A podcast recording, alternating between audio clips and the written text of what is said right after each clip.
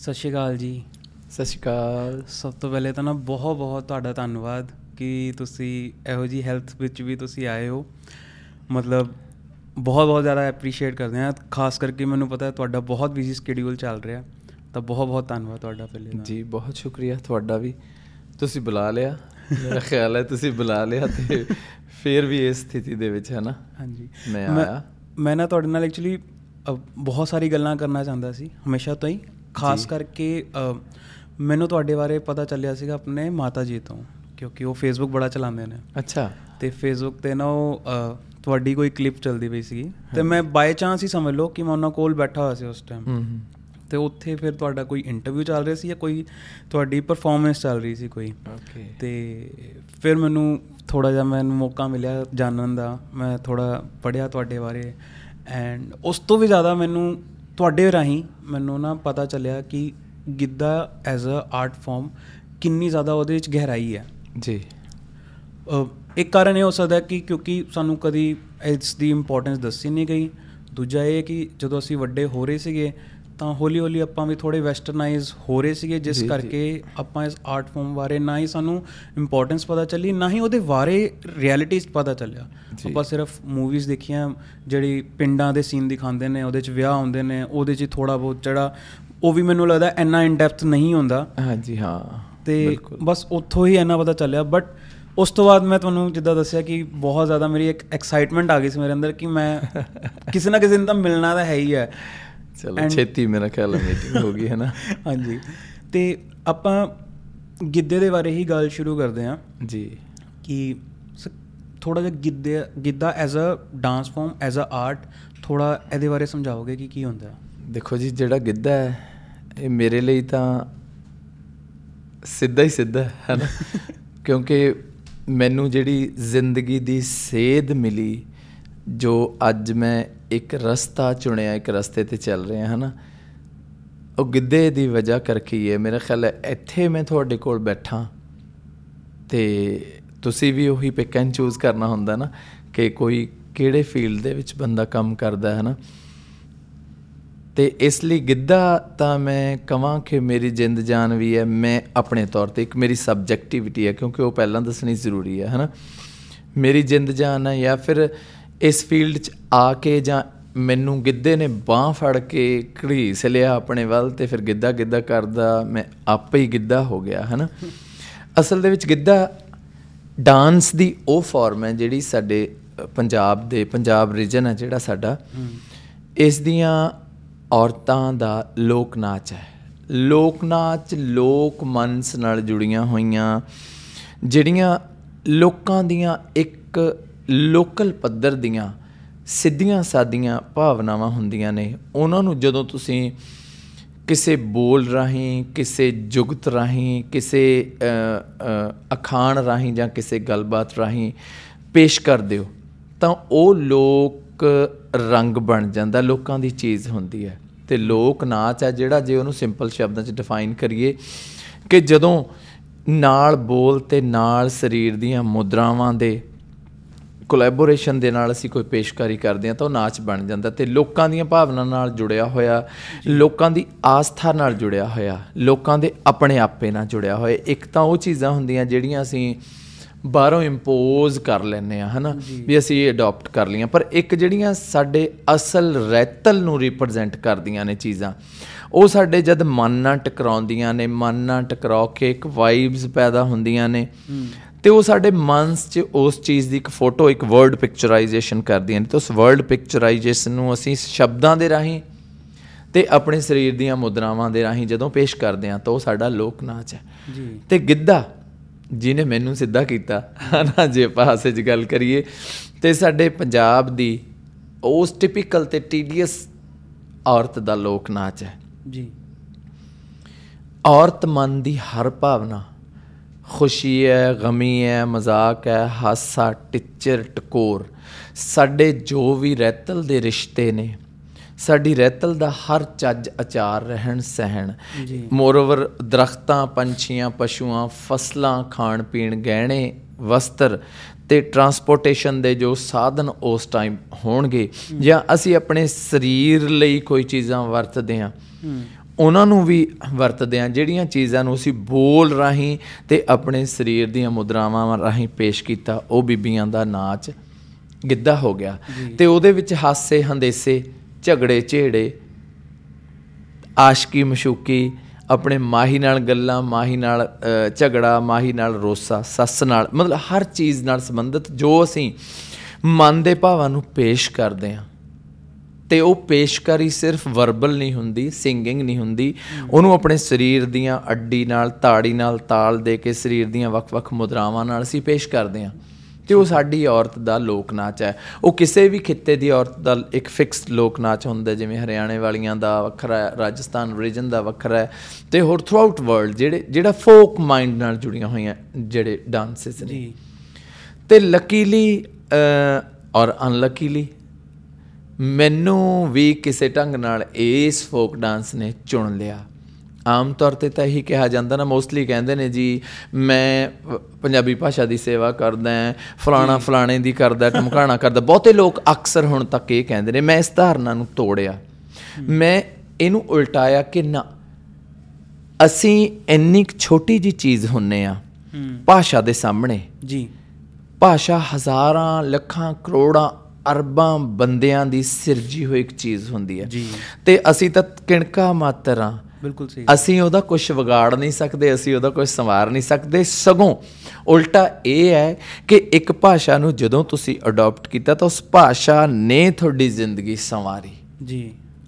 ਕਈ ਜਿਵੇਂ ਹੁਣ ਅਕਸਰ ਮੈਨੂੰ ਸਵਾਲ ਕਰਦੇ ਨੇ ਕਿ ਤੁਸੀਂ ਕਲਚਰ ਦੀ ਮੈਂ ਇਹ ਕਹਿੰਦਾ ਨਾ ਕਲਚਰ ਨੇ ਮੇਰੀ ਸੇਵਾ ਕੀਤੀ ਹੈ, ਮੇਰਾ ਢਿੱਡ ਮੇਰੇ ਪੰਜਾਬੀ ਕਲਚਰ ਨੇ, ਮੇਰੀ ਪੰਜਾਬੀ ਜ਼ੁਬਾਨ ਨੇ ਔਰ ਮੇਰੇ ਇਸ ਔਰਤਾਂ ਦੇ ਪੰਜਾਬ ਦੀਆਂ ਔਰਤਾਂ ਦੇ ਇਸ ਲੋਕ ਨਾਚ ਗਿੱਧੇ ਨੇ, ਮੇਰੇ ਢਿੱਡ ਨੂੰ ਪਾਲਿਆ, ਮੈਨੂੰ ਪਾਲਿਆ, ਮੈਨੂੰ ਨੇਮ ਐਂਡ ਫੇਮ ਦਿੱਤਾ। ਤੇ ਮੈਂ ਤਾਂ ਕੀ ਸੇਵਾ ਕਰ ਸਕਦਾ? ਇਹ ਤੇ ਵੱਡੀ ਚੀਜ਼ ਹੈ, ਹਨਾ? ਮੈਂ ਜਦੋਂ ਹੋਵਾਂਗਾ ਵੀ ਨਹੀਂ, ਇਹ ਤਾਂ ਉਦੋਂ ਵੀ ਚੱਲੇਗੀ। ਜਦੋਂ ਮੈਂ ਹੈ ਨਹੀਂ ਸੀ, ਇਹ ਉਦੋਂ ਵੀ ਸੀ। ਮੈਂ ਤਾਂ, ਮੇਰਾ ਇੱਕ ਪਾਰਟ ਹੈ। ਹਨਾ? ਇੱਕ ਹਿੱਸਾ ਹੈ। ਉਹ ਪਾਰਟ ਮੈਨੂੰ ਵਾਹਿਗੁਰੂ ਨੇ ਬਖਸ਼ਤਾ ਕਿ ਤੂੰ ਬਾਈ ਚੱਲ ਤੇ ਤੂੰ ਗਿੱਧਾ ਪਾਉਣਾ ਹੈ ਤੇ ਉਹ ਮੈਂ ਗਿੱਧਾ ਪਾ ਰਿਹਾ ਇਸ ਕਰਕੇ ਮੈਂ ਉਸ ਔਰਤ ਦਾ, ਸਾਡੀ ਪੰਜਾਬੀ ਔਰਤ ਦਾ ਸ਼ੁਕਰਗੁਜ਼ਾਰ ਹਾਂ, ਜਿਨੇ ਗਿੱਧੇ ਦੀਆਂ ਮੁਦਰਾਵਾਂ, ਗਿੱਧੇ ਦੀਆਂ ਫਾਰਮਸ ਸਦੀਆਂ ਤੋਂ ਆਪਣੇ ਵਿੱਚ ਸੰਜੋ ਕੇ ਆਉਣ ਵਾਲੀਆਂ ਪੀੜ੍ਹੀਆਂ ਨੂੰ ਦਿੱਤੀਆਂ ਮੇਰੇ ਤੱਕ ਪਹੁੰਚਾਤੀਆਂ। ਮੈਂ ਇਕੱਲਾ ਨਹੀਂ ਹਾਂ। ਬਹੁਤ ਸਾਰੇ ਮੇਰੇ ਪੈਰਲਲ ਲੋਕ ਕੰਮ ਕਰ ਰਹੇ ਨੇ ਇਸ ਫੀਲਡ 'ਚ।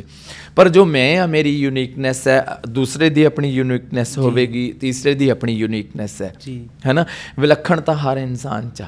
ਤੇ ਮੈਨੂੰ ਲੱਗਦਾ ਕਿ ਉਹ ਬੀਬੀਆਂ ਦਾ ਮੈਂ ਇੰਨਾ ਸ਼ੁਕਰਗੁਜ਼ਾਰ ਹਾਂ ਕਿ ਉਹ ਇਸ ਗਿੱਧੇ ਨੂੰ ਇੱਥੇ ਤੱਕ ਲੈ ਕੇ ਆਈਆਂ ਤੇ ਉਹਨਾਂ ਨੇ ਜਿਵੇਂ ਉਹ ਨਹੀਂ ਹੁੰਦੀ ਹਰਡਲ ਉਹ ਕਿਹੜੀ ਰੇਸ ਹੁੰਦੀ ਆ? ਡੰਡਾ ਫੜ ਕੇ ਮੂਰੇ ਅੱਗ ਹਾਂ ਰਿਲੇ ਰੇਸ ਹੁੰਦੀ ਆ ਹਾਂ। ਤੇ ਉਹਨਾਂ ਨੇ ਗਿੱਧੇ ਦਾ ਡੰਡਾ ਮੈਨੂੰ ਫੜਾਤਾ ਹੁਣ ਜਿੰਨਾ ਚਿਰ ਤੱਕ ਮੇਰੇ ਹੱਥ 'ਚ ਹੈ ਮੈਂ ਤਾਂ ਬਿਲਕੁਲ ਇਹਨੂੰ ਪ੍ਰੋਪਰ ਢੰਗ ਨਾਲ ਹੰਡਾਉਂਗਾ ਜੀ। ਇਸ ਨੂੰ ਮਾਣੂੰਗਾ।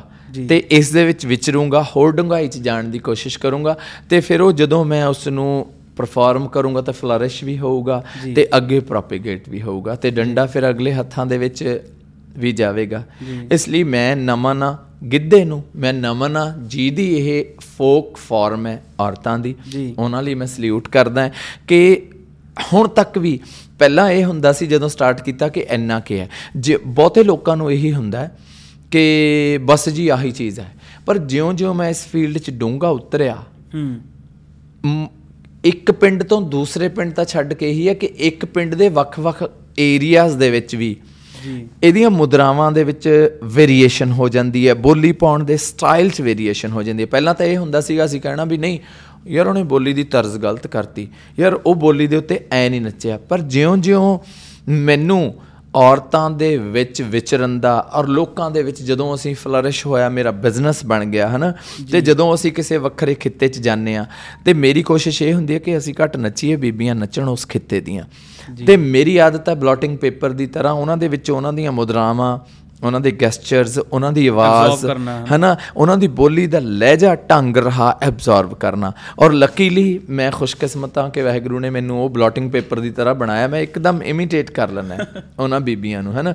ਤੇ ਉਹ ਵਧੀਆ ਲੱਗਦਾ। ਇਸ ਕਰਕੇ ਗਿੱਧਾ ਸਾਡੇ ਪੰਜਾਬ ਦਾ ਜਿਹੜਾ ਲੋਕ ਨਾਚ ਹੈ ਜੀ। ਜਿਹੜਾ ਸਦੀਆਂ ਤੋਂ ਚੱਲਿਆ ਆਇਆ ਸਦੀਆਂ ਤੋਂ ਹੀ ਚੱਲਿਆ ਆਇਆ ਔਰ ਸਦੀਆਂ ਤੱਕ ਇਹ ਚੱਲੂਗਾ। ਜੀ। ਤੁਸੀਂ ਮਤਲਬ ਬਹੁਤ ਇੱਕ ਇੰਟਰਸਟਿੰਗ ਗੱਲ ਲੱਗੀ ਮੈਨੂੰ। ਮੈਂ ਅੱਜ ਤੱਕ ਵੈਸੇ ਜਿੰਨੇ ਵੀ ਲੋਕਾਂ ਨੂੰ ਮਿਲ ਰਿਹਾ ਸਾਰਿਆਂ ਨੇ ਇਹੀ ਕਿਹਾ ਕਿ ਸਾਨੂੰ ਵਾਹਿਗੁਰੂ ਜੀ ਨੇ ਸੇਵਾ ਦਿੱਤੀ ਹੈ ਕਿ ਸ਼ਾਇਦ ਇੱਕ ਜ਼ਰੀਆ ਬਣਾਇਆ ਕਿ ਸ਼ਾਇਦ ਅਸੀਂ ਹੀ ਹਾਂ ਜਿਹੜੇ ਇਹਨੂੰ ਅੱਗੇ ਵਧਾਵਾਂਗੇ ਐਂਡ। ਪ੍ਰਮੋਟ ਕਰਾਂਗੇ। ਤੁਹਾਡਾ ਮੈਨੂੰ ਇੱਕ ਇਹ ਵੀ ਟੇਕ ਬਹੁਤ ਇੰਟਰਸਟਿੰਗ ਲੱਗਿਆ ਕਿ as a person single person ਆਪਾਂ ਕੁਝ ਨਾ ਇਹਨੂੰ ਵਿਗਾੜ ਸਕਦੇ ਹਾਂ ਨਾ। ਇਹਨੂੰ ਕਰ ਸਕਦੇ ਹਾਂ। ਇੱਕ ਜ਼ਰੀਏ ਆ ਬਸ ਜਿਸ ਜ਼ਰੀਏ ਦੇ ਥਰੂ ਅਗਰ ਇਸ ਆਰਟ ਫਾਰਮ ਨੇ ਜ਼ਿੰਦਾ ਰਹਿਣਾ ਹੈ ਤਾਂ ਰਹਿਣਾ ਹੀ ਰਹਿਣਾ ਹੈ। ਕਿਸੇ ਨਾ ਕਿਸੇ ਨੂੰ ਚੁੰਦੀ ਰਹੇਗੀ ਇੱਕ। ਤੰਦ ਮੈਂ ਕਤਲੀ ਤਰਿੰਜਣ ਲੱਗਿਆ ਹੋਇਆ 10 ਚਰਖੇ ਡਾਏ ਹੋਏ ਨੇ ਹਨਾ? ਇੱਕ ਪੂਣੀ ਉਹਦੇ ਹੱਥ 'ਚ ਇੱਕ ਉਹਦੇ ਹੱਥ 'ਚ ਇੱਕ ਇੱਕ ਪੂਣੀ ਮੇਰੇ ਹੱਥ 'ਚ ਆ ਗਈ ਇੱਕ ਤੰਦ ਮੈਂ ਕਤਲੀ ਹਨਾ? ਤੇ ਇਸ ਕਰਕੇ ਇਹ ਐਵੇਂ ਐਵੇਂ ਮੈਂ ਕਹਿੰਦਾ ਫਿਰਾਂ ਜੀ ਮੇਰੇ ਕਰਕੇ ਹੀ ਹੈ ਨਾ ਉਹ ਤਾਂ ਫਿਰ ਇਹ ਹੁੰਦਾ ਜਿਵੇਂ ਟਟੀਰੀ ਕਹਿੰਦੀ ਹੈ ਮੈਂ ਲੱਤਾਂ ਉੱਤੇ ਚੱਕ ਪਈਆਂ ਸਮਾਨ ਮੇਰੀਆਂ ਲੱਤਾਂ ਤੇ ਖੜਾ ਹਨਾ? ਨਹੀਂ ਮੈਂ ਮੈਨੂੰ ਇਹ ਹੈ ਕਿ ਮੇਰੀ ਜ਼ਿੰਦਗੀ ਨੂੰ ਇਸ ਡਾਂਸ ਫਾਰਮ ਨੇ ਸੰਵਾਰਿਆ ਹੈ। ਜੀ। ਇਕਨੋਮਿਕਲੀ ਵੀ ਮੈਂਟਲੀ ਵੀ। ਕਈ ਵਾਰੀ ਮੈਂ ਬਹੁਤ ਸਾਰੇ ਲੋਕ ਦੇਖੇ ਨੇ ਸਾਡਾ ਅੰਦਰ ਤੇ ਬਾਹਰ ਹਰ ਕਿਸੇ ਹਰ ਇਨਸਾਨ ਦਾ ਝਗੜਦਾ ਹੈ। ਸਾਡਾ ਅੰਦਰ ਤੇ ਬਾਹਰ ਹਮੇਸ਼ਾ ਇਕਸਾਰ ਦਾ ਨਹੀਂ ਹੁੰਦਾ। ਔਰ ਹਰ ਮਨੁੱਖ ਦੇ ਵਿੱਚ ਇਹ ਇਹਨੂੰ ਟ੍ਰੈਜੇਡੀ ਕਹਿ ਸਕਦੇ ਆ ਜਾਂ ਵਾਹਿਗੁਰੂ ਵੱਲੋਂ ਇੱਕ ਇੱਕ ਇਹ ਕਹਿ ਲਓ ਵੀ ਤੁਹਾਨੂੰ ਆ ਬਣਾਤਾ ਤੁਹਾਨੂੰ ਉਲਝਾਤਾ। जी उलझ गई हूँ पल दो पल में बंधन बांधूं आज और कल में जिन्हें आज और कल में बंधन बांध लिए ਨਾ ਤਾਂ ਮੇਰਾ ਖਿਆਲ ਹੈ ਉਹੀ ਸਫਲ ਹੈ। ਮੈਨੂੰ ਲੱਗਦਾ ਕਿ ਮੈਂ ਗਿੱਧੇ ਦੇ ਗੋੜਿਆਂ ਦੇ ਵਿੱਚ ਇੱਕ ਪੂਣੀ ਕੱਤਣ ਸਫਲ ਹੋਇਆ ਕਿਉਂਕਿ ਮੈਂ ਬੰਨ ਨੂੰ ਇਦਾਂ ਦਾ ਬੰਨ ਲਿਆ।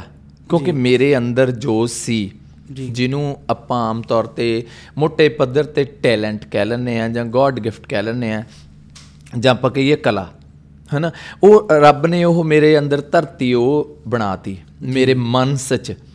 ਤੇ ਧਰਤੀ ਉਹ ਬਣਾਈ ਉਹਦੇ ਵਿੱਚ ਕਿਤੇ ਛਿੱਟਾ ਡਿੱਗਿਆ ਬੀਜ ਤੇ ਉਹਦੇ ਵਿੱਚ ਉਹ ਲੰਬੀਆਂ ਹੇਕਾਂ ਵੱਜਣ ਲੱਗ ਗਈਆਂ ਤੇ ਮੇਰੇ ਪਿੰਡ ਦੇ ਉਹ ਅੰਦਰਲੇ ਘਰਾਂ ਦੇ ਵਿੱਚ ਹਵੇਲੀਆਂ ਦੇ ਵਿੱਚ ਜਾਂ ਬਰਾਂਡਿਆਂ 'ਚ ਉਹ ਜਿਹੜਾ ਇੱਕ ਲੈ ਤੇ ਤਾਲ 'ਚ ਇੱਕ ਸੁਰ 'ਚ ਮੂੰਹਾਂ ਤੇ ਚੁੰਨੀਆਂ ਸਿੱਟ ਕੇ ਬੀਬੀਆਂ ਦੇ ਫੁਰਕੜੇ ਫੜੂਹੇ ਬੋਲਦੇ ਨੇ ਔਰ ਅਮ, ਵੰਜਲੀਆਂ ਵਰਗੇ ਉਹਨਾਂ ਦੇ ਬੋਲ ਤੇ ਇੱਕ ਬੱਦਲਾਂ ਦੀ ਗਰਜ ਵਰਗੀ ਉਹਨਾਂ ਦੀ ਤਾੜੀ ਤੇ ਅੱਡੀ ਦੀ ਤਾਲ ਉਹ ਅੱਜ ਵੀ ਜਦੋਂ ਮੈਂ ਆਪਣੇ ਪਿੰਡ 'ਚ ਵੜਦਾ ਜਿੱਥੇ ਮੈਂ ਗਿੱਧਾ ਪਰਫਾਰਮ ਕਰਨਾ ਉਹ ਉਹ ਕੋਹਰੈਂਟ ਹੋ ਜਾਂਦੀ ਹੈ ਰੈਜ਼ੋਨੈਂਸ ਹੁੰਦੀ ਹੈ ਨਾ ਵੀ ਉਹ ਉੱਥੋਂ ਅੱਜ ਤੋਂ 40 ਸਾਲ ਪਹਿਲਾਂ ਦੀ ਗੱਲ ਕਹਿ- ਜਿਵੇਂ ਹਨਾ? ਤੇ ਉਹ ਮੇਰੇ ਮਨ 'ਚ ਵੱਜਦੀ ਹੈ ਤੇ ਫਿਰ ਉਹ ਜਿਹੜਾ ਸਾਡਾ ਸਟਾਰਟ ਹੁੰਦਾ ਉਹ ਗਰਜ ਨਾਲ। ਸਟਾਰਟ ਹੁੰਦਾ ਹੈ। ਜੀ ਜਦੋਂ ਆਪਾਂ ਗੱਲ ਕਰਦੇ ਆ ਕਿ ਇਹ ਔਮਨ ਲੈਡ ਆਰਟ ਫਾਰਮ ਸੀਗੀ ਗਿੱਧਾ ਜਿਹੜਾ ਸਪੈਸੀਫਿਕਲੀ ਤੇ ਉਹਦੇ ਚ ਵੱਖ-ਵੱਖ ਆਪਣੇ ਟੌਪਿਕਸ ਹੁੰਦੇ ਨੇ ਜਿਨ੍ਹਾਂ ਉੱਤੇ ਬੋਲੀਆਂ ਪਾਈਆਂ ਜਾਂਦੀਆਂ ਨੇ। ਉਹ ਟੌਪਿਕਸ ਬਹੁਤ ਜ਼ਿਆਦਾ ਰੇਂਜ ਕਰਦੇ ਨੇ ਉਹ ਕੀ ਵਿਆਹ ਤੋਂ ਬਾਅਦ ਕੀ ਹੋਣ ਵਾਲਾ ਹੈ ਵਿਆਹ ਤੋਂ ਪਹਿਲੇ ਕੀ ਹੁੰਦਾ ਵੈ। ਐਂਡ ਉਸ ਤੋਂ ਇਲਾਵਾ ਹੋਰ ਵੀ ਬਹੁਤ ਸਾਰੀ ਚੀਜ਼ਾਂ ਨੇ ਜਿਹੜੀ ਸ਼ਾਇਦ ਹਰ ਬੰਦੇ ਨੂੰ ਨਹੀਂ ਪਤਾ ਥੋੜੇ ਉਹ ਟੌਪਿਕਸ ਬਾਰੇ ਦੱਸੋਗੇ? ਦੇਖੋ ਜੀ ਜਿਹੜਾ ਕਿਸੇ ਵੀ ਖਿੱਤੇ ਦਾ ਜਿਹੜਾ ਮਨੁੱਖ ਹੈ ਉਹ ਜਨਮ ਤੋਂ ਲੈ ਕੇ ਉਸ ਦੀ ਮੌਤ ਤੱਕ ਈਵਨ ਮੌਤ ਤੋਂ ਬਾਅਦ ਤੱਕ ਵੀ, ਉਹ ਜਿਸ ਰਹਿਤਲ ਚ ਆਪਣੀ ਜ਼ਿੰਦਗੀ ਉਹਨੇ ਸ਼ੁਰੂ ਕਰਨੀ ਹੈ ਤੇ ਜ਼ਿੰਦਗੀ ਨੂੰ ਕੱਢ ਕੇ ਨਿਭਾ ਕੇ ਚਲਿਆ ਜਾਂਦਾ ਹੈ। ਉਸ ਖਿੱਤੇ ਦਾ ਜਿਹੜਾ ਫੋਕ ਮਾਈਂਡ ਹੈ, ਜਿਹੜਾ ਲੋਕ ਮਨ ਹੈ, ਉਹ ਉਹਦੇ ਵੈਰੀ ਫਸਟ ਪੁਆਇੰਟ ਤੋਂ ਐਂਡ ਪੁਆਇੰਟ ਤੋਂ ਬਾਅਦ ਤੱਕ ਫਸਟ ਪੁਆਇੰਟ ਤੋਂ ਵੀ ਪਹਿਲਾਂ ਤੱਕ, ਜੇ ਆਪਾਂ ਇੱਕ ਮੀਟਰ ਮੰਨ ਲਿਆ ਨਾ ਉਹਦਾ ਏਜ ਦਾ, ਕਿ ਜਦੋਂ ਬੱਚਾ ਜਨਮਿਆ ਤੇ ਜਦੋਂ ਮੌਤ ਹੋਈ। ਪਰ ਉਹਦੇ ਜਨਮ ਤੋਂ ਬਹੁਤ ਚਿਰ ਪਹਿਲਾਂ ਤੋਂ ਮੌਤ ਤੋਂ ਬਹੁਤ ਚਿਰ ਬਾਅਦ ਤੱਕ ਵੀ ਨਾ ਹਰ ਖਿੱਤੇ ਦਾ ਇੱਕ ਮਨੁੱਖ ਹੈ ਜਿਹੜਾ ਉਹ ਆਪਣੇ ਲੋਕ ਧਰਮ ਲੋਕ ਰੀਤਾਂ ਲੋਕ ਗੀਤਾਂ ਦੇ ਵਿੱਚ ਜਿਉਂਦਾ ਹੈ। ਜਨਮ ਤੋਂ ਪਹਿਲਾਂ ਮਾਂ ਦੇ ਮਨ ਦੇ ਵਿੱਚ ਆਪਣੇ ਬੱਚੇ ਲਈ ਮਿੱਠੀਆਂ ਮਿੱਠੀਆਂ ਲੋਰੀਆਂ ਚੱਲ ਪੈਂਦੀਆਂ ਕਿਉਂਕਿ ਮਾਂ ਦੇ ਪੇਟ ਦੇ ਵਿੱਚ ਇੱਕ ਬੱਚਾ ਪਲ ਰਿਹਾ ਹੈ। ਮਾਂ ਦੇ ਸਰੀਰ ਦੇ ਅੰਦਰੋਂ ਇੱਕ ਸਰੀਰ ਨਿਕਲਣਾ ਹੈ। ਤੁਸੀਂ ਇੱਕ ਮਿਰੈਕਲ ਹੈ ਇੱਕ ਚਮਤਕਾਰ ਹੈ ਕੁਦਰਤ ਵਾਲੇ ਨੇ ਬਣਾਇਆ ਜਿਹੜਾ ਹਨਾ? ਤੇ ਉਹ ਮਾਂ ਦੇ ਪੂਰੇ ਸਰੀਰ ਨੂੰ ਉਸ ਅੰਦਰ ਪਲ ਰਹੇ ਸਰੀਰ ਦਾ ਮਹਿਸੂਸ ਹੋਣਾ ਸ਼ੁਰੂ ਹੋ ਜਾਂਦਾ ਹੈ ਹਨਾ? ਤੇ ਉਸ ਤੋਂ ਬਾਅਦ ਜਦੋਂ ਬੰਦਾ ਇਸ ਸੰਸਾਰ ਤੋਂ ਚਲੇ ਜਾਂਦਾ ਹੈ ਜਾਣ ਤੋਂ ਬਾਅਦ ਜਿਹੜੇ ਬੰਦਿਆਂ ਨਾਲ ਉਹਦੇ ਰਿਸ਼ਤੇ ਹੁੰਦੇ ਨੇ ਉਹ ਉਹਦੇ ਵਿਰਾਗ 'ਚ ਉਹਦੇ ਜਸ਼ਨ 'ਚ ਉਹਦੀ ਖੁਸ਼ੀ 'ਚ ਉਹਦੀਆਂ ਯਾਦਾਂ ਦੇ ਵਿੱਚ ਕੁਛ ਨਾ ਕੁਛ ਆਪਣੇ ਮਨ ਦੇ ਵਿੱਚ ਬੋਲਦੇ ਗੁਣਗੁਣਾਉਂਦੇ ਕਈ ਵਾਰੀ ਬੈਠਿਆਂ ਬੈਠਿਆਂ ਮਾਂ ਚਲੀ ਗਈ ਮੇਰੀ ਮਾਂ ਚਲੀ ਗਈ, ਹਨਾ? ਪਿਛਲੇ ਆ ਫਰਵਰੀ ਪ- ਐਸੇ ਫਰਵਰੀ ਦੇ ਵਿੱਚ, ਹਨਾ, ਮੇਰਾ ਸੀਜ਼ਨ ਨੈਕ ਟੂ ਨੈਕ ਚੱਲਦਾ ਸੀਗਾ, ਹਨਾ? ਮੈਨੂੰ ਜਾਣਾ ਪੈਂਦਾ ਸੀ, ਹਨਾ? ਕ੍ਰਿਮੇਸ਼ਨ ਤੋਂ 2 ਦਿਨ ਬਾਅਦ ਤੱਕ ਮੈਂ ਘਰ ਰਿਹਾ ਆਫਟਰ ਦੈਟ ਮੈਨੂੰ ਜੁਆਇਨ ਕਰਨੇ ਪਏ ਫੰਕਸ਼ਨਸ ਹਨਾ? ਤੇ ਹੁਣ ਕਈ ਵਾਰੀ ਵਿਹਲੇ ਹੋਈਦਾ ਜਾਂ ਕਿਤੇ ਗੱਡੀ 'ਚ ਬੈਠੇ ਆ ਜਾਂ ਕਿਤੇ ਨਿਕਲਦਾ ਕਿ, ਹਾਏ ਮਾਂ, ਕਿੱਥੇ ਚਲੀ ਗਈ ਹੈ ਨਾ ਤੇ ਇਸੇ ਹਿਸਾਬ ਨਾਲ ਸੀ ਉਹ ਇੱਕ ਕਿਸਮ ਦੀ ਇਹ ਹੂਕ ਹੈ ਜਿਹੜੀ ਜਦੋਂ ਹੂਕ ਸ਼ਬਦਾਂ ਦੇ ਵਿੱਚ ਪਰੁੱਚ ਕੇ ਲੈਕਾਰੀ ਦੇ ਵਿੱਚ ਆਉਂਦੀ ਹੈ ਤੁਸੀਂ ਸਮਝ ਲਓ ਉਹ ਤੁਹਾਡਾ ਲੋਕ ਗੀਤ ਬਣ ਗਿਆ। ਜੀ। ਇਸ ਕਰਕੇ ਸਾਡੇ ਪੰਜਾਬੀ ਖਿੱਤੇ ਦਾ ਹਰ ਮਨੁੱਖ ਹਰ ਔਰਤ ਹਰ ਮਰਦ ਲੋਕ ਗੀਤਾਂ 'ਚ ਜੰਮਦਾ ਹੈ। ਲੋਕ ਗੀਤਾਂ 'ਚ ਉਹਦਾ ਪਾਲਣ ਪੋਸ਼ਣ ਹੁੰਦਾ। ਲੋਕ ਗੀਤਾਂ 'ਚ ਉਹਦੇ ਮੰਗਣੇ ਵਿਆਹ ਹੁੰਦੇ ਨੇ। ਲੋਕ ਗੀਤਾਂ 'ਚ ਉਹਦੇ ਵਿਆਹ ਤੋਂ ਬਾਅਦ ਤਿੱਥ ਤਿਹਾਰ ਹੁੰਦੇ ਨੇ। ਲੋਕ ਗੀਤਾਂ 'ਚ ਫਿਰ ਉਹਨਾਂ ਦੇ ਬੱਚੇ ਜੰਮਦੇ ਨੇ। ਲੋਕ ਗੀਤਾਂ ਦੇ ਵਿੱਚ ਉਹ ਹੌਲੀ ਹੌਲੀ ਬੁੱਢਾ ਜਾਂਦਾ ਜਾਂਦਾ ਫਿਰ ਲੋਕ ਗੀਤਾਂ 'ਚ ਐਂਡ ਪੁਆਇੰਟ ਤੋਂ ਕੋ ਚਲੇ ਜਾਂਦਾ। ਜਿਹੜੇ ਐਂਡ ਪੁਆਇੰਟ ਦੇ ਲੋਕ ਗੀਤ ਨੇ ਜਿਵੇਂ ਵੈਣ ਨੇ ਸਿਆਪੇ ਨੇ ਅਲਾਉਣੀਆਂ ਨੇ ਉਹ ਮੌਤ ਦੇ ਐਂਸ਼ੀਅੰਟ ਪੀਰੀਅਡ ਦੇ ਵਿੱਚ ਇੱਕ ਮੌਤ ਦਾ ਨਾਚ ਬਹੁਤ ਸਾਰੇ ਕਬੀਲਿਆਂ ਦੇ ਵਿੱਚ ਹੁਣ ਵੀ ਹੁੰਦਾ ਜਿਵੇਂ ਫਿਰ ਅਫਰੀਕਨ ਟ੍ਰਾਈਬਸ ਨੇ ਹਨਾ? ਤੇ ਉਹ ਉਹਨੂੰ ਮ੍ਰਿਤਿਉ ਡਾਂਸ ਕਹਿੰਦੇ ਨੇ ਤੇ ਸਾਡੇ ਵੀ ਉਹਦੀ ਰਹਿੰਦ ਖੂੰਦ ਜਦੋਂ ਕੋਈ ਆਪਣੇ ਘਰਾਂ ਦੇ ਵਿੱਚ ਕਿਸੇ ਟਾਈਮ ਅੱਜ ਤੋਂ ਹੁਣ ਤਾਂ ਉਹ ਚੀਜ਼ ਘਟ ਗਈ ਹੈ ਪਰ ਬਹੁਤ ਸਾਰੇ ਕਬੀਲਿਆਂ ਦੇ ਵਿੱਚ ਘਰਾਂ 'ਚ ਫੈਮਲੀਆਂ 'ਚ ਹੁੰਦੀ ਹੈ। ਕਿ ਜਦੋਂ ਕਿਸੇ ਦੀ ਮੌਤ ਹੋ ਜਾਂਦੀ ਸੀ ਉਹ ਸਿਆਪਾ ਕਰਦੀਆਂ ਸੀ। ਉਹ ਡਾਂਸ ਵਰਗਾ ਹੀ ਹੁੰਦਾ ਸੀ। ਉਹ ਇੰਨਾ ਮੇਰੀ ਭੂਆ ਜੀ ਦੱਸਦੀ ਹੁੰਦੀ ਸੀਗੀ ਉਹ ਕਹਿੰਦੀ ਵੀ ਇੰਨਾ ਕੁ ਰਿਦਮਿਕ ਹੁੰਦਾ ਸੀ ਕਿ ਜੇ ਕੋਈ ਔਰਤ ਉਸ ਸਿਆਪਾ ਕਰਨ ਵੇਲੇ ਰਿਦਮ ਤੋਂ ਬਾਹਰ ਹੋ ਜਾਂਦੀ ਸੀ ਜਿਹੜੀ ਸਿਆਪਾ ਕਰਾਉਣ ਵਾਲੀ ਮਰਾਸਣ ਜਾਂ ਨੈਣ ਹੁੰਦੀ ਸੀ ਉਹਨੂੰ ਕੋਣੀ ਮਾਰ ਕੇ ਬਾਹਰ ਕੱਢ ਦਿੰਦੀ ਸੀ ਕਿ ਮੌਤ ਰੋਲੇਂਗੀ ਤੂੰ। ਮੀਨਸ ਟੂ ਸੇ ਕਿ ਤੁਸੀਂ ਇਹ ਦੇਖੋ ਨਾਲ ਨਾਲ ਉਹਦੇ ਬੋਲ ਨੇ ਗੀਤ ਵਰਗੇ। ਜਿਨ੍ਹਾਂ ਨੂੰ ਆਪਾਂ ਸਿਆਪੇ ਦੀਆਂ ਅਲਾਉਣੀਆਂ ਕਹਿੰਦੇ ਆ ਫਿਰ ਵੈਣ ਨੇ ਪੱਟ ਪਾ ਕੇ ਜਦੋਂ ਔਰਤਾਂ ਮਿਲਦੀਆਂ ਨੇ ਆਪਣੇ ਵਿਛੜੇ ਨੂੰ ਯਾਦ ਕਰਦੀਆਂ ਨੇ ਤੇ ਉਹ ਵੈਣ ਵੀ ਇੰਨੇ ਮਤਲਬ ਕਿ ਮਨ ਨੂੰ ਖਿੱਚਵੇਂ ਹੁੰਦੇ ਨੇ ਕਿ ਉਹ ਬੜੇ ਬੜੇ ਪੱਥਰ ਦਿਲਾਂ ਨੂੰ ਵੀ ਰਵਾ ਦਿੰਦੀਆਂ ਨੇ ਔਰਤਾਂ। ਤੇ ਉਹ ਮ੍ਰਿਤਿਉ ਦੇ ਗੀਤ ਨੇ। ਤੇ ਜੰਮਣ ਦੇ ਗੀਤ ਜੰਮਣ ਤੋਂ ਬਾਅਦ ਫਿਰ ਉਹਨੂੰ ਅਹ, ਜਿੱਤ ਦਿਹਾੜੇ ਮੇਰਾ ਹਰਿਆ ਨਹੀਂ ਜੰਮਿਆ।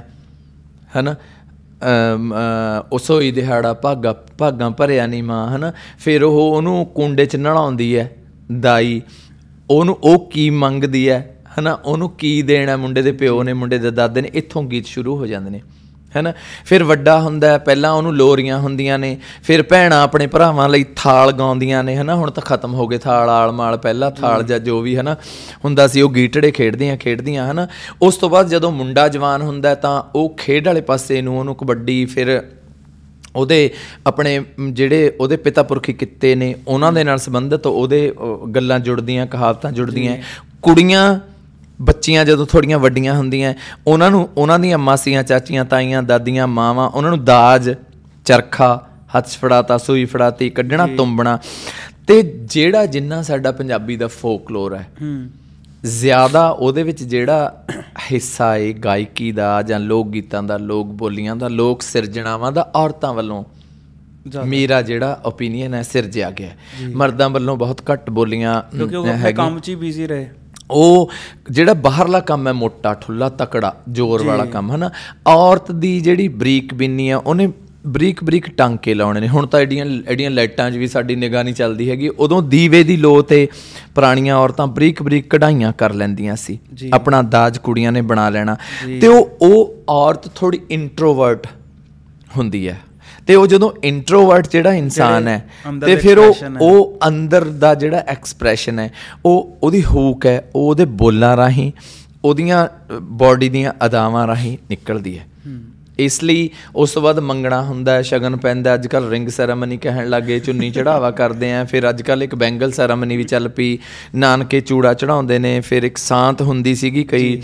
ਉਸ ਤੋਂ ਬਾਅਦ ਫੇਰਿਆਂ ਦੇ ਗੀਤ ਨੇ ਪਹਿਲੇ ਜ਼ਮਾਨੇ 'ਚ ਸਾਰਿਆਂ ਦੇ ਫੇਰੇ ਹੀ ਹੁੰਦੇ ਸੀ ਬੇਦੀ ਦੇ। ਉੱਥੇ ਨਾਲ ਨਾਲ ਪੰਡਤ ਮੰਤਰ ਪੜ੍ਹੀ ਜਾਂਦਾ ਨਾਲ ਨਾਲ ਔਰਤਾਂ ਗੀਤ ਗਾਈ ਜਾਂਦੀਆਂ ਨੇ ਉਹਨੂੰ ਵਿੱਚ ਮਖੌਲ ਕਰੀ ਜਾਂਦੀਆਂ ਨੇ ਹਨਾ? ਫਿਰ ਵਿਆਹ ਨਾਲ ਸੰਬੰਧਿਤ ਬਹੁਤ ਸਾਰੇ ਗੀਤ ਵਿਆਹ ਨਾਲ ਤਾਂ ਬਹੁਤ ਜ਼ਿਆਦਾ ਨੇ। ਕਿਉਂਕਿ ਵਿਆਹ ਜਿਹੜਾ ਸਾਡੇ ਕਲਚਰ ਦਾ ਇੱਕ ਉਹ ਟਰਨਿੰਗ ਪੁਆਇੰਟ ਹੈ ਜਿਹਦੇ ਵਿੱਚ ਮਨੁੱਖ ਦਾ ਇਹ ਸਮਝਿਆ ਜਾਂਦਾ ਵੀ ਹੁਣ ਇਹਦਾ ਇੱਕ ਇਹ ਨਵਾਂ ਜਨਮ ਇੱਕ ਤਾਂ ਉਹਦਾ ਜਨਮ ਹੋਇਆ। ਜੀ। ਜਦੋਂ ਵਿਆਹ ਤੇ ਏਜ ਆ ਗਈ ਤਾਂ ਉਹ ਇੱਕ ਨਵਾਂ ਜਨਮ ਹੋਇਆ। ਤਾਂ ਔਰਤਾਂ ਕਹਿੰਦੀਆਂ ਇਹ ਸ਼ੁਕਰ ਹੈ ਭਾਈ ਦੇਲੀ ਵਧੀ। ਦੇਲੀ ਵਧੀ ਪਹਿਲਾਂ ਮੁੰਡਾ ਜੰਮਣ ਤੇ ਫਿਰ ਜਦੋਂ ਮੁੰਡੇ ਦਾ ਵਿਆਹ ਹੁੰਦਾ ਇੱਕ ਘਰ ਹੋਰ ਬਣਨਾ ਨਾ ਅਖੀਰ ਨੂੰ ਤਾਂ ਉਹਨੇ ਅੱਡ ਹੋਣਾ ਹੀ ਹੋਣਾ। ਜੀ। ਜਿੱਦਾਂ ਆਪਾਂ ਇਹੀ ਟੌਪਿਕਸ ਦੀ ਗੱਲ ਕਰਦੇ ਆ ਤੇ ਤੁਸੀਂ ਜਿੱਦਾਂ ਬਹੁਤ ਖੂਬਸੂਰਤੀ ਨਾਲ ਦੱਸਿਆ ਕਿ ਕਿੰਨੀ ਚੀਜ਼ਾਂ ਨੇ। ਲੇਕਿਨ ਇਹਦੇ ਚੋਂ ਕਾਫੀ ਸਾਰੇ ਇਹੋ ਜਿਹੇ ਵੀ ਨੇ। ਮੈਂ ਪੰਜਾਬੀ ਆ ਮੈਂ ਪੰਜਾਬ 'ਚ ਹੀ ਰਿਹਾ ਪੰਜਾਬ 'ਚ ਹੀ ਪਲਿਆ ਵਧਿਆ ਲੇਕਿਨ ਮੈਨੂੰ ਨਹੀਂ ਪਤਾ। ਹੋਰ ਹਾਲੇ ਤਾਂ ਤੁਸੀਂ ਕਹਿ ਰਹੇ ਹੋ ਕਿ ਇਸ ਤੋਂ ਇਲਾਵਾ ਹੋਰ ਵੀ ਬਹੁਤ ਸਾਰੇ ਸੀਗੇ ਬਿਲਕੁਲ। ਜਿਹੜੇ ਤਾਂ ਹੁਣ ਬਿਲਕੁਲ ਹੀ ਵਿਲੁਪਤ ਹੋ ਚੁੱਕੇ ਨੇ। ਹਾਂਜੀ ਹਾਂ। ਇਹ ਸਰ ਇਹ ਕੀ ਤੁਹਾਨੂੰ ਕੀ ਲੱਗਦਾ ਕਿ ਕੀ ਕਾਰਨ ਕੀ ਹੈ ਇਹਦਾ? ਦੇਖੋ ਕਈ ਵਾਰੀ ਨਾ ਕਾਰਨ ਬਹੁਤ ਵੱਡੇ ਵੀ ਹੋ ਸਕਦੇ ਨੇ। ਕਾਰਨ ਆਪਾਂ ਇਹ ਕਹਿ ਸਕਦੇ ਹਾਂ ਕਿ ਜਿਹੜੀ ਨਾ ਰਹਿਤਲ ਹੈ, ਉਹ ਸਦੀਆਂ ਦੇ ਪ੍ਰੋਸੈਸ 'ਚ ਪਈ ਹੋਈ ਹੈ ਤੇ ਮਨੁੱਖ ਦਾ ਜੀਵਨ, ਮਨੁੱਖ ਦਾ ਰਹਿਣ ਸਹਿਣ ਇਹ ਖੜੋਤ 'ਚ ਨਹੀਂ ਕਦੇ ਹੁੰਦਾ। ਅਸੀਂ ਰੌਲਾ ਵੀ ਪਾਈ ਜਾਂਦੇ ਆ ਨਾ ਵੀ ਹਾਏ ਮਰ ਗਏ, ਹਾਏ ਖਾ ਲਿਆ, ਸਾਡਾ ਮੁੱਕ ਗਿਆ, ਚਲੇ ਗਿਆ, ਹਨਾ? ਇਸ ਸਮੇਂ ਦੀਆਂ ਲੋੜਾਂ ਦੇ ਹਿਸਾਬ ਨਾਲ ਹਰ ਚੀਜ਼ ਪਰਿਵਰਤਨਸ਼ੀਲ ਹੈ। ਮਸਲਾ ਕੀ ਹੈ ਕਿ ਮਨੁੱਖ ਨੂੰ ਵਾਹਿਗੁਰੂ ਨੇ ਇੱਕ ਅਸ਼ਰਫੁਲ ਮਖਲੂਕ ਬਣਾਇਆ ਹੈ ਹਨਾ? ਇਹ ਹੈ ਕਿ ਆਪਾਂ ਕੁਝ ਲੋਕ ਸ਼ਦਾਈ ਜਿਨ੍ਹਾਂ ਨੂੰ ਕਹਿ ਦਿੰਨੇ ਆ ਆਪਾਂ ਹਮੇਸ਼ਾ ਤੋਂ ਇਦਾਂ ਹੁੰਦਾ ਕਿ ਸਾਰੇ ਲੋਕ ਸਾਰੀਆਂ ਚੀਜ਼ਾਂ ਨੂੰ ਸਾਂਭਦੇ ਨਹੀਂ ਹੁੰਦੇ। ਜੀ। ਕੁਝ ਕੁ ਲੋਕ ਹੁੰਦੇ ਨੇ ਜਿਹੜੇ ਆਪਣੇ ਪੁਰਾਣੇ ਵਿਰਸੇ ਵੱਲ ਦੇਖ ਕੇ ਝਾਤ ਮਾਰ ਕੇ ਉਹਨਾਂ ਚੀਜ਼ਾਂ ਨੂੰ ਸਾਂਭ ਸਾਂਭ ਕੇ ਅੱਗੇ ਅੱਗੇ ਪ੍ਰੋਪੇਗੇਟ ਕਰਦੇ ਨੇ। ਜੇ ਹਜ਼ਾਰ ਬੰਦਾ ਹੈ ਨਾ ਤਾਂ ਹਜ਼ਾਰ ਬੰਦਿਆਂ ਦੇ ਕੰਮ ਹੁੰਦੇ ਨੇ। ਹਰ ਕੋਈ ਬੰਦਾ ਨੂਰ ਬਣ ਕੇ ਡਰੈਸ ਪਾ ਕੇ ਨੱਚੂਗਾ ਨਹੀਂ। ਜੀ। ਹੈਨਾ? ਉਹ ਜੋ ਨੂਰ ਨੂੰ ਵਾਹਿਗੁਰੂ ਨੇ ਸੌਂਪਤਾ ਕੰਮ ਹੈਨਾ? ਉਹ ਉਸੇ ਨੇ ਕਰਨਾ ਹੈ। ਇਸ ਲਈ ਜਿਉਂ-ਜਿਉਂ ਸਾਡੀ ਸਭਿਅਤਾ ਬਦਲਦੀ ਹੈ ਜਿਹੜੀ ਸਭਿਅਤਾ ਹੁੰਦੀ ਹੈ ਉਹ ਮਟੀਰੀਅਲਿਸਟਿਕ ਹੁੰਦੀ ਮਟੀਰੀਅਲ ਹੁੰਦਾ ਹੈ ਹੈਨਾ? ਜਿਹੜਾ ਸੱਭਿਆਚਾਰ ਹੁੰਦਾ ਹੈ ਮਟੀਰੀਅਲ ਨੂੰ ਆਪਣੇ ਹਿਸਾਬ ਨਾਲ ਜਦੋਂ ਅਸੀਂ ਵਰਤਦੇ ਹਾਂ ਉਹਦੀ ਰਿਫਲੈਕਸ਼ਨ ਹੁੰਦਾ ਹੈ। ਹੁਣ ਮੈਂ ਤੁਹਾਨੂੰ ਇੱਕ ਸਿੱਠਣੀ ਸੁਣਾਵਾਂ ਕਿ ਬੀਬੀਆਂ ਸਿੱਠਣੀ ਦਿੰਦੀਆਂ ਹੁੰਦੀਆਂ ਤੀ ਮਾਰੀ ਸ਼ੌਂਕ ਦੀ ਹੱਥ 'ਚ ਰੁਮਾਲ ਰੱਖਦੀ ਹੈਨਾ? ਇਹ ਹੁਣ ਕਿਸੇ ਟਾਈਮ ਰੁਮਾਲ ਸ਼ੁਕੀਨੀ ਦਾ ਸਿੰਬਲ ਮੰਨਿਆ ਜਾਂਦਾ ਸੀ ਹੈਨਾ? ਤੇ ਹੁਣ ਉਹਨੂੰ ਅਸੀਂ ਵੀ ਬਦਲ ਲਿਆ ਬੀਬੀਆਂ ਨੇ ਖੁਦੇ ਬਦਲ ਲਿਆ ਮਾਰੀ ਸ਼ੌਂਕ ਦੀ ਹੱਥ 'ਚ ਮੋਬਾਈਲ ਰੱਖਦੀ। ਤੇ ਹੁਣ ਤੁਸੀਂ ਦੇਖੋ ਰੁਮਾਲ ਪਿੱਛੇ ਚਲਿਆ ਗਿਆ। ਹਾਲਾਂਕਿ ਰੁਮਾਲ ਹੁਣ ਵੀ ਬੀਬੀਆਂ ਕੋਲ ਛੋਟਾ ਜਿਹਾ ਹੁੰਦਾ ਸਭ ਕੋਲ ਹੈ ਬੰਦਿਆਂ ਕੋਲ ਵੀ ਹੁੰਦਾ ਰੁਮਾਲ ਹਨਾ? ਤੇ ਪਰ ਹੁਣ ਹੱਥ 'ਚ ਜਿਹੜਾ ਐਡਾ ਬੜਾ ਮੋਬਾਈਲ ਹੈ ਉਹ ਆ ਗਿਆ। ਉਹ ਸਾਡੇ ਇਹਨੂੰ ਮਾਰੀ ਸ਼ੌਂਕ ਦੀ ਕਿਉਂ ਕਿਹਾ? ਕਿਉਂਕਿ ਅਸੀਂ ਲੋਕਾਂ ਨੇ ਨਾ ਉਹਨੂੰ ਕਈ ਟੈਕਨੋਲੋਜੀਆਂ ਦੀਆਂ ਚੀਜ਼ਾਂ ਨੂੰ ਉਹਨੂੰ ਅਸੀਂ ਲੋੜ ਮੁਤਾਬਕ ਨਹੀਂ ਲਿਆ। ਜੀ। ਅਸੀਂ ਟੌਰ ਮੁਤਾਬਕ ਵੀ ਲੈ ਲਿਆ। ਸ਼ੌਕ ਮੁਤਾਬਕ ਹੀ ਹੁਣ ਅੱਜ ਹੁਣ ਅੱਜ ਦੇ ਜ਼ਮਾਨੇ 'ਚ ਮੇਰੇ ਆਹ ਖਿੰਡਿਆ ਜਿਹਾ ਮੋਬਾਈਲ ਹੈ ਹਨਾ? ਜੀ। ਮੈਨੂੰ ਅਗਲਾ ਕਹੇ ਯਾਰ ਤੁਹਾਡੇ ਕੋਲ ਆਈਫੋਨ 15 ਕਾਤੇ ਨਹੀਂ? ਮੈਨੂੰ ਆਈਫੋਨ ਚਲਾਉਣਾ ਹੀ ਨਹੀਂ ਆਉਂਦਾ ਤਾਂ ਔਖਾ ਹੀ ਬਹੁਤ ਹੈ ਹੈਨਾ? ਮੈਨੂੰ ਇਹ ਹੈ ਵੀ ਫੋਨ ਆ ਗਿਆ। ਫੋਨ ਸੁਣ ਲਿਆ ਜਾਂ ਮਾੜੀ ਮੋਟੀ ਵੀਡੀਓ ਬਣਾ ਲਈ WhatsApp ਕਰਤਾ। ਆਈਫੋਨ ਦੇ ਫੰਕਸ਼ਨਸ ਬਹੁਤ ਔਖੇ ਨੇ। ਮੈਂ ਜ਼ਰੂਰ ਪੰਗਾ ਲੈਣਾ ਮੈਂ ਮੱਥਾ ਮਾਰਨਾ। ਜ਼ਰੂਰਤ ਦੇ ਹਿਸਾਬ ਨਾਲ ਚੀਜ਼ ਜ਼ਰੂਰਤ ਦੇ ਹਿਸਾਬ ਨਾਲ। ਜ਼ਰੂਰਤ ਦੇ ਹਿਸਾਬ ਨਾਲ ਜਾਂ ਫਿਰ ਫੈਸ਼ਨ ਦੇ ਹਿਸਾਬ ਨਾਲ ਹਨਾ ਇਹ ਚੀਜ਼ਾਂ ਬਦਲਦੀਆਂ। ਜਿਹੜਾ ਸਾਡਾ ਸੱਭਿਆਚਾਰ ਹੈ ਬੋਲੀ ਹੈ ਭਾਸ਼ਾ ਆਪਾਂ ਜਿਹੜੀ ਹੁਣ ਪੰਜਾਬੀ ਬੋਲਦੇ ਆ ਜੀ। ਗੁਰੂ ਨਾਨਕ ਬਾਬਾ ਜੀ ਦੇ ਵੇਲੇ ਇਹ ਨਹੀਂ ਸੀ। ਬਾਬਾ ਫਰੀਦ ਦੇ ਵੇਲੇ ਇਹ ਨਹੀਂ ਸੀ ਹਨਾ ਤੇ ਜਿਹੜੇ ਸਾਡੇ ਸਿੱਧ ਤੇ ਹਨਾ? ਉਹਨਾਂ ਦੇ ਵੇਲੇ ਇਹ ਨਹੀਂ ਸੀ। ਮਤਲਬ ਕੀ ਹੈ ਕਿ ਜਦੋਂ ਤੋਂ ਸਾਡੀ ਇਸ ਖਿੱਤੇ ਦੀ ਸਭਿਅਤਾ ਸੀ ਜਿਹੜੀ ਉਸ ਵੇਲੇ ਭਾਸ਼ਾ ਸੀ ਉਹ ਵੀ ਪੰਜਾਬੀ ਹੀ ਸੀ। ਜਦੋਂ ਫਿਰ ਪੰਜਾਬ ਦੇ ਖਿੱਤੇ ਦਾ ਨਾਮਕਰਨ ਹੋਇਆ ਫਿਰ ਸਾਡੀ ਪੰਜਾਬੀ ਭਾਸ਼ਾ ਦਾ ਪੰਜਾਬੀ ਜ਼ੁਬਾਨ ਦਾ ਵੀ ਨਾਮਕਰਨ ਹੋ ਗਿਆ ਕਿ ਇਹ ਪੰਜਾਬੀ ਹੈ। ਔਰ ਆਉਣ ਵਾਲੇ 100 ਸਾਲ ਬਾਅਦ ਵੀ ਪੰਜਾਬ ਦੇ ਖਿੱਤੇ ਨਾਲ ਸੰਬੰਧਿਤ ਪੰਜਾਬੀ ਰਹੂਗੀ। ਬੇਸ਼ੱਕ ਉਹਦੇ ਚ ਬਹੁਤ ਸਾਰੇ ਅੰਗਰੇਜ਼ੀ ਦੇ ਹਿੰਦੀ ਦੇ ਉਰਦੂ ਦੇ ਨਹੀਂ। ਉਰਦੂ ਦੇ ਨਿਕਲ ਚੁੱਕੇ ਨੇ ਕਿਉਂਕਿ ਪਾਰਟੀਸ਼ਨ ਤੋਂ ਪਹਿਲਾਂ ਜ਼ਿਆਦਾ ਪੰਜਾਬੀ ਦੇ ਵਿੱਚ ਉਰਦੂ ਫਾਰਸੀ ਦੀ ਲਫ਼ਜ਼ ਹੁੰਦੇ ਸੀਗੇ। ਹੁਣ ਜ਼ਿਆਦਾ ਹਿੰਦੀ ਦੇ ਸੰਸਕ੍ਰਿਤ ਦੇ ਲਫ਼ਜ਼ ਆਉਣ ਲੱਗੇ ਹੌਲੀ ਹੌਲੀ ਅੰਗਰੇਜ਼ੀ ਡੋਮੀਨੇਟ ਕਰ ਗਈ। ਪਰ ਫਿਰ ਵੀ ਆਪਣੇ ਵਰਗੇ ਕੁਝ ਸ਼ੁਦਾਈ ਲੋਕ ਨੇ ਹੁਣ ਤੁਹਾਡੇ ਮੈਂ ਦੇਖਦਾ ਉੱਥੇ ਕਿਤਾਬਾਂ ਦਾ ਢੇਰ ਲੱਗਾ ਹੋਇਆ ਪੰਜਾਬੀ ਦੀਆਂ। ਮੇਰਾ ਮੈਨੂੰ ਜਿਵੇਂ ਕਹਿੰਦੇ ਨੇ ਵੀ ਕਿਸੇ ਚੀਜ਼ ਨੂੰ ਦੇਖ ਕੇ ਲਾਲਾਂ ਗਿਰਨ ਲੱਗ ਜਾਂਦੀਆਂ ਕਿਤਾਬਾਂ ਨੂੰ ਦੇਖ ਕੇ ਮੈਨੂੰ ਐ ਹੁੰਦਾ ਮੈਨੂੰ ਬਹੁਤ ਸ਼ੌਕ ਸੀ। ਪਰ ਅਨਲੱਕੀਲੀ ਥੀਸ ਡੇਜ਼ ਮੈਂ ਇੰਨਾ ਬਿਜ਼ੀ ਆ ਕਿ ਕਿਤਾਬ ਮੈਂ ਖਰੀਦ ਤਾਂ ਲਿਆਉਂਗਾ But ਪਰਸੋਂ ਮੈਨੂੰ ਕਿਸੇ ਕੁੜੀ ਨੇ ਮੋਗੇ ਤੋਂ ਕਿਤਾਬਾਂ ਗਿਫਟ ਕੀਤੀਆਂ ਜੈਸੀ ਬਰਾੜ ਹੈ ਹਨਾ ਕੁੜੀ? ਤਿੰਨ ਕਿਤਾਬਾਂ ਨੇ ਉਹਦੀਆਂ ਮੈਨੂੰ ਮੇਰਾ ਐਡਰੈਸ ਲੈ ਕੇ ਉਹਨੇ ਭੇਜਣਾ ਤਾਂ ਉਹਨੇ ਮੇਰੇ ਲਈ ਸੂਟ ਸੀਗਾ। ਅੱਛਾ ਜੀ। ਭੇਜਤੀਆਂ ਕਿਤਾਬਾਂ। ਉਹ ਕਿਤਾਬਾਂ ਦੇਖ ਕੇ ਮੈਨੂੰ ਇੱਕਦਮ ਬਹੁਤ ਸੋਹਣਾ ਲੱਗਿਆ। ਪਰ ਮੈਂ ਕੀ ਕਰਾਂ how can I do that ਕਿ ਮੈਂ ਕਿਤਾਬਾਂ ਦੇਖ ਕੇ ਉੱਥੇ ਸਜਾ ਕੇ ਮੇਜ਼ ਤੇ ਰੱਖਦੀਆਂ ਪੜਨ ਦਾ ਟਾਈਮ ਨਹੀਂ। ਜੀ। ਹੈਨਾ? ਤੇ ਇਸ ਕਰਕੇ ਹਰ ਮਨੁੱਖ ਦੀ ਜਿਉਂ-ਜਿਉਂ ਜ਼ਿੰਦਗੀ 'ਚ ਜਿਉਂ-ਜਿਉਂ ਮਟੀਰੀਅਲ 'ਚ ਤਬਦੀਲੀ ਆਉਂਦੀ ਹੈ। ਕਿਸੇ ਵਕਤ ਗੱਡੇ ਤੇ ਨਾ ਚੜਦੀ ਗਢੀਰੇ ਤੇ ਨਾ ਚੜਦੀ ਹੈਨਾ? ਹੁਣ ਮਿੱਤਰਾਂ ਦੇ ਲੈ ਜਾ ਮੋੜ ਕੇ ਟਰੈਕਟਰ ਚਰਖਾ ਨਹੀਂ ਗਲੀ ਵਿੱਚ ਚੱਕਣਾ ਹੈਨਾ? ਚਰਖੇ ਤੇ ਟਰੈਕਟਰ ਦਾ ਟਕਰਾਓ। ਮਟੀਰੀਅਲ ਚੇਂਜ ਹੋਇਆ। ਖੂਹ ਟੋਬੇ ਖਤਮ ਹੋ ਗਏ। ਉਸੇ ਤਰ੍ਹਾਂ ਉਹਨਾਂ ਨਾਲ ਖੂਹਾਂ ਟੋਬਿਆਂ ਨਾਲ ਸੰਬੰਧਿਤ ਜਿਹੜੀ ਕਿਸੇ ਭਾਸ਼ਾ ਦੀ ਸ਼ਬਦਾਵਲੀ ਉਹ ਪਿੱਛੇ ਚਲੀ ਗਈ। ਜਦੋਂ ਖੂਹ ਹੈ ਹੀ ਨਹੀਂ ਖੂਹ ਦੇ ਆਲੇ ਦੁਆਲੇ ਮੌਣ ਹੁੰਦੀ ਸੀ। ਖੂਹ ਦੇ ਵਿੱਚ ਹਲਟੀ ਤੀ ਖੂਹ ਦੀ ਗਰਦਨ ਹੁੰਦੀ ਤੀ ਖੂਹ ਦਾ ਕੁੱਤਾ ਚੱਲਦਾ ਹੁੰਦਾ ਤੀ ਹਨਾ ਢਿੰਕਲੀ ਹੁੰਦੀ ਤੀ ਉੱਥੇ ਹਨਾ ਤੇ ਫਿਰ ਬਲਦਾਂ ਦੀ ਜੋਗ ਹੁੰਦੀ ਤੀ ਜੋੜੀ ਬਲਦਾਂ ਦੀ ਗੱਲ ਟੱਲੀਆਂ। ਇਹ ਇਹ ਮੋਟੀਆਂ-ਮੋਟੀਆਂ ਚੀਜ਼ਾਂ ਮੈਂ ਤੁਹਾਨੂੰ ਦੱਸੀਆਂ ਨੇ ਫਿਰ ਨਸਾਰ ਹੁੰਦੀ ਸੀ। ਜੀ। ਹਨਾ ਨਸਾਰ ਜੀ ਚ ਪਾਣੀ ਗਿਰਦਾ ਸੀ ਟਿੰਡਾ ਹੁੰਦੀਆਂ ਸੀ ਜਿਹੜੀਆਂ ਚੱਲਦੀਆਂ ਸੀ। ਪਰ ਜਦ ਹੁਣ ਉਹ ਚੀਜ਼ ਹੈ ਨਹੀਂ ਆਉਣ ਵਾਲੀਆਂ ਪੀੜ੍ਹੀਆਂ ਨੂੰ ਅਸੀਂ ਉਹ ਫਿਲ- ਹੀ ਨਹੀਂ ਕਰ ਪਾਉਣਗੇ ਹਾਂ, ਉਹ। ਉਹ ਰਿਲੇਟ ਨਹੀਂ ਕਰ ਪਾਉਣਗੇ। ਹਾਂ ਅਸੀਂ ਫਿਲਮ 'ਚ ਦਿਖਾਵਾਂਗੇ। ਉਹ ਵੀ ਜੇ 100 ਬੱਚਾ ਇੱਥੇ ਖੜਾਤਾ ਤਾਂ 100 ਚੋਂ 3 4 5 ਵੱਧ ਤੋਂ ਵੱਧ 10 ਨੂੰ ਉਸ ਚੀਜ਼ ਨਾਲ ਇੰਟਰਸਟ ਹੋਊਗਾ। ਜੀ। ਇੰਟਰਸਟ ਦੀ ਵਜ੍ਹਾ ਕਰਕੇ ਉਹਨੂੰ ਖੋਜੂਗਾ ਗੂਗਲ ਤੋਂ ਜਾਂ ਐਨਸਾਈਕਲੋਪੀਡੀਆਜ਼ ਹੁਣ ਮੈਂ ਤੁਹਾਨੂੰ ਇੱਕ ਹਾਸੇ ਵਾਲੀ ਹਾਸੇ ਵਾਲੀ ਯਾਰ ਚੰਗੀ ਗੱਲ ਦੱਸਾਂ। ਜੀ। ਪਿਛਲੇ ਸਾਲ ਜੂਨ ਤੋਂ ਪਹਿਲਾਂ ਮਈ ਚ ਐਸੇ ਐਸੇ ਸਾਲ ਹਨਾ?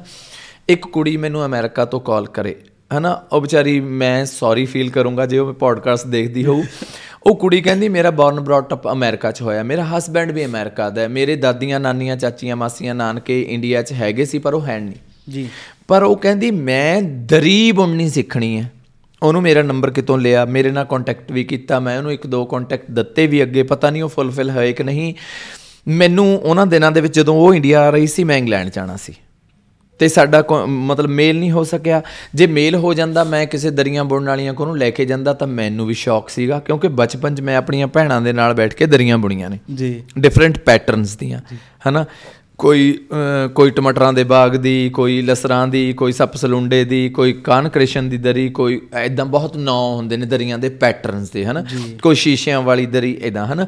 ਤੇ ਹੁਣ ਤੁਸੀਂ ਇਹ ਦੇਖੋ ਕਿ ਉਹ ਅਮਰੀਕਾ 'ਚ ਪੰਜਾਬੀ ਫੈਮਿਲੀਆਂ ਕਿੰਨੀਆਂ ਹੋਣਗੀਆਂ। ਉਹਨਾਂ ਹਜ਼ਾਰਾਂ 'ਚੋਂ ਇੱਕ ਕੁੜੀ ਨੂੰ ਕਿਉਰਿਓਸਿਟੀ ਆਈ। ਜੀ। ਤੇ ਉਹ ਉਹ ਜਿਹਾ ਹੀ ਬੱਚਾ ਇਹ ਹੈ ਕਿ ਜੇ ਉਹ ਦਰੀਆਂ ਸਿੱਖੂਗੀ ਉਹਦੇ ਪੈਟਰਨ ਸਿੱਖੂਗੀ ਆਉਣ ਵਾਲੀਆਂ ਨਸਲਾਂ ਨੂੰ ਵੀ ਉਹ ਡਾਕੂਮੈਂਟੇਸ਼ਨ ਹੋਗੀ ਜੀ। ਹਨਾ? ਤੇ ਇਸੇ ਤਰ੍ਹਾਂ ਸਮਝ ਲਓ ਮੈਂ ਆ ਵੀ ਨੂਰ ਮੇਰਾ ਮੈਨੂੰ ਚਾਅ ਚੜਿਆ ਗਿੱਧਾ ਪਾਉਣ ਦਾ। ਤੁਸੀਂ ਵੀ ਡਾਕੂਮੈਂਟੇਸ਼ਨ ਕਰਤੀ। ਹਾਂ ਡਾਕੂਮੈਂਟੇਸ਼ਨ ਕਰਤੀ ਔਰ ਕਰਦੇ ਰਹਿੰਦੇ ਆ ਹਨਾ? ਚਾਅ ਚੜਿਆ ਗਿੱਧੇ ਦਾ ਮੈਂ ਰੂਪ ਹੀ ਬਦਲ ਲਿਆ। ਜੀ। ਹਨਾ? ਮੈਂ ਗਿੱਧਾ ਪਹਿਨ ਲਿਆ ਮੈਂ ਇਹਨੂੰ ਮੈਂ ਹਮੇਸ਼ਾ ਇਹ ਕਹਿਣਾ ਹੁੰਦਾ ਵੀ ਮੈਂ ਕੁੜੀ ਦਾ ਰੂਪ ਨਹੀਂ ਵਟਾਇਆ ਮੈਂ ਗਿੱਧੇ ਦਾ ਰੂਪ ਵਟਾਇਆ। ਜੀ। ਗਿੱਧੇ ਦਾ ਰੂਪ ਕੀ ਆ? ਗਿੱਧਾ ਔਰਤਾਂ ਦਾ ਨਾਚ ਹੈ। ਔਰਤਾਂ ਦਾ ਪਹਿਰਾਵਾ ਹੈ। ਦੈਟਸ ਵਾਈ ਮੈਂ ਗਿੱਧਾ ਪਹਿਨ ਲਿਆ। ਜੀ। ਮੈਂ ਕੁੜੀ ਦਾ ਰੂਪ ਨਹੀਂ ਵਟਾਇਆ ਮੈਂ ਗਿੱਧਾ ਪਹਿਨ ਲਿਆ। ਮੈਨੂੰ ਇਹ ਲੱਗਿਆ ਕਿ ਜੇ ਮੈਂ ਇਸ ਪੈਂਟ ਸ਼ਰਟ ਨਾਲ ਕੁੜਤੇ ਪਜਾਮੇ ਨਾਲ ਗਿੱਧਾ ਪਾਉਂਗਾ ਪੈਂਦਾ ਇਹ ਗਿੱਧਾ ਪੈਂਦਾ। ਆਮ ਆਪਣੇ ਘਰਾਂ ਦੇ ਵਿੱਚ ਮੁੰਡੇ ਬੋਲੀਆਂ ਪਾ ਲੈਂਦੇ ਨੇ ਪਰ ਜੇ ਪ੍ਰੋਪਰ ਢੰਗ ਨਾਲ ਮੈਂ ਕੁਝ ਥੋੜਾ ਜਿਹਾ ਕਰਨਾ ਹੈ ਤਾਂ ਉਹਨੂੰ ਥੋੜਾ ਗਲੈਮਰਾਈਜ਼ ਵੀ ਕਰਨਾ ਪਊਗਾ ਮੋਡੀਫਾਈ ਵੀ ਕਰਨਾ ਪਊਗਾ ਹਨਾ। ਤੇ ਉਹ ਜ਼ਰੂਰੀ ਹੈ ਕਿਉਂਕਿ ਕਈ ਵਾਰੀ ਆਪਾਂ ਜਦੋਂ ਆਪਣਾ ਰਾ ਮਟੀਰੀਅਲ ਹੁੰਦਾ ਜਿਹੜਾ ਫੋਕ ਆ ਉਹ ਰਾ ਮਟੀਰੀਅਲ ਹੈ। ਕਈ ਵਾਰੀ ਜਦੋਂ ਐਜ਼ ਇਟ ਇਜ਼ ਉਹਨੂੰ ਅਸੀਂ ਪੇਸ਼ ਕਰਦੇ ਆ ਤਾਂ ਉਹ ਇੰਟਰਸਟਿੰਗ ਨਹੀਂ ਲੱਗਦਾ। ਪਰ ਜਦੋਂ ਤੁਸੀਂ ਉਹਦੇ ਵਿੱਚ ਥੋੜਾ ਜਿਹਾ ਮਸਾਲਾ ਪਾਤਾ ਐਜ਼ ਇਟ ਇਜ਼ ਵੀ ਰੱਖੋ। ਹੁਣ ਜਿਵੇਂ ਅਸੀਂ ਥੀਸ ਡੇਜ਼ ਅਸੀਂ ਇੱਕ ਤਜਰਬਾ ਕਰ ਰਹੇ ਹਾਂ ਸਰੰਗੀ ਦੇ ਨਾਲ। ਠੀਕ ਹੈ ਹਨਾ? ਤੇ ਜਦੋਂ ਸਰੰਗੀ ਵੱਜਦੀ ਆ ਹੁਣ ਥੀਸ ਡੇਜ਼ ਮੈਨੂੰ ਇੰਨਾ ਰਿਸਪੌਂਸ ਅੱਛਾ ਆ ਰਿਹਾ ਹੈ। ਸਾਰੇ ਲੋਕ ਇਹ ਕਹਿ ਰਹੇ ਵੀ ਯਾਰ ਤੁਸੀਂ ਐਡ ਆਨ ਕੀਤਾ। ਉਹਦੇ ਵਿੱਚ ਕੀ ਹੈ? ਦੋ ਚੀਜ਼ਾਂ ਹੋ ਗਈਆਂ। ਜੇ ਮੈਨੂੰ ਰੌ ਗਾਉਂਗਾ ਤਾਂ ਹੋ ਸਕਦਾ 10 ਬੰਦਿਆਂ ਦਾ ਇੰਟਰਸਟ ਬਣੇ। ਉਹ ਉਹਨਾਂ ਦਾ ਜਿਨ੍ਹਾਂ ਨੇ ਉਹ ਚੀਜ਼ ਸੁਣੀ ਹੋਈ ਹੈ। ਪਰ ਜਦੋਂ ਮੈਂ ਨਾਲ ਸਰੰਗੀ ਬੁਗਤੂ ਜੋੜ ਲਿਆ ਤਾਂ ਹੋ ਸਕਦਾ ਹੈ ਉਹ ਅਟਰੈਕਟ ਕਰਦਾ ਹੈ। ਹੂੰ। ਤਾਂ ਉਹ 20 25 ਜਣਿਆਂ ਨੂੰ ਹੋਰ ਅਟਰੈਕਟ ਕਰੇ। ਤਾਂ ਪ੍ਰੋਪੇਗੇਟ ਕੀ ਹੋਇਆ ਮੇਰਾ ਫੋਕ ਸਰੰਗੀ ਵੀ ਸਾਡਾ ਫੋਕ ਸਾਜ਼ ਹੈ ਬੁਗਤੂ ਵੀ ਸਾਡਾ ਫੋਕ ਸਾਜ਼ ਹੈ। ਕਿੰਨੀਆਂ ਚੀਜ਼ਾਂ ਦਾ ਅੱਗੇ ਪ੍ਰਚਾਰ ਹੋ ਗਿਆ? ਜੀ। ਅਗਲੀ ਗੱਲ ਜਿਹੜੀ ਮੈਂ ਅੱਜ ਦੇ ਸੰਦਰਭ ਦੇ ਵਿੱਚ ਕਹਿਣਾ ਆ ਕਿ ਮੇਰੇ ਨਾਲ ਜਦੋਂ ਜੁੜੇ ਨੇ ਮੈਂ ਖੜਾ ਹਾਂ ਮੈਂ ਅਰਨ ਕਰ ਰਿਹਾ ਜਦੋਂ ਮੈਂ ਇੱਕ ਬੁਗਤੂ ਵਾਲੇ ਨੂੰ ਨਾਲ ਲੈ ਕੇ ਗਿਆ ਤਾਂ ਉਹ ਵੀ ਅਰਨ ਕਰੂਗਾ। ਸਾਡਾ ਲੋਕ ਸਾਜ਼ ਹੈ ਬੁਗਤੂ ਅੱਜ ਕੱਲ ਆਮ ਤੌਰ ਤੇ ਬਹੁਤਾ ਮਤਲਬ ਕਿ ਉਹਨਾਂ ਨੂੰ ਉਹ ਨਹੀਂ ਹੁੰਦਾ ਹਨਾ? ਸਰੰਗੀ ਸਾਡਾ ਲੋਕ ਸਾਜ਼ ਹੈ। ਉਹ ਦੋ ਜਣੇ ਨੇ ਹੋਰ ਅਰਨ ਕੀਤਾ। ਉਹਨਾਂ ਦੀ ਇਕਨੋਮਿਕ ਕੰਡੀਸ਼ਨ ਠੀਕ ਹੋਈ। ਜੀ। ਵੱਡੀ ਗੱਲ ਇਹ ਵੀ ਹੈ ਕਿ ਤੁਸੀਂ ਕਿਸੇ ਚੀਜ਼ ਨੂੰ ਪਾਲਿਸ਼ ਕਰਕੇ ਗਲੈਮਰਾਈਜ਼ ਕਰਕੇ ਮੋਡੀਫਾਈ ਕਰਕੇ ਬਾਜ਼ਾਰ ਦੇ ਵਿੱਚ ਰੱਖਤਾ ਉਹਦਾ ਰੂਪ ਵੀ ਉਹੀ ਰਿਹਾ। ਪਰ ਉਹਦੇ ਵਿੱਚ ਤੁਸੀਂ ਸਿਲਮੇ ਸਤਾਰੇ ਲਾ ਕੇ ਉਹਨੂੰ ਪੇਸ਼ ਕਰਤਾ ਤੇ ਬਾਜ਼ਾਰ ਦੇ ਵਿੱਚ ਤੁਸੀਂ ਉਹਨੂੰ ਕਿਵੇਂ ਪੇਸ਼ ਕੀਤਾ? ਤਾਂ ਕਿ ਤੁਹਾਡਾ ਢਿੱਡ ਵੀ ਭਰਨਾ ਚਾਹੀਦਾ ਨਾ। ਪਹਿਲੇ ਸਮਿਆਂ ਦੇ ਵਿੱਚ ਆਰਟਿਸਟ ਜਿਹੜੇ ਫੋਕ ਆਰਟਿਸਟ ਹੁੰਦੇ ਤੇ ਉਹ ਵਿਚਾਰੇ ਆਈ ਮੇਲਿਆਂ ਦੇ ਵਿੱਚ ਜਾ ਕੇ ਜਾਂ ਕਿਤੇ ਵੀ ਜਾ ਕੇ ਉਹ ਪਰਫਾਰਮੈਂਸਸ ਕਰਦੇ ਤੇ ਕਿਸੇ ਨੇ ਰੁਪਈਆ ਨਾਮ ਦਿੱਤਾ ਕਿਸੇ ਨੇ ਥੇਲੀ ਦਿੱਤੀ ਕਿਸੇ ਨੇ ਨਾ। ਉਹ ਵੱਡੇ ਵੱਡੇ ਆਰਟਿਸਟ ਵਿਚਾਰੇ ਇੱਕਣੇ ਖਤਮ ਹੋ ਗਏ। ਜੀ। ਪਰ ਮੈਂ ਕਿਤੇ ਕਿਸੇ ਸਿਆਣੇ ਤੋਂ ਇਹ ਸੁਣਿਆ ਸੀਗਾ ਕਿ ਤੁਸੀਂ ਅੱਛਾ ਕੰਮ ਪਹਿਲਾਂ ਕਰਕੇ ਦਿਖਾਓ। ਹੂੰ। ਤੇ ਫਿਰ ਤੁਸੀਂ ਆਪਣੀ ਸੁਸਾਇਟੀ ਨੂੰ ਕ੍ਰੀਏਟਿਵ ਕਰਕੇ ਦਿਖਾਓ ਸੁਸਾਇਟੀ ਤੁਹਾਨੂੰ ਮੰਨੇਗੀ। ਜੀ। ਤੇ ਜਦੋਂ ਸੁਸਾਇਟੀ ਮੰਨੇਗੀ ਤਾਂ ਤੁਹਾਡਾ ਸੁਸਾਇਟੀ ਢਿੱਡ ਵੀ ਭਰੇਗੀ ਜੋ ਅੱਜ ਮੈਨੂੰ ਹੋ ਰਿਹਾ। ਔਰ ਮੇਰੇ ਨਾਲ ਈਵਨ ਈਵਨ ਮੈਂ ਹੋਰ ਚੰਗੀ ਗੱਲ ਦੱਸਾਂ ਕਿ ਮੇਰੇ ਕੋਲੋਂ ਪਿਛਲੇ 25 ਸਾਲਾਂ ਚੋਂ ਘੱਟੋ ਘੱਟ 5-400 ਮੁੰਡਾ ਸਿੱਖ ਕੇ ਥਰੂ ਪੰਜਾਬ ਆਪਣੇ ਆਪਣੇ ਗਰੁੱਪ ਵੀ ਬਣਾ ਚੁੱਕੇ ਨੇ। ਕੀ ਬਾਤ। ਹਨਾ? ਤੇ ਉਹ ਅਰਨ ਕਰ ਰਹੇ ਨੇ। ਮੈਨੂੰ ਖੁਸ਼ੀ ਹੁੰਦੀ ਹੈ। ਹਨਾ? ਕਈ ਵਾਰੀ ਮਤਲਬ ਸਿਰਫ ਮੁੰਡਿਆਂ ਨੂੰ ਹੀ ਟ੍ਰੇਨਿੰਗ ਦੇ ਰਹੇ ਹੋ ਹਾਂ ਉਹ- ਉਹਦੀ ਇੱਕ ਵਜ੍ਹਾ ਹੈ। ਉਹਦੀ ਉਹ ਬਾਅਦ ਦੇ ਵਿੱਚ ਆਪਾਂ ਕਿਤੇ ਤੁਸੀਂ ਕੁਐਸਚਨ ਕਰੋਗੇ। ਟ੍ਰੇਨਿੰਗ ਨਹੀਂ ਮੈਂ ਟ੍ਰੇਨਿੰਗ ਨਹੀਂ ਦਿੰਦਾ। ਇੰਟਰਸਟ ਵਾਲੇ ਜਿਵੇਂ ਹੁਣ ਬਹੁਤ ਸਾਡੀ ਸੁਸਾਇਟੀ 'ਚ ਹਰ ਸੁਸਾਇਟੀ 'ਚ ਮੁੰਡੇ ਹੁੰਦੇ ਨੇ ਜਿਹੜੇ ਕਹਿੰਦੇ ਨੇ ਜੀ ਸਾਡਾ ਸੁਭਾਅ ਕੁੜੀਆਂ ਵਰਗਾ ਹੈ ਸਾਨੂੰ ਕੁੜੀਆਂ ਲਈ ਡਰੈਸ ਪਾਉਣੀ ਚੰਗੀ ਲੱਗਦੀ ਹੈ ਸਾਨੂੰ ਸੁਰਖੀ ਬਿੰਦੀ ਚੂੜੀਆਂ ਪਾਉਣੀਆਂ ਚੰਗੀਆਂ ਲੱਗਦੀਆਂ। ਤੇ ਉਹਨਾਂ ਦੇ ਅੰਦਰ ਨਾਚ ਵੀ ਪਿਆ ਹੁੰਦਾ। ਮੈਨੂੰ ਪਤਾ ਮੈਂ ਜਦੋਂ ਛੋਟਾ ਹੁੰਦਾ ਸੀ ਮੈਂ ਕਮਰਾ ਬੰਦ ਕਰਕੇ ਨੂਰਜਹਾਨ ਦੇ ਗੀਤਾਂ ਤੇ ਨੱਚਦਾ ਹੁੰਦਾ ਸੀ। ਹੈਨਾ? ਡੈਕ ਲਾਉਣਾ ਉਦੋਂ ਵੱਡੇ ਵੱਡੇ ਡੈਕ ਦਗ ਦਗ ਦਗ ਵੱਜਣਾ ਹਨਾ? ਉਹਨਾਂ ਦਾ ਪਾਕਿਸਤਾਨ ਦਾ 뮤직 ਬਹੁਤ ਜ਼ਬਰਦਸਤ। ਕੈਸਟਾ ਭਰਾ ਕੇ ਲਿਆਂਦਾ ਕੈਸਟਾਂ ਹਾਂ ਕੈਸਟਾਂ ਲਿਆਉਣੀਆਂ ਹਨਾ? ਤੇ ਉਹ ਉਹ ਸੁਣਨਾ। ਤੇ ਜਦੋਂ ਫਿਰ ਮੇਰੇ ਅੰਦਰ ਸੀਗਾ ਗਿੱਧਾ ਜਦੋਂ ਐਕਸਪਲੋਰ ਹੋਇਆ ਤੇ ਫਿਰ ਮੈਂ ਇਹ ਰੂਪ ਲੈ ਲਿਆ। ਇਸ ਕਰਕੇ ਮੁੰਡੇ ਮੈਨੂੰ ਅਪਰੋਚ ਕਰਦੇ ਨੇ ਜੀ ਸਾਨੂੰ ਵੀ ਜੀ ਕਰਦਾ ਅਸੀਂ ਨੱਚਣਾ ਚਾਹੁੰਦੇ ਆ। ਉਹਦੇ ਵਿੱਚ ਵੀ ਤਿੰਨ ਕੈਟਾਗਰੀਜ਼ ਨੇ। ਇੱਕ ਤਾਂ ਉਹ ਮੁੰਡੇ ਨੇ ਜਿਹੜੇ ਸਿਰਫ ਕੁੜੀਆਂ ਵਾਲੀ ਡਰੈਸ ਪਾ ਕੇ ਲਾਈਕ ਕੁੜੀ ਫੀਲ ਕਰਨਾ ਚਾਹੁੰਦੇ ਨੇ। ਦੂਜੇ ਉਹ ਨੇ ਜਿਹੜੇ ਸਿਰਫ ਮਨੀ ਅਰਨ ਕਰਨਾ ਚਾਹੁੰਦੇ ਨੇ। ਤੀਜੇ ਉਹ ਨੇ ਜੋ ਗਿੱਧੇ ਨੂੰ ਜਾਂ ਮੈਨੂੰ ਡਿਵੋਟਡ ਨੇ। ਤਿੰਨ ਕੈਟਾਗਰੀਜ਼ ਨੇ। ਜਿਹੜੀਆਂ ਪਹਿਲੀਆਂ ਦੋ ਨੇ ਉਹ ਮੇਰੀ ਡਿਸਪਲਿਨ ਤੋਂ ਅੰਕ ਕੇ ਨੱਠ ਜਾਂਦੇ ਨੇ। ਜਿਹੜੇ ਸਿਰਫ ਕੁੜੀ ਬਣਨ ਆਉਂਦੇ ਨੇ ਵੀ ਸੈਲਫੀਆਂ ਲੈ ਲੀਆਂ ਫੋਨ ਤੇ ਲਾ ਲੀਆਂ ਤੇ ਫਿਰ ਉਸ ਤੋਂ ਬਾਅਦ ਟੂ ਅਟਰੈਕਟ ਦਾ ਹਨਾ? ਠੀਕ ਹੈ। ਤੇ ਕੁਛ ਇਹ ਨੇ ਵੀ ਪੈਸੇ ਕਮਾਉਣ ਵਾਲੇ ਫਿਰ ਮੇਰਾ ਜਿਹੜਾ ਡਿਸਪਲਿਨ ਹੈ ਘਰ ਦਾ ਉਹ ਬੜਾ ਸਟ੍ਰਿਕਟ ਹੈ। ਠੀਕ ਹੈ ਜਿਹੜੇ ਡਿਵੋਟਡ ਹੋਣਗੇ ਉਹ ਮੇਰਾ ਹਰ ਡਿਸਪਲਿਨ ਸਟ੍ਰਿਕਟਨੈਸ ਸਹਿਣਗੇ ਤੇ ਉਹ ਮੇਰੇ ਨਾਲ ਨੇ। ਪਰ ਜਿਹੜੇ ਦੋ ਰੂਪ ਸੀਗੇ ਇੱਕ ਤਾਂ ਇਹ ਸੀਗੇ ਵੀ ਅਸੀਂ ਤਾਂ ਕੁੜੀ ਬਣਨਾ ਚਾਹੁੰਦੇ ਅਸੀਂ ਤਾਂ ਕੁੜੀਆਂ ਜੀ। ਪਰ ਮੈਂ ਹਮੇਸ਼ਾ ਇਹ ਕਹਿਣਾ ਹੁੰਦਾ ਵੀ ਅਸੀਂ ਕੁੜੀਆਂ ਨਹੀਂ ਅਸੀਂ ਕੁੜੀਆਂ ਦੀ ਕਲਾ ਦੇ ਕਲਾਕਾਰ ਹਾਂ। ਕਲਾ ਉਹਨਾਂ ਦੀ ਹੈ ਗਿੱਧਾ। ਉਹਨਾਂ ਦਾ ਜਨਮਜਾਤ ਨਾਚ ਹੈ। ਚਾਹੇ ਉਹਨਾਂ ਨੂੰ ਆਉਂਦਾ ਵੀ ਨਾ ਹੋਵੇ ਪਰ ਫਿਰ ਵੀ ਜਦੋਂ ਗਿੱਧੇ 'ਚ ਵੜਦੀਆਂ ਕੁਛ ਨਾ ਕੁਛ ਉਹਨਾਂ ਦੀ ਫੀਲਿੰਗ ਤਾੜੀ ਮਾਰਦੀਆਂ ਅੱਡੀ ਵੱਜਦੀ ਹੈ। ਜੀ। ਉਹਨਾਂ ਦੀ ਕਲਾ ਨੂੰ ਮੈਂ ਚੱਕਿਆ ਜਾਂ ਮੇਰੇ ਅੰਦਰ ਵਾਹਿਗੁਰੂ ਨੇ ਧਰਿਆ ਮੈਂ ਅੰਦਰ ਬਾਹਰ ਇੱਕ ਕੀਤਾ ਉਸ ਕਲਾ ਨੂੰ ਪੇਸ਼ ਕਰਤਾ ਤੇ ਗਿੱਧਾ ਗਿੱਧਾ ਹੋ ਗਿਆ। ਜੀ। ਇਸ ਕਰਕੇ ਕੁੜੀਆਂ ਨੂੰ ਜੁਆਇਨ ਨਹੀਂ ਕਰਾਉਣ ਦਾ ਕਈ ਕਾਰਨ ਨੇ। ਉਹ ਥੋੜੇ ਜਿਹੇ ਕਦੇ ਕਿਸੇ ਹੋਰ ਆਫ ਦਾ ਰਿਕਾਰਡ ਹੋ ਸਕਦੇ ਨੇ ਡਿਸਕਸ ਕਰ ਲਾਂਗੇ ਕਈ ਵਾਰੀ ਗੁੱਸਾ ਕਰ ਲੈਂਦੇ ਨੇ ਹਨ? ਹਾਂ ਕੁੜੀਆਂ ਵੀ ਗੁੱਸਾ ਕਰ ਸਕਦੀਆਂ ਨੇ ਜਾਂ ਕੋਈ ਹੋਰ। ਪਰ ਮੈਨੂੰ ਇਹ ਹੈ ਵੀ ਦੇਖੋ ਸਾਡੀ ਸੁਸਾਇਟੀ 'ਚ ਇੱਕ ਸੈਕਸ਼ਨ ਇਹ ਵੀ ਹੈਗਾ ਡਾਊਨ ਟਰਾਊਡਨ ਸੈਕਸ਼ਨ ਹੈ ਜਿਹੜੇ ਮੁੰਡੇ ਕੁੜੀਆਂ ਵਰਗੇ ਨੇ। ਕਈ ਵਾਰੀ ਇਹ ਆਪਣੀ ਅੰਦਰ ਤੇ ਬਾਹਰ ਦੇ ਨਾ ਟਕਰਾਓ ਤੋਂ ਫਰਸਟ੍ਰੇਟ ਹੋ ਕੇ ਘਰੋਂ ਭੱਜ ਜਾਂਦੇ ਨੇ ਜਾਂ ਸੁਸਾਇਟੀ ਦੇ ਮਿਹਣਿਆਂ ਤੋਂ ਤੰਗ ਆ ਕੇ ਕਿਸੇ ਥਰਡ ਸੁਸਾਇਟੀ 'ਚ ਰਲ ਜਾਂਦੇ ਨੇ ਜਾਂ ਫਿਰ ਕੁੜੀਆਂ ਵਾਲੇ ਕੱਪੜੇ ਪਾ ਕੇ ਬੱਸ ਸਟੈਂਡਾਂ ਤੇ ਬੱਸ ਅੱਡਿਆਂ ਤੇ ਤੁਸੀਂ ਯੂ نو ਵੈਲ ਹਨਾ? ਪਰ ਮੈਨੂੰ ਇਹ ਹੁੰਦਾ ਕਿ ਤੁਸੀਂ ਆਓ ਯਾਰ ਮੈਂ ਤੁਹਾਨੂੰ ਪਾਲਿਸ਼ ਕਰਾਂ। ਜੀ। ਘੱਟੋ ਘੱਟ ਇਹ ਇੱਕ ਬਿਜ਼ਨਸ ਤਾਂ ਹੈਗਾ ਨਾ। ਕੰਮ ਹੈ ਔਰ ਕ੍ਰੀਏਟਿਵ ਹੈ। ਇਸ ਕ੍ਰੀਏਟਿਵ ਕੰਮ ਨੇ ਮੈਨੂੰ ਸਤਿਕਾਰ ਦਿਵਾਇਆ। ਤੁਸੀਂ ਨਾ ਬਹੁਤ ਇੱਕ ਵੈਸੇ ਇੰਪੋਰਟੈਂਟ ਟੌਪਿਕ ਹੈ। ਜਿਹਦੇ ਬਾਰੇ ਆਪਾਂ ਨਾ ਕਦੀ ਖੁੱਲ ਕੇ ਗੱਲ ਕਰਦੇ ਨਹੀਂ ਆ ਉਹ ਹੈ ਜੈਂਡਰ ਫਲੂਇਡਿਟੀ ਹੂੰ। ਹਨਾ? ਆਪਾਂ ਮਤਲਬ ਕੀ ਹੈ ਕਿ ਆਪਾਂ ਮੰਨ ਕੇ ਚੱਲਦੇ ਹਾਂ ਜਾਂ ਇਸ ਪਾਸੇ ਜਾਂ ਉਸ ਪਾਸੇ ਹਨਾ? ਜਦ ਕਿ ਬਾਈਨਰੀ ਸੋਸਾਇਟੀ ਹੈ ਆਪਣੀ। ਹਾਂ ਆਪਾਂ ਬਹੁਤ ਬਾਈਨਰੀ ਚੱਲਦੇ ਹਾਂ ਹਨਾ? ਜਾਂ 0 ਜਾਂ 1 ਹਨਾ? ਇਦਾਂ ਹੀ ਚੱਲਦਾ ਆਪਣਾ ਹਿਸਾਬ ਕਿਤਾਬ। ਔਰ ਇਸ ਕਰਕੇ ਦੋਨਾਂ ਨੂੰ ਹੀ ਬਹੁਤ ਪ੍ਰੋਬਲਮਸ ਫੇਸ ਕਰਨੀਆਂ ਪਈਆਂ ਨੇ। ਚਲੋ ਜਿੰਨਾ ਚ ਤਾਂ ਜਿਹੜੇ ਤਾਂ ਵਿੱਚ ਆਉਂਦੇ ਨੇ ਪੂਰੇ ਅਗਰ ਤੁਸੀਂ ਸਮਝ ਲਓ ਕਿ ਮਤਲਬ ਮੈਂ ਅਗਰ ਬਾਇਓਲੋਜੀਕਲੀ ਪੂਰਾ ਮੇਲ ਹਾਂ ਹਨਾ? ਮੈਂ ਆਪਣੇ ਆਪ ਨੂੰ ਕੰਸੀਡਰ ਵੀ ਮੇਲ ਕਰਨਾ ਸਭ ਕੁਝ ਹਾਂ।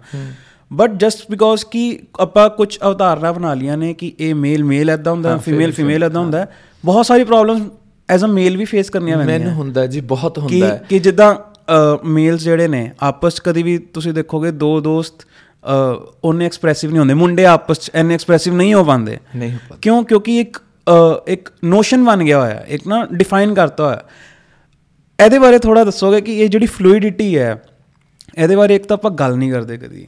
ਦੂਜਾ ਫਿਰ ਜਿਹੜੇ ਫਲੂਇਡ ਹੈਗੇ ਨੇ ਉਹਨਾਂ ਨੂੰ ਆਪਾਂ ਖੁਦ ਦੇਖਦੇ ਹਾਂ ਕਿ ਕੀ ਕੀ ਪ੍ਰੋਬਲਮਸ ਉਹ ਫੇਸ ਕਰਦੇ ਨੇ। ਦੇਖੋ ਜੀ ਮੈਂ ਤੁਹਾਡੇ ਸਾਹਮਣੇ ਮੈਂ ਤਾਂ ਫਲੋਟ ਕਰ ਲਿਆ। ਮੈਂ ਤਾਂ ਅੰਦਰੋਂ ਅੰਦਰੋਂ ਬਾਹਰ ਨੂੰ ਵਹਿਣ ਤੋਰ ਲਿਆ ਬਾਹਰੋਂ ਅੰਦਰ ਨੂੰ ਤੋਰ ਲਿਆ ਹਨਾ? ਮੈਂ ਮੈਂ ਮੈਨੂੰ ਕਿਸੇ ਨੇ ਇੱਕ ਬੀਬੀ ਨੇ ਕਮੈਂਟ ਕੀਤਾ ਸੀ ਉਹਨੇ ਅੰਗਰੇਜ਼ੀ ਚ ਲਿਖਿਆ ਅੰਗਰੇਜ਼ੀ ਮੇਰੀ ਬਹੁਤੀ ਵਧੀਆ ਨਹੀਂ ਉਹ ਯਾਦ ਨਹੀਂ ਰਿਹਾ।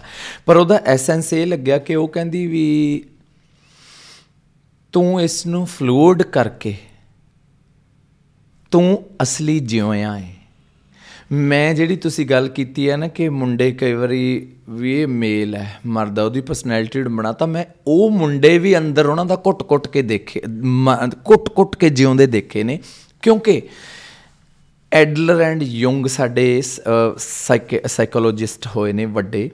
ਉਹਨਾਂ ਨੇ ਵੀ ਇਹ ਮੰਨਿਆ ਤੇ ਹੋਰ ਬਹੁਤ ਸਾਰੇ ਸਕਾਲਰਸ ਨੇ ਫਿਲਾਸਫਰਸ ਨੇ ਇਹ ਮੰਨਿਆ ਕਿ ਸਾਡੀ ਆਪਣੀ ਫਿਲਾਸਫੀ ਤੇ ਇੱਕ ਅਰਧਨਾਰੀਸ਼ਵਰ ਵਾਲਾ ਕਨਸੈਪਟ ਹੈ ਜਿਹੜਾ। ਜੀ। ਹੈਨਾ? ਤੇ ਸਾਡੇ ਪਰ ਅਸੀਂ ਕਹਿਣ ਲੱਗੇ ਡਰਦੇ ਆ ਹਨਾ? ਕਿਉਂਕਿ ਅਸੀਂ ਨਾ ਰੂਡ ਹੋ ਗਏ। ਹੂੰ। ਰੂਡ ਤੇ ਕਰੂਡ ਹੋ ਗਏ।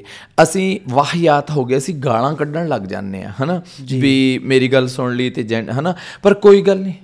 ਗਾਲਾਂ ਘਿਓ ਦੀਆਂ ਨਾਲਾਂ ਮੈਨੂੰ ਤਾਂ ਲੱਗੀਆਂ ਹੋਈਆਂ ਨੇ। ਆ ਦੇਖੋ ਤੁਹਾਡੇ ਸਾਹਮਣੇ ਨੂਰ ਬਣਿਆ ਬੈਠਾ ਨਾ। ਜਿਵੇਂ ਕਹਿੰਦੇ ਨੇ ਸੋਨੇ ਨੂੰ ਜੇ ਅੱਗ 'ਚ ਸਿੱਟੋਗੇ ਤੇ ਤਾਂ ਹੀ ਚਮਕਦਾ ਹੈ ਹਨਾ? ਜੀ। ਮੈਂ ਤਾਂ ਬਹੁਤ ਕੁਝ ਸਿਹਾ ਹੈ। ਤੇ ਮੈਂ ਮੁੰਡੇ ਇਹ ਜੇ ਮੈਨੂੰ ਕਾਲ ਕਰਦੇ ਨੇ ਜਿਹੜੇ ਕਹਿੰਦੇ ਨੇ ਵੀ ਯਾਰ ਸਾਡਾ ਮਨ ਇਹ ਜਿਹਾ ਹੈ ਨਾ ਤੇ ਉਹ ਕੁੱਟ-ਕੁੱਟਦੇ ਨੇ। ਇਸੇ ਤਰ੍ਹਾਂ ਕੁੜੀਆਂ ਕੁੜੀਆਂ ਵੀ ਹੈਗੀਆਂ ਨੇ ਹਨਾ? ਅਸੀਂ ਸਿਰਫ ਇੱਕ ਬਣਾ ਲਿਆ ਸਬਟਲ ਕਰਤਾ ਕਿ you are a boy you are a girl ਤੇ ਬਾਕੀਆਂ ਨੂੰ ਕਈ ਵਾਰੀ ਅਸੀਂ ਇੱਕ ਮਾੜਾ ਸ਼ਬਦ ਕਹਿੰਦੇ ਵੀ ਇਹ ਤਾਂ ਵਿੱਚ ਵਿਚਾਲਾ ਜਿਹਾ। ਜੀ। ਹੋਰ ਵੀ ਬੜੇ ਸ਼ਬਦ ਨੇ। ਪਰ ਮੈਨੂੰ ਲੱਗਦਾ ਕਿ ਜੇ ਮੈਂ ਵਿੱਚ ਵਿਚਾਲਾ ਥੀਗਾ ਮੈਂ ਤਾਂ ਗੱਡ ਕੇ ਜਿਉਂ ਆ ਹੈਨਾ? ਬੋਡੀਲੀ ਮੈਂ ਮੈਨ ਆ। ਮੈਂ ਹੁਣ ਇਸ ਵਕਤ ਤੁਹਾਡੇ ਸਾਹਮਣੇ ਬੈਠਾ ਪਰ ਜਦੋਂ ਮੈਂ ਔਰਤ ਵਾਲਾ ਪੈਰਣ ਜਦੋਂ ਮੈਂ ਗਿੱਧਾ ਪਹਿਲ ਲੈਣਾ ਮੈਂ ਮਾਣ ਨਾ ਕਹਿ ਸਕਦਾ ਕਿਸੇ ਜਨਾਨੀ ਦੇ ਵਿੱਚ ਐਡਾ ਨਖਰਾ ਨਹੀਂ ਹੁੰਦਾ ਜਿੰਨਾ ਮੇਰੇ ਚ ਆ ਜਾਂਦਾ। ਕਿਉਂ? ਕਿਉਂਕਿ ਜੋ ਮੇਰੇ ਅੰਦਰ ਸੀ ਮੈਂ ਉਹਨੂੰ ਉਸ ਪੈਰਨ ਦੇ ਰਾਹੀਂ ਬਾਹਰ ਐਕਸਪ੍ਰੈਸ ਕਰਤਾ। ਜੀ। ਐਕਸਪ੍ਰੈਸ਼ਨ ਹੋਣਾ ਚਾਹੀਦਾ ਨਾ ਤੁਹਾਡਾ ਹੈਨਾ? ਤੁਸੀਂ ਮੇਲ ਹੋ ਹੈਨਾ? ਕਲਾਕਾਰੀ ਹੈ ਇਹ। ਜੀ। ਜਿਨੇ ਇਸ ਕਲਾਕਾਰੀ ਨੂੰ ਹੰਢਾ ਲਿਆ ਵਰਤ ਲਿਆ ਵਰਤਾ ਲਿਆ। ਤੇ ਉਹ ਸਫਲ ਹੋ ਗਿਆ। ਹੈਨਾ? ਇਹ ਗੱਲ ਕਰਦੇ ਨਹੀਂ ਹੈਗੇ। ਹੁਣ ਕਈ ਵਾਰੀ ਮੈਨੂੰ ਬਹੁਤ ਜ਼ਿਆਦਾ ਵੈਸੇ ਮਤਲਬ ਤੁਸੀਂ ਅਗਰ ਮੰਨੋਗੇ ਨਹੀਂ ਇੱਕ ਇਹ ਇਹੋ ਜਿਹਾ ਟੌਪਿਕ ਹੈ ਜਿੱਤੇ ਕਿਸੇ ਨੂੰ ਨਹੀਂ ਦੇਖਿਆ ਮੈਂ ਕਦੀ ਖੁੱਲ ਕੇ ਗੱਲ ਕਰਦੇ ਹੋਏ। ਅਗਰ ਉਹ ਪੰਜਾਬੀ ਮਤਲਬ ਅਗਰ ਮੈਂ ਸਪੈਸ਼ਲੀ ਆਪਾਂ ਫੈਮਲੀਆਂ 'ਚ ਕਦੀ ਦੇਖੀਏ ਇਹਦੇ ਬਾਰੇ ਕਦੀ ਖੁੱਲ ਕੇ ਗੱਲ ਹੁੰਦੀ ਨਹੀਂ ਹੈ। ਐਂਡ ਕਿਸੇ ਨਾ ਕਿਸੇ ਪਾਸੇ ਦੇਖੋ ਜਿੱਦਾਂ ਮੈਂ ਤੁਹਾਡੇ ਵੀ ਕਈ ਮਤਲਬ ਵੀਡੀਓਜ਼ ਦੇਖਿਆ ਨੇ ਹਨਾ? ਉਹਦੇ 'ਚ ਵੀ ਮੈਂ ਦੇਖਿਆ ਕਿ ਐਵੇਂ ਹੀ ਐਡਰੈਸ ਕੀਤਾ ਜਾਂਦਾ ਹੈ ਕਿ ਇਹ ਮੇਲ ਨੇ ਇਹ ਫੀਮੇਲ ਦਾ ਰੂਪ ਲੈਂਦੇ ਨੇ। ਹਾਂ। ਹਨਾ? ਮੈਜੋਰਿਟੀ ਲੋਕ ਇਦਾਂ ਹੀ ਤੁਹਾਨੂੰ ਐਡਰੈਸ ਕਰਦੇ ਨੇ। ਮੈਨੂੰ ਉਦੋਂ ਵੀ ਸ਼ਾਇਦ ਥੋੜਾ ਲੱਗਦਾ ਹੈ ਕਿ ਇੱਕ ਡਿਸਕੰਫਰਟ ਹੈ। ਕਿ ਇਹ ਨਹੀਂ ਅਸੀਂ ਇਹ ਨਹੀਂ ਹੈਗੇ। ਹਾਂ। ਪਰ ਐਕਚੁਅਲ ਚ ਆਪਣੀ ਅਲੱਗ ਆਇਡੈਂਟੀਟੀ ਹੈ। ਐਂਡ ਤੁਸੀਂ ਇਹ ਨਹੀਂ ਕਹਿ ਸਕਦੇ ਅਸੀਂ ਇਹ ਹਾਂ ਲੇਕਿਨ ਇਹ ਬਣ ਗਏ ਇਹ ਹਾਂ ਇਹ ਬਣ ਗਏ। ਮੈਂ ਅਕਸਰ ਮੈਂ ਅਕਸਰ ਕਹਿਣਾ ਹੁੰਦਾ ਵੀ ਤੁਸੀਂ ਨਾ ਡਿਫਰੈਂਟ ਟਾਈਪਸ ਦੀਆਂ ਗੋਗਲਸ ਨਾ ਲਾਇਆ ਕਰੋ ਹਨਾ? ਤੁਸੀਂ ਕਹਿ ਦਿੰਦੇ ਹੋ ਵੀ ਇਹ ਮੁੰਡੇ ਆ ਹਨਾ ਆ ਫਲਾਣਾ ਆ ਟਮਕਾਣਾ ਜਾਂ ਟਰਾਂਸਜੈਂਡਰ ਨੇ ਜਾਂ ਤੁਸੀਂ ਗੇ ਕਹਿਤਾ ਜਾਂ ਤੁਸੀਂ ਮੈਂ ਕਹਿੰਦਾ ਤੁਸੀਂ ਖਾਨਿਆਂ 'ਚ ਕਿਉਂ ਵੰਡਦੇ ਹੋ? ਇੱਕ ਫਲੂਇਡਿਟੀ ਦਾ ਅਸਲ ਮਤਲਬ ਤੁਸੀਂ ਸਮਝੋ ਵੀ ਕੀ ਹੈ ਹਨਾ? ਮੈਂ ਇਹਨੂੰ ਕੈਰੀ ਕਰ ਲਿਆ ਹਨਾ? ਤੇ ਮੈਂ ਆਪਣੇ ਆਪ ਨੂੰ ਐਡਮਿਟ ਕੀਤਾ ਕਿ ਮੈਂ ਭਾਈ ਕੁੜੀਆਂ ਵਰਗਾ। ਹੂੰ। ਬਾਡੀ ਮੈਨੂੰ ਗੋਡ ਨੇ ਮੁੰਡਿਆਂ ਦੀ ਦੇਤੀ। ਤੇ ਮੇਰਾ ਮਨ ਤਾਂ ਕੁੜੀਆਂ ਵਰਗਾ ਹੈ, ਹੈਨਾ? ਮੇਰੇ ਚਿੱਤ ਨੇ ਕੀਤਾ ਵੀ ਮੈਂ ਘੁੰਡ ਵਾਲਾ ਦੁਪੱਟਾ ਲਵਾਂ ਤੇ ਮੇਰੇ ਚਿੱਤ ਨੇ ਕੀਤਾ ਕਿ ਮੈਂ ਗਿੱਧਾ ਪਾਵਾਂ। ਜੀ। ਤੇ ਮੈਂ ਪਾਇਆ ਤੇ ਸਫਲ ਵੀ ਹੋਇਆ। ਇਹਦੇ ਸਰ ਤੁਹਾਨੂੰ ਲੱਗਦਾ ਕਿ ਬਹੁਤ ਵੱਡੀ ਜਿਹੜੀ ਪ੍ਰੋਬਲਮ ਹੈ ਉਹ ਸਾਡਾ ਐਜੂਕੇਸ਼ਨ ਸਿਸਟਮ ਹੈ ਕਿ ਆਪਾਂ ਨੂੰ ਕੁਝ ਵੀ ਇਸ ਦੇ ਬਾਰੇ ਮਤਲਬ ਸਾਨੂੰ ਨਾ ਕਲੀਅਰ ਨਹੀਂ ਕੀਤਾ ਗਿਆ। ਕੁਝ ਵੀ ਕਲੀਅਰ ਨਹੀਂ ਕੀਤਾ ਗਿਆ ਨਹੀਂ ਨਾ। ਦੱਸਿਆ ਜਾਂਦਾ, ਸਾਨੂੰ ਤਾਂ ਜਦੋਂ ਬਾਇਓਲੋਜੀ ਪੜ੍ਹਾਈ ਹੈ ਜਿੰਨੀ ਪੜ੍ਹਾਈ ਹੈ ਉਹ ਵੀ ਇੰਨੇ ਔਕਵਰਡ ਤਰੀਕੇ ਨਾਲ ਪੜ੍ਹਾਈ ਜਾਂਦੀ ਹੈ।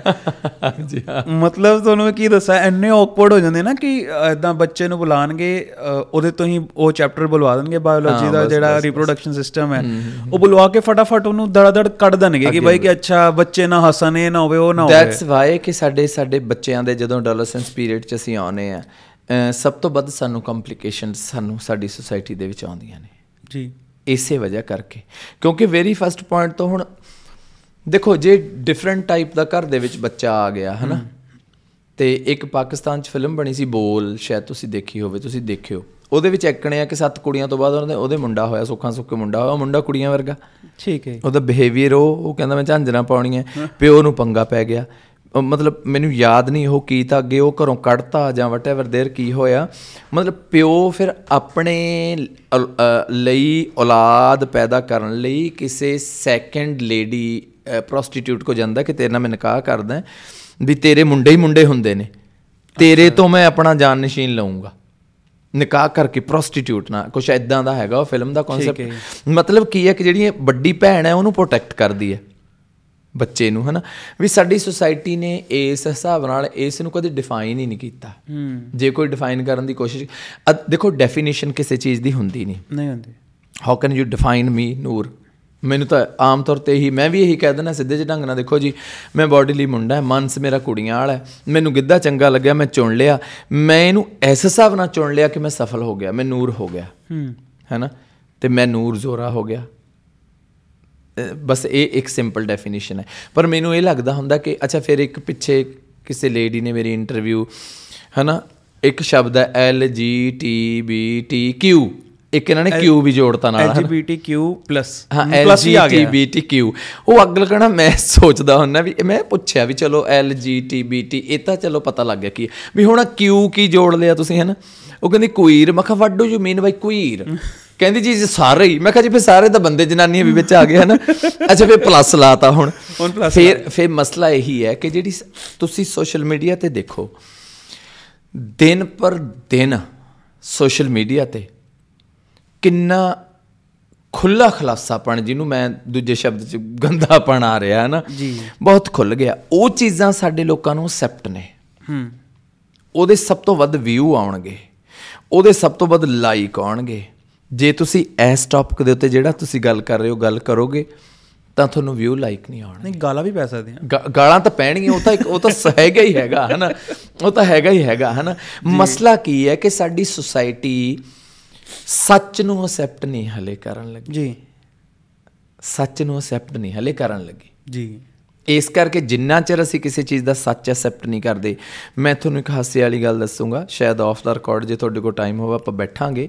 ਮੈਂ ਵੱਡੇ ਵੱਡੇ ਮਰਦਾਂ ਦੀ ਬੜ ਬੜੀਆਂ ਮੁੱਛਾਂ ਗੋਲ ਸੋਹਣੀਆਂ ਸੋਹਣੀਆਂ ਪੱਗਾਂ ਵਾਲੇ ਮਰਦਾਂ ਦੀਆਂ ਮਰਦਾਨਗੀਆਂ ਦੇਖੀਆਂ ਮਿੰਟ 'ਚ ਖੇ ਹੁੰਦੀਆਂ। ਮੈਂ ਤੁਹਾਨੂੰ ਆਫ ਰਿਕਾਰਡ ਦੱਸੂਗਾ। ਹਨਾ? ਵੀ ਮਤਲਬ ਅਸੀਂ ਬਾਹਰੋਂ ਆਪਣੇ ਆਪ ਨੂੰ ਇਸ ਹਿਸਾਬ ਨਾਲ ਕਰ ਲਿਆ। ਮੈਂ ਬਾਹਰੋਂ ਆਪਣੇ ਆਪ ਚੋਂ ਜਿਹੜੀ ਅੰਦਰ ਬੀਬੀ ਬੈਠੀ ਤੇ ਉਹਨੂੰ ਬਾਹਰ ਕੱਢ ਲਿਆ। ਹਨਾ? ਤੇ ਮੈਂ ਜਿਹੜੀ ਚੀਜ਼ ਚੱਕੀ ਉਹ ਲੋਕਾਂ ਦੀ ਸੀ। ਜੀ। ਲੋਕਾਂ ਤੋਂ ਲੈ ਕੇ ਹਿੱਕ ਨਾਲ ਲਾਈ ਸਾਫ਼ ਸੁਥਰੀ ਕਰਕੇ ਲੋਕਾਂ ਦੇ ਸਾਹਮਣੇ ਪੇਸ਼ ਕਰੀ ਔਰ ਲੋਕ ਮੇਰੇ ਲਈ ਸਤਿਕਾਰਯੋਗ ਨੇ। ਜੀ। ਜਿਨ੍ਹਾਂ ਨੇ ਮੈਨੂੰ ਅਸੈਪਟ ਕੀਤਾ। ਜੀ। ਅਸੈਪਟ ਉਹਨਾਂ ਨੇ ਕੀਤਾ ਮੈਂ ਥੈਂਕਫੁਲ ਆ। ਕਿਉਂ ਕੀਤਾ? ਕਿਉਂਕਿ ਮੈਂ ਸੁਸਾਇਟੀ ਨੂੰ ਕ੍ਰੀਏਟਿਵ ਦਿੱਤਾ। ਕੁਝ ਸਾਨੂੰ ਵੀ ਥੋੜਾ ਜਿਹਾ ਡਿਸਪਲਿਨ ਤੇ ਕੰਟਰੋਲ 'ਚ ਰਹਿਣਾ ਪੈਣਾ ਹੈ। ਹੁਣ ਬਹੁਤ ਸਾਰੀਆਂ ਪਰੇਡਸ ਲਾਈਕ ਆ ਹੁੰਦੀਆਂ ਨੇ ਨਿਕਲਦੀਆਂ ਨੇ। ਮੈਂ ਕਈ ਵਾਰੀ ਕਹਿਣਾ ਹੁੰਦਾ ਵੀ ਤੁਸੀਂ ਇੱਕ ਦਿਨ ਦੀ ਦੋ ਦਿਨ ਦੀ ਤਿੰਨ ਦਿਨ ਦੀ ਪਰੇਡ ਰੱਖ ਲਈ। ਕੀ ਫ਼ਰਕ ਪਊਗਾ ਉਹਦੇ ਨਾਲ? ਹਨਾ? ਇੱਕ ਦੋ ਤਿੰਨ ਦਿਨ ਦੀ ਪਰੇਡ ਰੱਖਣ ਨਾਲ ਤੁਸੀਂ ਇਸ ਸੁਸਾਇਟੀ ਦਾ ਬ੍ਰੇਨ ਕਿਉਂ ਨਹੀਂ ਵਾਸ਼ ਕਰਦੇ? ਤੁਸੀਂ ਇਸ ਸੁਸਾਇਟੀ ਨੂੰ ਇਕਨੋਮਿਕਲੀ ਸਾਊਂਡ ਹੋਣ ਲਈ ਕਿਸੇ ਬਿਜ਼ਨਸ ਕਿਉਂ ਨਹੀਂ ਪਾਉਂਦੇ? ਕਿਸੇ ਇਹਨਾਂ ਨੂੰ ਹੈਂਡੀਕ੍ਰਾਫਟ ਕਿਉਂ ਨਹੀਂ ਪਾਉਂਦੇ? ਇਹਨਾਂ ਨੂੰ ਕੋਈ ਹੱਥ ਦੀ ਕਲਾ ਕਿਉਂ ਨਹੀਂ ਦਿੰਦੇ? ਇਹਨਾਂ ਨੂੰ ਤੁਸੀਂ ਕੋਈ ਇਹੋ ਜੀ ਚੀਜ਼ ਗੁਣ ਕਿਉਂ ਨਹੀਂ ਦਿੰਦੇ ਕਿ ਆਪਣੇ ਆਪ ਨੂੰ ਇਕਨੋਮਿਕਲੀ ਸਾਊਂਡ ਹੋਣ ਤੇ ਫਿਰ ਇਹ ਕਿਉਂ ਬੱਸਾਂ ਦੇ ਅੱਡਿਆਂ ਤੇ ਰੇਲਵੇ ਸਟੇਸ਼ਨਾਂ ਤੇ ਮੰਗਦੇ ਫਿਰਨ? ਜੀ। ਹੈਨਾ? ਮ ਇਹ ਇਹ ਟੌਪਿਕਸ ਨੇ। ਮੈਂ ਕਈ ਵਾਰੀ ਮੇਰੀ ਬਹਿਸ ਹੋ ਜਾਂਦੀ ਹੈ ਵੱਡਿਆਂ ਵੱਡਿਆਂ ਨਾਲ। ਤੁਸੀਂ ਪੁਆਇੰਟ ਦੱਸਿਆ ਬਟ ਮੈਂ ਨਾ ਜਿੱਦਾਂ ਇਕੱਲੇ ਬੈ ਕੇ ਕਈ ਵਾਰੀ ਇਹੀ ਮਤਲਬ ਬਹੁਤ ਵਾਰ ਮੈਂ ਆਪਣੇ ਦੋਸਤਾਂ ਨਾਲ ਵੀ ਡਿਸਕਸ ਕੀਤਾ ਹੈ ਕਿ ਅਗਰ ਮੈਂ ਇੱਕ ਵਾਰੀ ਲਈ ਟਰਮ ਅਗਰ ਯੂਜ਼ ਕਰਾਂ ਟਰਾਂਸਜੈਂਡਰਸ ਹੈ ਨਾ ਇੱਕ ਵਾਰ ਲਈ ਮੈਂ ਉਹ ਟਰਮ ਯੂਜ਼ ਕਰਦਾ।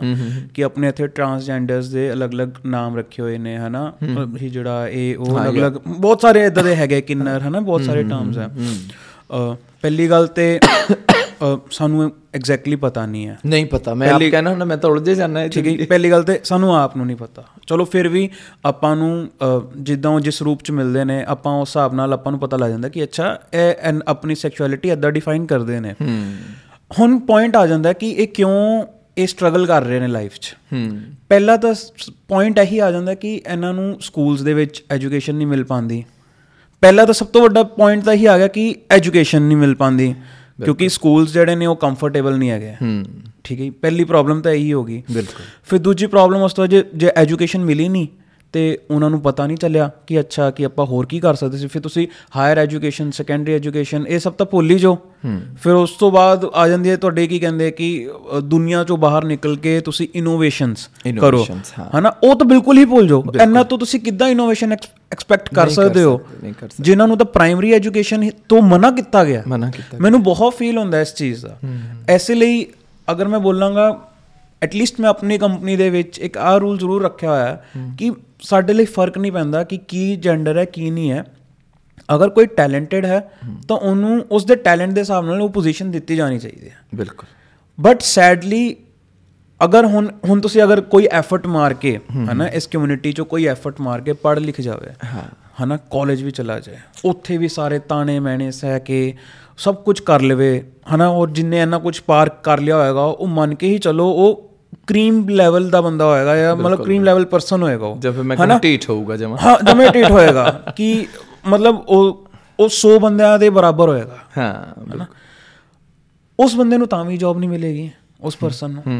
ਕਿਉਂਕਿ ਕੰਪਨੀਆਂ ਵੀ ਨਹੀਂ ਕੰਫਰਟੇਬਲ ਹੈਗੀਆਂ। ਨਹੀਂ ਹੈਗੀ ਪਤਾ ਨਹੀਂ ਕਿਉਂ ਨਹੀਂ। ਤੇ ਹਾਂਜੀ ਔਰ ਇਹ ਇੰਡੀਆ 'ਚ ਜ਼ਿਆਦਾ ਬੁਰਾ ਹਾਲ ਹੈ। ਇੰਡੀਆ 'ਚ ਮੈਂ ਮਤਲਬ ਬਾਕੀ ਕੰਟਰੀਜ਼ ਦਾ ਮੈਨੂੰ ਪਤਾ ਨਹੀਂ ਹੈ ਬਾਕੀ ਕੰਟਰੀਜ਼ ਬਾਹਰ ਵੀ ਇਦਾਂ ਹੀ ਹੈ ਸੇਮ ਤੇ ਕਿੱਦਾਂ ਫਿਰ ਇਹਨੂੰ ਕਿੱਦਾਂ ਚੇਂਜ ਕੀਤਾ ਕੀਤਾ ਜਾਵੇ? ਕਿਉਂਕਿ ਐਜੂਕੇਸ਼ਨ ਤਾਂ ਮਤਲਬ ਸਕੂਲਸ ਹੀ ਨਹੀਂ ਅਲਾਉ ਕਰ ਰਹੇ ਇਹਨਾਂ ਨੂੰ। ਕੱਲੀ ਨਹੀਂ ਅਲਾਉ ਨਹੀਂ ਕਰ ਰਿਹਾ ਮੈਂ ਤੁਹਾਡੀ ਇੱਥੇ ਗੱਲ ਕੱਟਦਾ। ਇੱਥੇ ਨਾ ਇੱਕ ਮੈਂਟਲ ਸਟੇਟ ਬਣਦੀ ਹੈ। ਸਕੂਲ ਫਰਜ਼ ਕਰੋ ਮੈਂ ਇੱਕ ਤੁਹਾਨੂੰ ਘਟਨਾ ਦੱਸਦਾ ਹਾਂ। ਮੈਂ ਕਿਸੇ ਸਕੂਲ ਚ ਪ੍ਰਾਈਵੇਟ ਸਕੂਲ ਚ ਆਫਟਰ ਮੈਂ ਬੀਐਡ ਕਰਨ ਤੋਂ ਬਾਅਦ ਮੈਂ ਇੱਕ ਪ੍ਰਾਈਵੇਟ ਸਕੂਲ ਦੇ ਵਿੱਚ ਲੱਗਿਆ। ਮੈਥਸ ਦਾ ਮੇਰੇ ਲਈ ਇੰਟਰਸਟਿੰਗ ਸਬਜੈਕਟ ਸੀ। ਮੈਥਸ ਮੇਰੀ ਸਪੈਸ਼ਲਿਟੀ ਹੈ। ਐਜ਼ ਅ ਮੈਥਸ ਟੀਚਰ ਮੈਂ ਪ੍ਰਾਈਵੇਟ ਸਕੂਲ ਚ ਲੱਗਿਆ। ਬਚਪਨ ਤੋਂ ਹੀ ਛੋਟੇ ਹੁੰਦਿਆਂ ਕੁਝ ਦੇਖੋ ਜੇ 100 ਮੁੰਡਾ ਜਾਂ ਕੁੜੀ ਦੂਜੇ ਨੇ ਤਾਂ ਇੱਕ ਅੱਧਾ ਮੁੰਡਾ ਕੁੜੀ ਇਸ ਟਾਈਪ ਦੇ ਵੀ ਹੋਣਗੇ ਹਨਾ? ਜੀ। ਜਿਹੜੇ ਕੁੜੀਆਂ ਵਰਗੇ ਨੇ ਜਿਹਨੇ ਥੋੜੀ ਚਾਲ ਢਾਲ ਜਾਂ ਨਖਰਾ ਜਾਂ ਡਰ ਹਨਾ? ਕਿਸੇ ਵਜ੍ਹਾ ਕਰਕੇ ਉਹਨਾਂ ਦੇ ਬੀਜ ਰੂਪ ਚ ਹੈ ਜਾਂ ਕਿਸੇ ਫੈਮਿਲੀ ਪ੍ਰੋਬਲਮ ਕਰਕੇ ਡਰੂ ਦੱਬੂ ਜਿਨ੍ਹਾਂ ਨੂੰ ਕਹਿ ਦਿੰਦੇ ਆ। ਜੀ। ਕੀ ਹੋਇਆ ਕਿ ਮੇਰੇ ਇੱਕ ਬੱਚਾ ਕਲਾਸ ਉਹਦੀ ਮੇਰਾ ਖਿਆਲ ਪੰਜਵੀਂ ਜਾਂ ਚੌਥੀ। ਸੋਹਣਾ ਮੁੰਡਾ ਇੰਟੈਲੀਜੈਂਟ ਮੁੰਡਾ। ਦੂਜੇ ਨਾਲ ਦੇ ਮੁੰਡੇ ਉਹਨੂੰ ਟੀਜ਼ ਕਰਿਆ ਕਰਨ ਬੁਲੀ ਕਰਿਆ ਕਰਨ। ਜਦੋਂ ਮੈਂ ਉਹਨੂੰ ਦੇਖਣਾ ਵੀ ਇੰਟੈਲੀਜੈਂਟ ਬੱਚਾ ਮੈਨੂੰ ਮੇਰਾ ਬਚਪਨ ਯਾਦ ਆਇਆ। ਵੀ ਮੈਨੂੰ ਕਿਸੇ ਨੇ ਸੰਭਿਆ ਨਹੀਂ ਮੈਂ ਤਾਂ ਧੱਕਮ ਧੱਕੇ ਨਾਲ ਇੱਥੇ ਤੱਕ ਪਹੁੰਚ ਗਿਆ ਪਤਾ ਨਹੀਂ ਮੈਂ ਢੀਠ ਤਾਂ ਪਤਾ ਨਹੀਂ ਮੈਂ ਸਟਰੋਂਗ ਤਾਂ ਹਨਾ? ਤੇ ਇਦਾਂ ਦੇ ਬੱਚੇ ਆਪਣੇ ਘਰ ਵੀ ਨਹੀਂ ਦੱਸ ਸਕਦੇ ਹੁੰਦੇ ਕੋਈ ਗੱਲਬਾਤ। ਉਹਦੀ ਵਜ੍ਹਾ ਕੀ ਹੈ? ਕਿਉਂਕਿ ਜਿਹੜੇ ਡੋਮੀਨੈਂਟ ਮੁੰਡੇ ਕੁੜੀਆਂ ਹੁੰਦੇ ਨੇ ਨਾ ਉਹ ਕਹਿਣਗੇ ਅਸੀਂ ਤੇਰੇ ਘਰੇ ਆ ਦੱਸਾਂਗੇ ਤੂੰ ਐ ਕਰਦਾ ਤੂੰ ਇਹੋ ਜਿਹਾ ਹਨਾ? ਤੇ ਉਹ ਡਰ ਜਾਂਦੇ ਨੇ। ਉਹ ਕੀ ਹੋਇਆ? ਉਹ ਮੁੰਡੇ ਨਾਲ ਕਿਤੇ ਨਾ ਕਿਤੇ ਉਹਨਾਂ ਨੇ ਟੀਜ਼ ਕੀਤਾ ਬੁਲੀ ਕੀਤਾ ਮੈਂ ਦੇਖ ਲਿਆ। ਜਾਂ ਜਿਵੇਂ ਕਿਸੇ ਸਪੌਟ ਤੇ ਪਾਣੀ ਪੀਣ ਗਏ ਜਾਂ ਵਾਸ਼ਰੂਮ ਗਏ ਮੈਂ ਮੈਂ ਦੇਖ ਲਿਆ। ਮੈਨੂੰ ਯਾਦ ਆ ਗਿਆ। ਮੈਂ ਕਿਹਾ ਯਾਰ ਆਹ ਗੱਲ ਹੈ।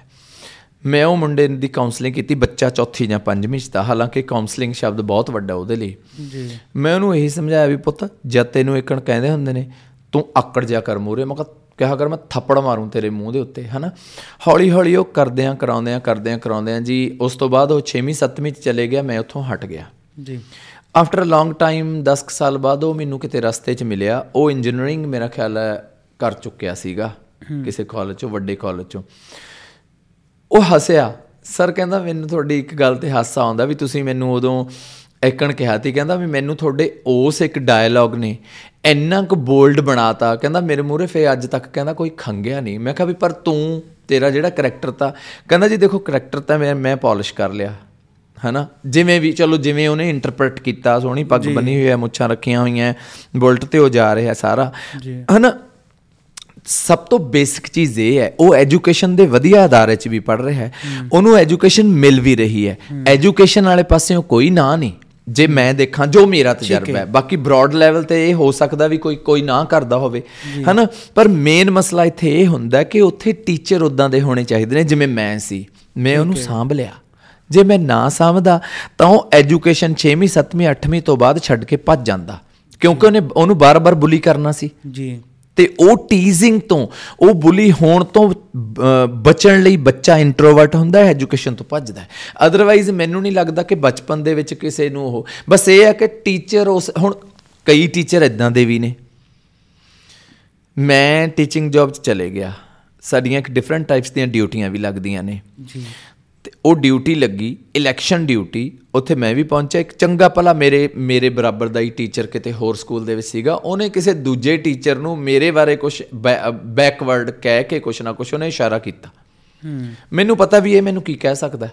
ਹਾਂ ਮੈਂ ਕੋਲ ਗਿਆ ਮੈਂ ਕਿਹਾ ਸਤਿ ਸ਼੍ਰੀ ਅਕਾਲ ਸਰ ਜੀ ਠੀਕ ਠਾਕ ਹੋ? ਕਹਿੰਦੇ ਹਾਂ ਜੀ। ਮੈਂ ਕਿਹਾ ਵੈਸੇ ਤੁਹਾਨੂੰ ਦਵਾਈ ਦੀ ਜ਼ਰੂਰਤ ਹੈ। ਮੈਂ ਕਿਹਾ ਤੁਸੀਂ ਮੇਰੇ ਸਟੇਟਸ ਤੱਕ ਪਹੁੰਚ ਵੀ ਨਹੀਂ ਸਕਦੇ। ਹੂੰ। ਤੁਹਾਡੀ ਜ਼ੁਬਾਨ ਨੇ ਦੱਸਤਾ ਕਿ ਤੁਸੀਂ ਮੈਨੂੰ ਕੀ- ਮਤਲਬ ਪੁਆਇੰਟ ਆਊਟ ਕੀਤਾ ਮੇਰੀ ਕਿਹੜੀ ਚੀਜ਼ ਨੂੰ? ਮੈਂ ਕਿਹਾ ਸ਼ਰਮ ਕਰਿਆ ਕਰੋ। ਤੁਹਾਡੇ ਸਕੂਲ 'ਚ ਮੈਂ ਕਿਹਾ ਇਹ ਜੇ ਬੱਚੇ ਵੀ ਹੋ ਸਕਦੇ ਤਾਂ ਉਹਨਾਂ ਨੂੰ ਸੰਭੋਗੇ ਤਾਂ ਕੀ ਤੁਸੀਂ ਉਹਨਾਂ ਨੂੰ ਡਿਸਟੋਰਟ ਕਰ ਦੋਗੇ? ਜੀ। ਮੀਨਸ ਟੂ ਸੇ ਕਿ ਸਾਡੀ ਸੁਸਾਇਟੀ ਦੇ ਵਿੱਚ ਇਦਾਂ ਦੀ ਉਹੀ ਗੱਲ ਹੈ ਨਾ ਵੀ ਜੇ ਅਸੀਂ ਇਹਨੂੰ ਪਹਿਲਾਂ ਤੋਂ ਸਾਡੇ ਚੈਪਟਰਸ ਹੋਣ ਵੀ ਯਾਰ ਇਦਾਂ ਦੇ ਵੀ ਬੱਚੇ ਹੁੰਦੇ ਨੇ ਉਹਨਾਂ ਨੂੰ ਸਾਡੇ ਜਿਹੜੇ ਕੋਰਸਸ ਨੇ ਉਹ ਚ ਇਹ- ਪ੍ਰੋਬਲਮੈਟਿਕ ਬੱਚਾ ਜੀ ਇਹ ਡਿਲਿੰਕੁਐਂਟ ਚਾਈਲਡ ਹੈ ਜੀ ਆ ਉਹਦੇ ਬਾਰੇ ਤਾਂ ਹੈਗਾ। ਇਦਾਂ ਦੇ ਬੱਚਿਆਂ ਬਾਰੇ ਕੋਈ ਸਿਸਟਮ ਹੀ ਨਹੀਂ ਹੈਗਾ ਵੀ ਇਦਾਂ ਦੇ ਬੱਚੇ ਵੀ ਹੁੰਦੇ ਨੇ। ਭਾਈ ਟੀਚਰ ਨੇ ਉਹਨਾਂ ਨੂੰ ਕਿਵੇਂ ਸਾਂਭਣਾ ਜੀ। ਉਹਨਾਂ ਨੂੰ ਸਾਈਕੋਲੋਜੀਕਲੀ ਕਿਵੇਂ ਸਬਟਲ ਕਰਨਾ ਹੈ? ਹਨਾ? ਉਹ ਵੀ ਟੀਚਰ ਉਹ ਵੀ ਕੋਰਸ ਕਰਕੇ ਆਇਆ ਹੁਣ। ਮੈਂ ਵੀ ਬੀਐਡ ਕੀਤੀ ਹੋਈ ਸੀ। ਮੈਂ ਉਸ ਬੱਚੇ ਨੂੰ ਸਾਂਭ ਲਿਆ। ਇੱਕ ਘਟਨਾ ਹੋਰ ਸੀ ਪ੍ਰਾਇਮਰੀ ਸਕੂਲ 'ਚ। ਉਹ ਬੱਚੇ ਨੂੰ ਵੀ ਮੈਂ ਸਾਂਭਿਆ। ਉਹ ਉਹ ਡੋਮੀਨੇਟ ਤਾਂ ਉਹ ਦੂਜੇ ਬੱਚਿਆਂ ਨੂੰ ਬੁਲੀ ਕਰਦਾ ਹੁੰਦਾ ਤਾਂ ਉਹਨੂੰ ਬੁਲੀ ਕਰਨ ਵਾਲੇ ਨੂੰ ਮੈਂ ਸਾਂਭਿਆ। ਮੈਂ ਉਹਨੂੰ ਮੈਂ ਕਿਵੇਂ ਸਮਝਾਇਆ ਕਿਵੇਂ ਕੀਤਾ? ਹਨਾ? ਇਸ ਕਰਕੇ ਇਹ ਹੈ ਇੱਕ ਇੱਕ ਆਪਾਂ ਅਦਾਰੇ ਦਾ ਨੁਕਸ ਨਹੀਂ ਕੱਢਦੇ। ਨੁਕਸ ਇਹ ਹੈ ਕਿ ਸਾਨੂੰ ਹੈ ਐਜੂਕੇਸ਼ਨ ਦਾ ਹੀ। ਜੇ ਹੁਣ ਬੀਐਡ ਦੇ ਵਿੱਚ ਜਾਂ ਈਟੀਟੀ ਦੇ ਵਿੱਚ ਵੀ ਇਹ ਇੱਕ ਟੌਪਿਕ ਹੋਵੇ ਵੀ ਬੱਚੇ ਤੁਹਾਨੂੰ ਇਦਾਂ ਦੇ ਵੀ ਟੱਕਰਨਗੇ ਸੋਸਾਇਟੀ 'ਚ ਤਾਂ ਤੁਸੀਂ ਉਹਨਾਂ ਨੂੰ ਬੁਲੀ ਹੋਣ ਤੋਂ ਕਿਵੇਂ ਬਚਾਉਣਾ ਹੈ ਤੇ ਬੁਲੀ ਕਰਨ ਵਾਲਿਆਂ ਨੂੰ ਬੁਲੀ ਕਰਨ ਤੋਂ ਰੋਕਣਾ ਕਿਵੇਂ ਹੈ? ਹੂੰ। ਫੇਰ ਸਮੱਸਿਆ ਹੱਲ ਹੋ ਸਕਦੀ ਹੈ। ਉਹ ਸਾਡੇ ਹੈ ਹੀ ਨਹੀਂਗਾ। ਸਾਡੇ ਟੀਚਰਾਂ ਦਾ ਵੀ ਇੰਨਾ ਧਿਆਨ ਨਹੀਂ ਹੁੰਦਾ। ਮੈਨੂੰ ਕਿਉਂਕਿ ਮੇਰੇ ਨਾਲ ਹੋਈਆਂ ਨੇ ਗੱਲਾਂ ਮੈਂ ਇਹੋ ਜੀ ਚੀਜ਼ ਐ ਦੂਰ ਤੱਕ ਦੇਖਦਾ ਹੁੰਦਾ। ਦੇਖਣੀ ਪੈਂਦੀ ਹੈ। ਮੈਨੂੰ ਹੁਣ ਇਹ ਰੀਜ਼ਨ ਸਮਝ ਆਇਆ ਅੱਛੇ ਨਾਲ ਕਿ ਕਿਉਂ ਤੁਸੀਂ ਇਹੋ ਜਿਹੇ ਜਿਹੜੇ ਸਟੂਡੈਂਟਸ ਹੁੰਦੇ ਨੇ ਉਹਨਾਂ ਨੂੰ ਟ੍ਰੇਨਿੰਗ ਦੇ ਰਹੇ ਹੋ। ਹਾਂ। ਕਿਉਂਕਿ ਉਹਨਾਂ ਦਾ ਹੱਥ ਫੜਨ ਲਈ ਕੋਈ ਹੈ ਹੀ ਨਹੀਂ। ਹੈ ਨਹੀਂ। ਮੈਂ ਕਹਿੰਦਾ ਵੀ ਇਕਨੋਮਿਕਲੀ ਉਹ ਸਾਊਂਡ ਹੋਣ ਘੱਟੋ ਘੱਟ ਜਦ ਮੈਂ ਹਾਸੇ ਵਾਲੀ ਗੱਲ ਦੱਸਦਾ ਜਿਹੜੇ ਮੇਰੇ ਕੋਲ ਹੁਣ ਮੇਰੇ ਕੋਲ ਆਉਂਦੇ ਨੇ ਮੁੰਡੇ ਜਿਨ੍ਹਾਂ ਨੂੰ ਉਹਨਾਂ ਦੇ ਪਿਓ ਵੀ ਇੱਕ ਦੋ ਇਹੋ ਜਿਹੇ ਤੇ ਜਿਨ੍ਹਾਂ ਨੂੰ ਉਹਨਾਂ ਦੇ ਪਿਓ ਵੀ ਐਕਸੈਪਟ ਨਹੀਂ ਕਰ ਰਹੇ। ਹੁਣ ਉਹ ਅਰਨ ਕਰ ਰਹੇ ਨੇ। ਮੇਰੇ ਨਾਲ ਜਾਂਦੇ ਨੇ ਸੋਹਣੀਆਂ ਸੋਹਣੀਆਂ ਡਰੈਸਾਂ ਪਾਉਂਦੇ ਨੇ। ਜਦੋਂ ਘਰ ਜਾਂਦੇ ਨੇ ਸੋਹਣੇ ਸੋਹਣੇ ਕੱਪੜੇ ਪਾ ਕੇ ਜਾਂਦੇ ਨੇ ਹੁਣ ਉਹਦੇ ਮਾਸੀ ਚਾਚੀ ਤਾਈ ਦੇ ਮੁੰਡੇ ਜਿਹੜੇ ਉਹਦੇ ਭਾਈ ਵੀ ਤੇ ਉਹ ਵੀ ਉਹਨੂੰ ਬੁਲਾਉਂਦੇ ਨੇ ਯਾਰ 1000 ਰੁਪਿਆ ਧਾਰਾ ਦੇ ਦੇ ਜਾਂ 2000 ਧਾਰਾ ਦੇ ਦੇ। ਚਾਹੇ ਇਹ ਗੇਮ ਪੈਸੇ ਦੀ ਹੈ ਪਰ ਹੋ। ਕਿਉਂ ਹੋਈ? ਕਿਉਂਕਿ ਉਹਨੂੰ ਚਲੋ ਮੈਂ ਨਹੀਂ ਸਾਂਭਿਆ ਵਾਹਿਗੁਰੂ ਨੇ ਉਹਨੇ ਮੈਨੂੰ ਸਾਂਭ ਲਿਆ ਮੈਂ ਅੱਗੇ ਸਾਂਭ ਲਿਆ। ਘੱਟੋ ਘੱਟ ਉਹਨਾਂ ਨੇ ਆਪਣੇ ਆਪ ਨੂੰ ਪਾਲਿਸ਼ ਕਰ ਲਿਆ। ਕਿਸੇ ਬਿਜ਼ਨਸ 'ਚ ਪੈ ਗਏ। ਰੋਜ਼ ਦਾ ਵੀ ਉਹ 1000 ਰੁਪਿਆ ਵੀ ਕਮਾਉਂਦੇ ਨੇ ਮਹੀਨੇ ਦਾ 30000 ਅੱਜ ਦੇ ਜ਼ਮਾਨੇ 'ਚ ਕੌਣ ਕਮਾਉਂਦਾ ਹੈ? ਬਹੁਤ ਮੁਸ਼ਕਲ ਹੈ 30000 ਮਹੀਨੇ ਦਾ। ਜੇ। ਉਹ ਮਹੀਨੇ ਦਾ 30000 ਆ ਜੇ ਉਹਨਾਂ ਦਾ 10000 ਖਰਚਾ ਪਾਣੀ ਵੀ ਕੱਢ ਲਓ 20 ਬਚ ਗਿਆ ਇਟ ਮੀਨਸ ਆਲੇ ਦਾਲੇ ਤੁਹਾਡੇ ਭੈਣ ਭਾਈ ਤੁਹਾਨੂੰ ਅਸੈਪਟ ਕਰਨਗੇ। ਬਿਲਕੁਲ ਸਹੀ ਗੱਲ ਹੈ। ਫਾਈਨੈਂਸ਼ੀਅਲੀ ਇੰਡੀਪੈਂਡੈਂਟ ਇੱਕ ਵਾਰੀ ਤੁਸੀਂ ਹੋ ਗਏ ਫਿਰ ਉਸ ਤੋਂ ਬਾਅਦ ਤਾਂ। ਕੋਈ ਤੁਹਾਨੂੰ ਸੁਣਾ ਨਹੀਂ ਸਕਦਾ। ਨਹੀਂ ਸੁਣਾ ਸਕਦਾ। ਫਾਈਨੈਂਸ਼ੀਅਲੀ ਇੰਡੀਪੈਂਡੈਂਟ ਇਹੀ ਮੇਰਾ ਮੋਟਿਵ ਹੈ। ਦੇਖੋ ਕੁੜੀਆਂ ਸਾਡੀ ਸੁਸਾਇਟੀ 'ਚ ਕੋਈ ਜਦੋਂ ਕੰਮ ਕਰਦੀਆਂ ਅੱਛਾ ਕੰਮ ਕਰਦੀਆਂ ਉਹ ਬਹੁਤ ਜਲਦੀ ਪ੍ਰਮੋਟ ਹੁੰਦੀਆਂ ਨੇ। ਉਹਨਾਂ ਨੂੰ ਸਾਰੇ ਸੰਸਥਾਵਾਂ ਵੀ ਪ੍ਰਮੋਟ ਕਰਦੀਆਂ ਨੇ ਉਹਨਾਂ ਨੂੰ ਡਾਇਰੈਕਟਰਸ ਵੀ ਪ੍ਰਮੋਟ ਕਰਦੇ ਨੇ ਪ੍ਰੋਡਿਊਸਰ ਵੀ ਪ੍ਰਮੋਟ ਕਰਦੇ ਨੇ ਚੈਨਲਸ ਵੀ ਪ੍ਰਮੋਟ ਕਰਦੇ ਨੇ। ਪਰ ਜੇ ਮੁੰਡਾ ਕੋਈ ਲੀਕ ਤੋਂ ਹਟ ਕੇ ਕੰਮ ਕਰੇ ਬਹੁਤ ਮੁਸ਼ਕਿਲ ਹੁੰਦਾ। ਮੈਨੂੰ 25 ਸਾਲ ਹੋ ਗਏ ਥੇ ਔਰ ਮੇਰੀ ਸਭ ਤੋਂ ਪਹਿਲੀ ਇੰਟਰਵਿਊ ਬੀਬੀਸੀ ਭਾਜੀ ਸੀਗੇ ਦਲੀਪ ਸਿੰਘ ਉਹਨਾਂ ਨੇ ਕੀਤੀ ਸੀ। ਉਹ ਵਿਚਾਰਾ ਮੁੰਡਾ ਬਹੁਤ ਨਾਈਸ ਬਹੁਤ ਐਲੀਗੈਂਟ ਉਹ 3 ਸਾਲ ਮੇਰੇ ਮਗਰ ਪਿਆ ਰਿਹਾ। ਮੈਂ ਡਰਦਾ ਰਿਹਾ ਇੰਟਰਵਿਊ ਦੇਣ ਤੋਂ। ਅੱਛਾ ਜੀ। ਹੈਨਾ? ਤੇ ਫਿਰ ਅਖੀਰ ਨੂੰ ਮੈਨੂੰ ਹੁਣ ਯਾਦ ਨਹੀਂ 4 ਸਾਲ ਪਹਿਲਾਂ ਜਾਂ 5 ਸਾਲ ਪਹਿਲਾਂ ਉਹਨਾਂ ਨੇ ਫੁੱਲ ਡੇ ਮੇਰੇ ਕੋਲੋਂ ਮੰਗਿਆ। ਨਾਲ ਸਾਡੇ ਪ੍ਰੋਗਰਾਮ ਤੇ ਗਏ। ਉਹਨਾਂ ਨੇ 4 ਮਿੰਟ ਦਾ ਟੇਬਲੇਟ ਬਣਾਇਆ। That was marvellous after that ਮੈਨੂੰ ਲੱਗਦਾ ਕੋਈ ਉਦਾਂ ਦਾ ਹੋਇਆ ਨਹੀਂ ਉਹ ਟੇਬਲੇਟ ਤੇ ਉਸ ਤੋਂ ਬਾਅਦ ਜਿਹੜੀ ਲਾਈਨ ਲੱਗੀ ਹੈ ਫਿਰ ਜੋਸ਼ ਸਟਾਕਸ ਤੇ ਜਾਂ ਫਿਰ ਹੋਰ ਮੈਗਜ਼ੀਨ ਫਿਰ even Vogue magazine. You know well about Vogue. Magazine fashion and lifestyle the international level ਦਾ ਉਹਦੇ ਵਿੱਚ ਮੇਰੀ ਕਵਰ ਸਟੋਰੀ ਲੱਗੀ ਹੋਈ ਹੈ ਔਰ ਮੈਂ ਮਤਲਬ ਸ਼ੁਕਰ ਅਦਾ ਕਰਦਾ ਵਾਹਿਗੁਰੂ ਦਾ ਕਿ ਉੱਥੇ ਜਾਣ ਲਈ ਵੱਡੀਆਂ ਵੱਡੀਆਂ ਸੈਲੀਬ੍ਰਿਟੀਜ਼ ਮਾਡਲਸ ਉਹ ਹਨਾ ਉਹਨਾਂ ਨੂੰ ਚਾਂਸ ਨਹੀਂ ਮਿਲਦਾ। ਮੈਨੂੰ ਉਹਨਾਂ ਨੇ ਖੁਦ ਕਾਲ ਕਰਕੇ ਮੇਰੀ ਸਟੋਰੀ ਫੋਟੋਆਂ ਫਰਾਂਸ ਤੋਂ ਫੋਟੋਗ੍ਰਾਫਰ ਆਇਆ ਸਾਡੇ ਸਨੈਪਸ ਲੈਣ ਵਾਸਤੇ। ਤੇ ਉਸ ਤੋਂ ਇਲਾਵਾ ਅਬੂ ਜਾਨੀ ਸੰਦੀਪ ਖੋਸਲਾ ਜੀ ਨਾਲ ਕੋਲੈਬ ਕੀਤਾ ਉਹਨਾਂ ਨੇ। ਆਪਣੀ ਫੈਸ਼ਨ ਸਟਾਈਲ ਦੀਆਂ ਡਰੈਸਾਂ ਪਵਾ ਕੇ ਸਾਡੇ ਮੇਰੇ ਤੇ ਡਾਕੂਮੈਂਟਰੀ ਸਾਡੇ ਤੇ ਦ ਗਲੋਰੀ ਆਫ ਗਿੱਧਾ। ਮੈਨੂੰ ਉਹਨਾਂ ਨੇ ਹਾਈਲਾਈਟ ਕੀਤਾ ਰਿਪਰੈਜ਼ੈਂਟ ਕੀਤਾ ਮੈਂ ਥੈਂਕਫੁਲ ਆ ਉਹਨਾਂ ਦਾ। ਉਸ ਤੋਂ ਇਲਾਵਾ ਪਿੱਪਲ ਪੱਤੀਆਂ ਵਾਲੇ ਇੱਕ ਬ੍ਰਾਂਡ ਹੈ ਪੰਜਾਬ ਦਾ ਫਿਰ ਰਾ ਮੈਂਗੋ ਵਾਲਾ ਬ੍ਰਾਂਡ ਹੈ ਉਹਨਾਂ ਨੇ ਸਾਡਾ ਫੰਕਸ਼ਨ ਕਰਾਇਆ। ਠੀਕ ਹੈ ਮੀਨਸ ਟੂ ਸੇ ਕਿ ਐਦਾਂ ਜਿਵੇਂ ਹੁਣ ਤੁਸੀਂ ਬੁਲਾਇਆ ਹਨਾ ਪੋਡਕਾਸਟ ਐਦਾਂ ਇੱਕ ਕੱਲ ਪਰਸੋਂ ਹੈਗਾ ਕੁੜੀ ਨੇ ਰਾਸ਼ੀ ਹੈ ਉਹਨੇ ਕੀਤਾ ਜ਼ੂਮ ਤੇ ਹਨਾ। ਠੀਕ ਹੈ ਤੇ ਉਹ ਸੋਹਣਾ ਲੱਗਦਾ ਵਧੀਆ ਲੱਗਦਾ ਇਹ ਇਸੇ ਕਰਕੇ ਹੈ ਕਿ ਤਾਂ ਕਰਕੇ ਮੈਂ ਉਹ ਮੁੰਡਿਆਂ ਨੂੰ ਜੋੜਦਾ। ਜੀ। ਨਹੀਂ ਨਹੀਂ ਮੈਂ ਮੈਂ ਟੋਟਲੀ ਮਤਲਬ ਮੈਂ ਬੋਲੂੰਗਾ ਕਿ ਐਕਚੁਅਲ ਸੇਵਾ ਤਾਂ ਤੁਸੀਂ ਸਮਝੋ ਇਹ ਹੋ ਰਹੀ ਹੈ। ਇੱਕ ਨਵਾਂ ਐਂਟਰਪ੍ਰੀਨਿਓਰਸ਼ਿਪ ਕਿਉਂਕਿ ਜੇ ਉਹ ਇਕਨੋਮਿਕਲੀ ਸਾਊਂਡ ਨੇ ਉਹ ਆਪਣਾ ਅੱਡ ਵੀ ਹੁਣ ਮੇਰਾ ਇੱਕ ਸਟੂਡੈਂਟ ਹੈ ਉਹਦਾ ਫਾਦਰ ਸਾਹਿਬ ਨੂੰ ਅਸੈਪਟ ਨਹੀਂ ਕਰ ਰਿਹਾ ਹਨਾ? ਕਿਉਂਕਿ ਉਹਨੇ ਵਾਲ ਰੱਖੇ ਹੋਏ ਨੇ ਕੰਨਾਂ 'ਚ ਮੁੰਦਰਾ ਨੱਕ ਵੀ ਬਣਾਇਆ ਹੈ ਨੇਲਸ ਵੀ ਰੱਖੇ ਹੋਏ ਨੇ ਹਨਾ? ਜੋ ਉਹਨਾਂ ਦਾ ਮਨ ਕਹਿੰਦਾ ਹੈ। ਜੋ ਉਹਦਾ ਮਨ ਕਹਿੰਦਾ ਔਰ ਉਹ ਕੋਰਸ ਕਰ ਰਿਹਾ ਔਰੇਂਜ ਹਨਾ? ਤੇ ਉਹ ਆਪਣਾ ਕਿਰਾਏ ਤੇ ਰਹਿ ਰਿਹਾ ਕਿਰਾਏ ਤੇ ਕਿਉਂ ਰਹੂਗਾ? ਜੇ ਉਹਦੇ ਕੋਲ ਪੈਸੇ ਹੋਣਗੇ। ਵਧੀਆ ਖਾ ਵੀ ਰਿਹਾ ਵਧੀਆ ਕਮਾ ਰਿਹਾ ਔਰ ਮੇਰੇ ਨਾਲ ਦੋ ਟੂਰ ਵੀ ਲਾ ਚੁੱਕਿਆ ਉਹ ਜੀ। ਜੇ ਮੇਰੇ ਨਾਲ ਜੁੜਿਆ ਤੁਸੀਂ ਇਹ ਦੇਖੋ ਕਿ ਅਪਰਚੂਨਿਟੀਆਂ ਆਸਟ੍ਰੇਲੀਆ ਤੇ ਇੰਗਲੈਂਡ ਦੋ ਟੂਰ ਲਾ ਚੁੱਕਿਆ ਤੁਸੀਂ ਮਤਲਬ ਫਰਮ ਨੋਵੇਅਰ ਇੱਕ ਆਰਟ ਫਾਰਮ ਜਿਸ ਤੁਹਾਡਾ ਮਨ ਲੱਗਿਆ ਉਸ ਆਰਟ ਫਾਰਮ ਦੇ ਥਰੂ ਤੁਸੀਂ ਇੱਕ ਪੂਰਾ ਇੱਕ ਸੈਕਸ਼ਨ ਹੈ ਜਿਹੜਾ ਸਭ ਤੋਂ ਜ਼ਿਆਦਾ ਮਾਰਜਨਲਾਈਜ਼ਡ ਸੀਗਾ ਹਾਂ। ਜਿਹਨੂੰ ਕੋਈ ਪੁੱਛ ਨਹੀਂ ਰਿਹਾ ਸੀਗਾ ਬਿਲਕੁਲ।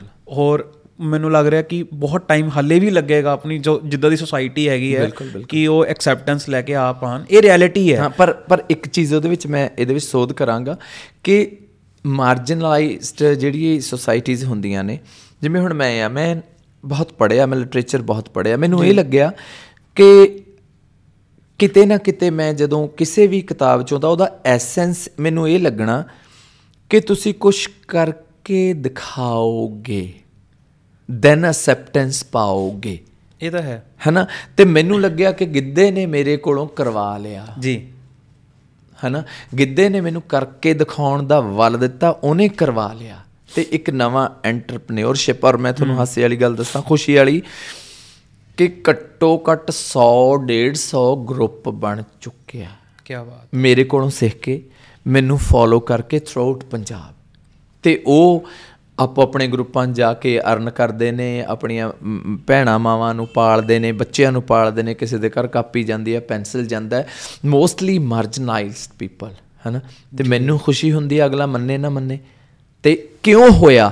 ਕਿਉਂਕਿ ਮੈਂ ਜਿੱਥੇ ਵੀ ਪੜਿਆ ਅਖੀਰ 'ਚ ਮੈਨੂੰ ਹਰ ਕਿਤਾਬ ਦਾ ਲਿਟਰੇਚਰ ਦੀ ਹਰ ਪੋਇਮ ਦਾ ਹਰ ਗਜ਼ਲ ਦਾ ਐਸੈਂਸ ਇਹੀ ਲੱਗਿਆ।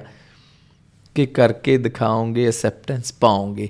ਕਰਕੇ ਦਿਖਾਉਣਾ ਉਹ ਨਹੀਂ ਹੈਗਾ ਕਿ ਜਿਵੇਂ ਇੱਕ ਪੁਰਾਣੇ ਜ਼ਮਾਨੇ 'ਚ ਕਹਾਵਤ ਹੁੰਦੀ ਸੀਗੀ ਕਹਿੰਦੇ ਵੀ ਇੱਕ ਬੰਦਾ ਕਹਿੰਦਾ ਮੇਰੇ ਵਰਗਾ ਕਿਸੇ ਨੂੰ ਬਜ਼ੁਰਗ ਨੂੰ ਕਹਿੰਦਾ ਵੀ ਮੈਨੂੰ ਕੋਈ ਜਾਣਦਾ ਨਹੀਂ ਮੈਂ ਮਸ਼ਹੂਰ ਕਿਵੇਂ ਹੋ ਸਕਦਾ ਹੈ ਹਨਾ?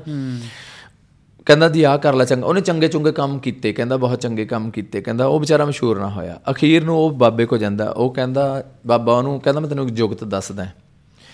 ਚਲ ਉਹਨੇ ਜੁਗਤ ਦੱਸੀ ਕਹਿੰਦਾ ਤੂੰ ਸਾਰੇ ਦੁਨੀਆ 'ਚ ਮਸ਼ਹੂਰ ਜਿੱਥੋਂ ਸ਼ਾਇਦ ਕਹਾਵਤ ਉੱਥੋਂ ਤਾਂ ਖੈਰ ਨਹੀਂ ਬਣੀ ਹੋਣੀ ਵੀ ਅਗਰ ਬਦਨਾਮ ਨਾ ਹੋਗੇ ਤਾਂ ਕਿਆ ਨਾਮ ਨਾ ਹੋਗਾ ਹੈਨਾ?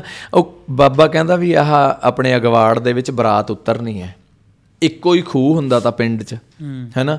ਬਾਬਾ ਕਹਿੰਦਾ ਭਾਈ ਜੇ ਹੁਣ ਤਾਂ ਨਾਂ ਏ ਬਣਾਉਣਾ ਹੈ ਵੀ ਹੁਣ ਇੱਕੋ ਹੀ ਕੰਮ ਹੈ ਬਰਾਤ ਉਤਰੀ ਹੋਊਗੀ ਬਰਾਤੀਆਂ ਨੇ ਪਾਣੀ ਪੂਣੀ ਪੀਣਾ ਨਹਾਉਂਦੇ ਤੇ ਉਸੇ ਖੂਹ ਤੋਂ ਤੋਂ ਖੂਹ 'ਚ ਮੂਤਦੀ ਉਹ ਖੜਿਆ ਖੂਹ ਦੀ ਮੌਣ ਤੇ ਉਹਨੇ ਖੂਹ 'ਚ ਪਿਸ਼ਾਬ ਕਰਤਾ ਉਹਨਾਂ ਨੇ ਕੁੱਟਿਆ ਉਹਦਾ ਨਾਂ ਚੱਲ ਗਿਆ। ਔਰ ਆਲੇ ਦੁਆਲੇ ਦੇ 10 ਪਿੰਡਾਂ 'ਚ ਉਹਦਾ ਨਾਂ ਵੱਜਣ ਲੱਗ ਗਿਆ ਵੀ ਯਾਰ ਜਿਹੜਾ ਉਹ ਗੰਦਾ ਬੰਦਾ ਸੀ ਖੂਹ 'ਚ ਮੂਤਣ ਵਾਲਾ ਹਨਾ? ਓਕਣ ਨਹੀਂ ਹੋਣਾ ਬਦਨਾਮ ਓਕਣ ਨਹੀਂ ਕਰਨਾ ਉਹ ਅਸੈਪਟੈਂਸ ਨਹੀਂ। ਜੀ। ਹੈਨਾ? ਉਹ ਅਸੈਪਟੈਂਸ ਦੂਜੀ ਹੈ ਹੋਰ ਤਰ੍ਹਾਂ ਦੀ ਹੈ ਉਹ ਨਹੀਂ ਪਰ ਸੋਹਣਾ ਦਿਓ ਸੋਸਾਇਟੀ ਨੂੰ ਤੇ ਸੋਸਾਇਟੀ ਤੁਹਾਨੂੰ ਸੋਹਣਾ ਰਿਫਲੈਕਟ ਕਰੂਗੀ ਕਿਉਂਕਿ ਮੇਰਾ ਤਜਰਬਾ ਹੈ। ਜੀ। ਤੁਹਾਡੇ ਸਾਹਮਣੇ ਆ ਹਨਾ? ਮੈਂ ਸੋਸਾਇਟੀ ਦਾ ਹੀ ਨਾਚ ਚੱਕਿਆ ਲੋਕ ਨਾਚ ਲੋਕ ਗੀਤ ਚੱਕੇ ਉਸੇ ਨੂੰ ਝਾੜਿਆ ਪੁੰਝਿਆ ਪਾਲਿਸ਼ ਕੀਤਾ ਉਹਨਾਂ ਨੂੰ ਪੇਸ਼ ਕਰਤਾ ਤੇ ਮੈਂ ਅਸੈਪਟ ਹੋ ਗਿਆ।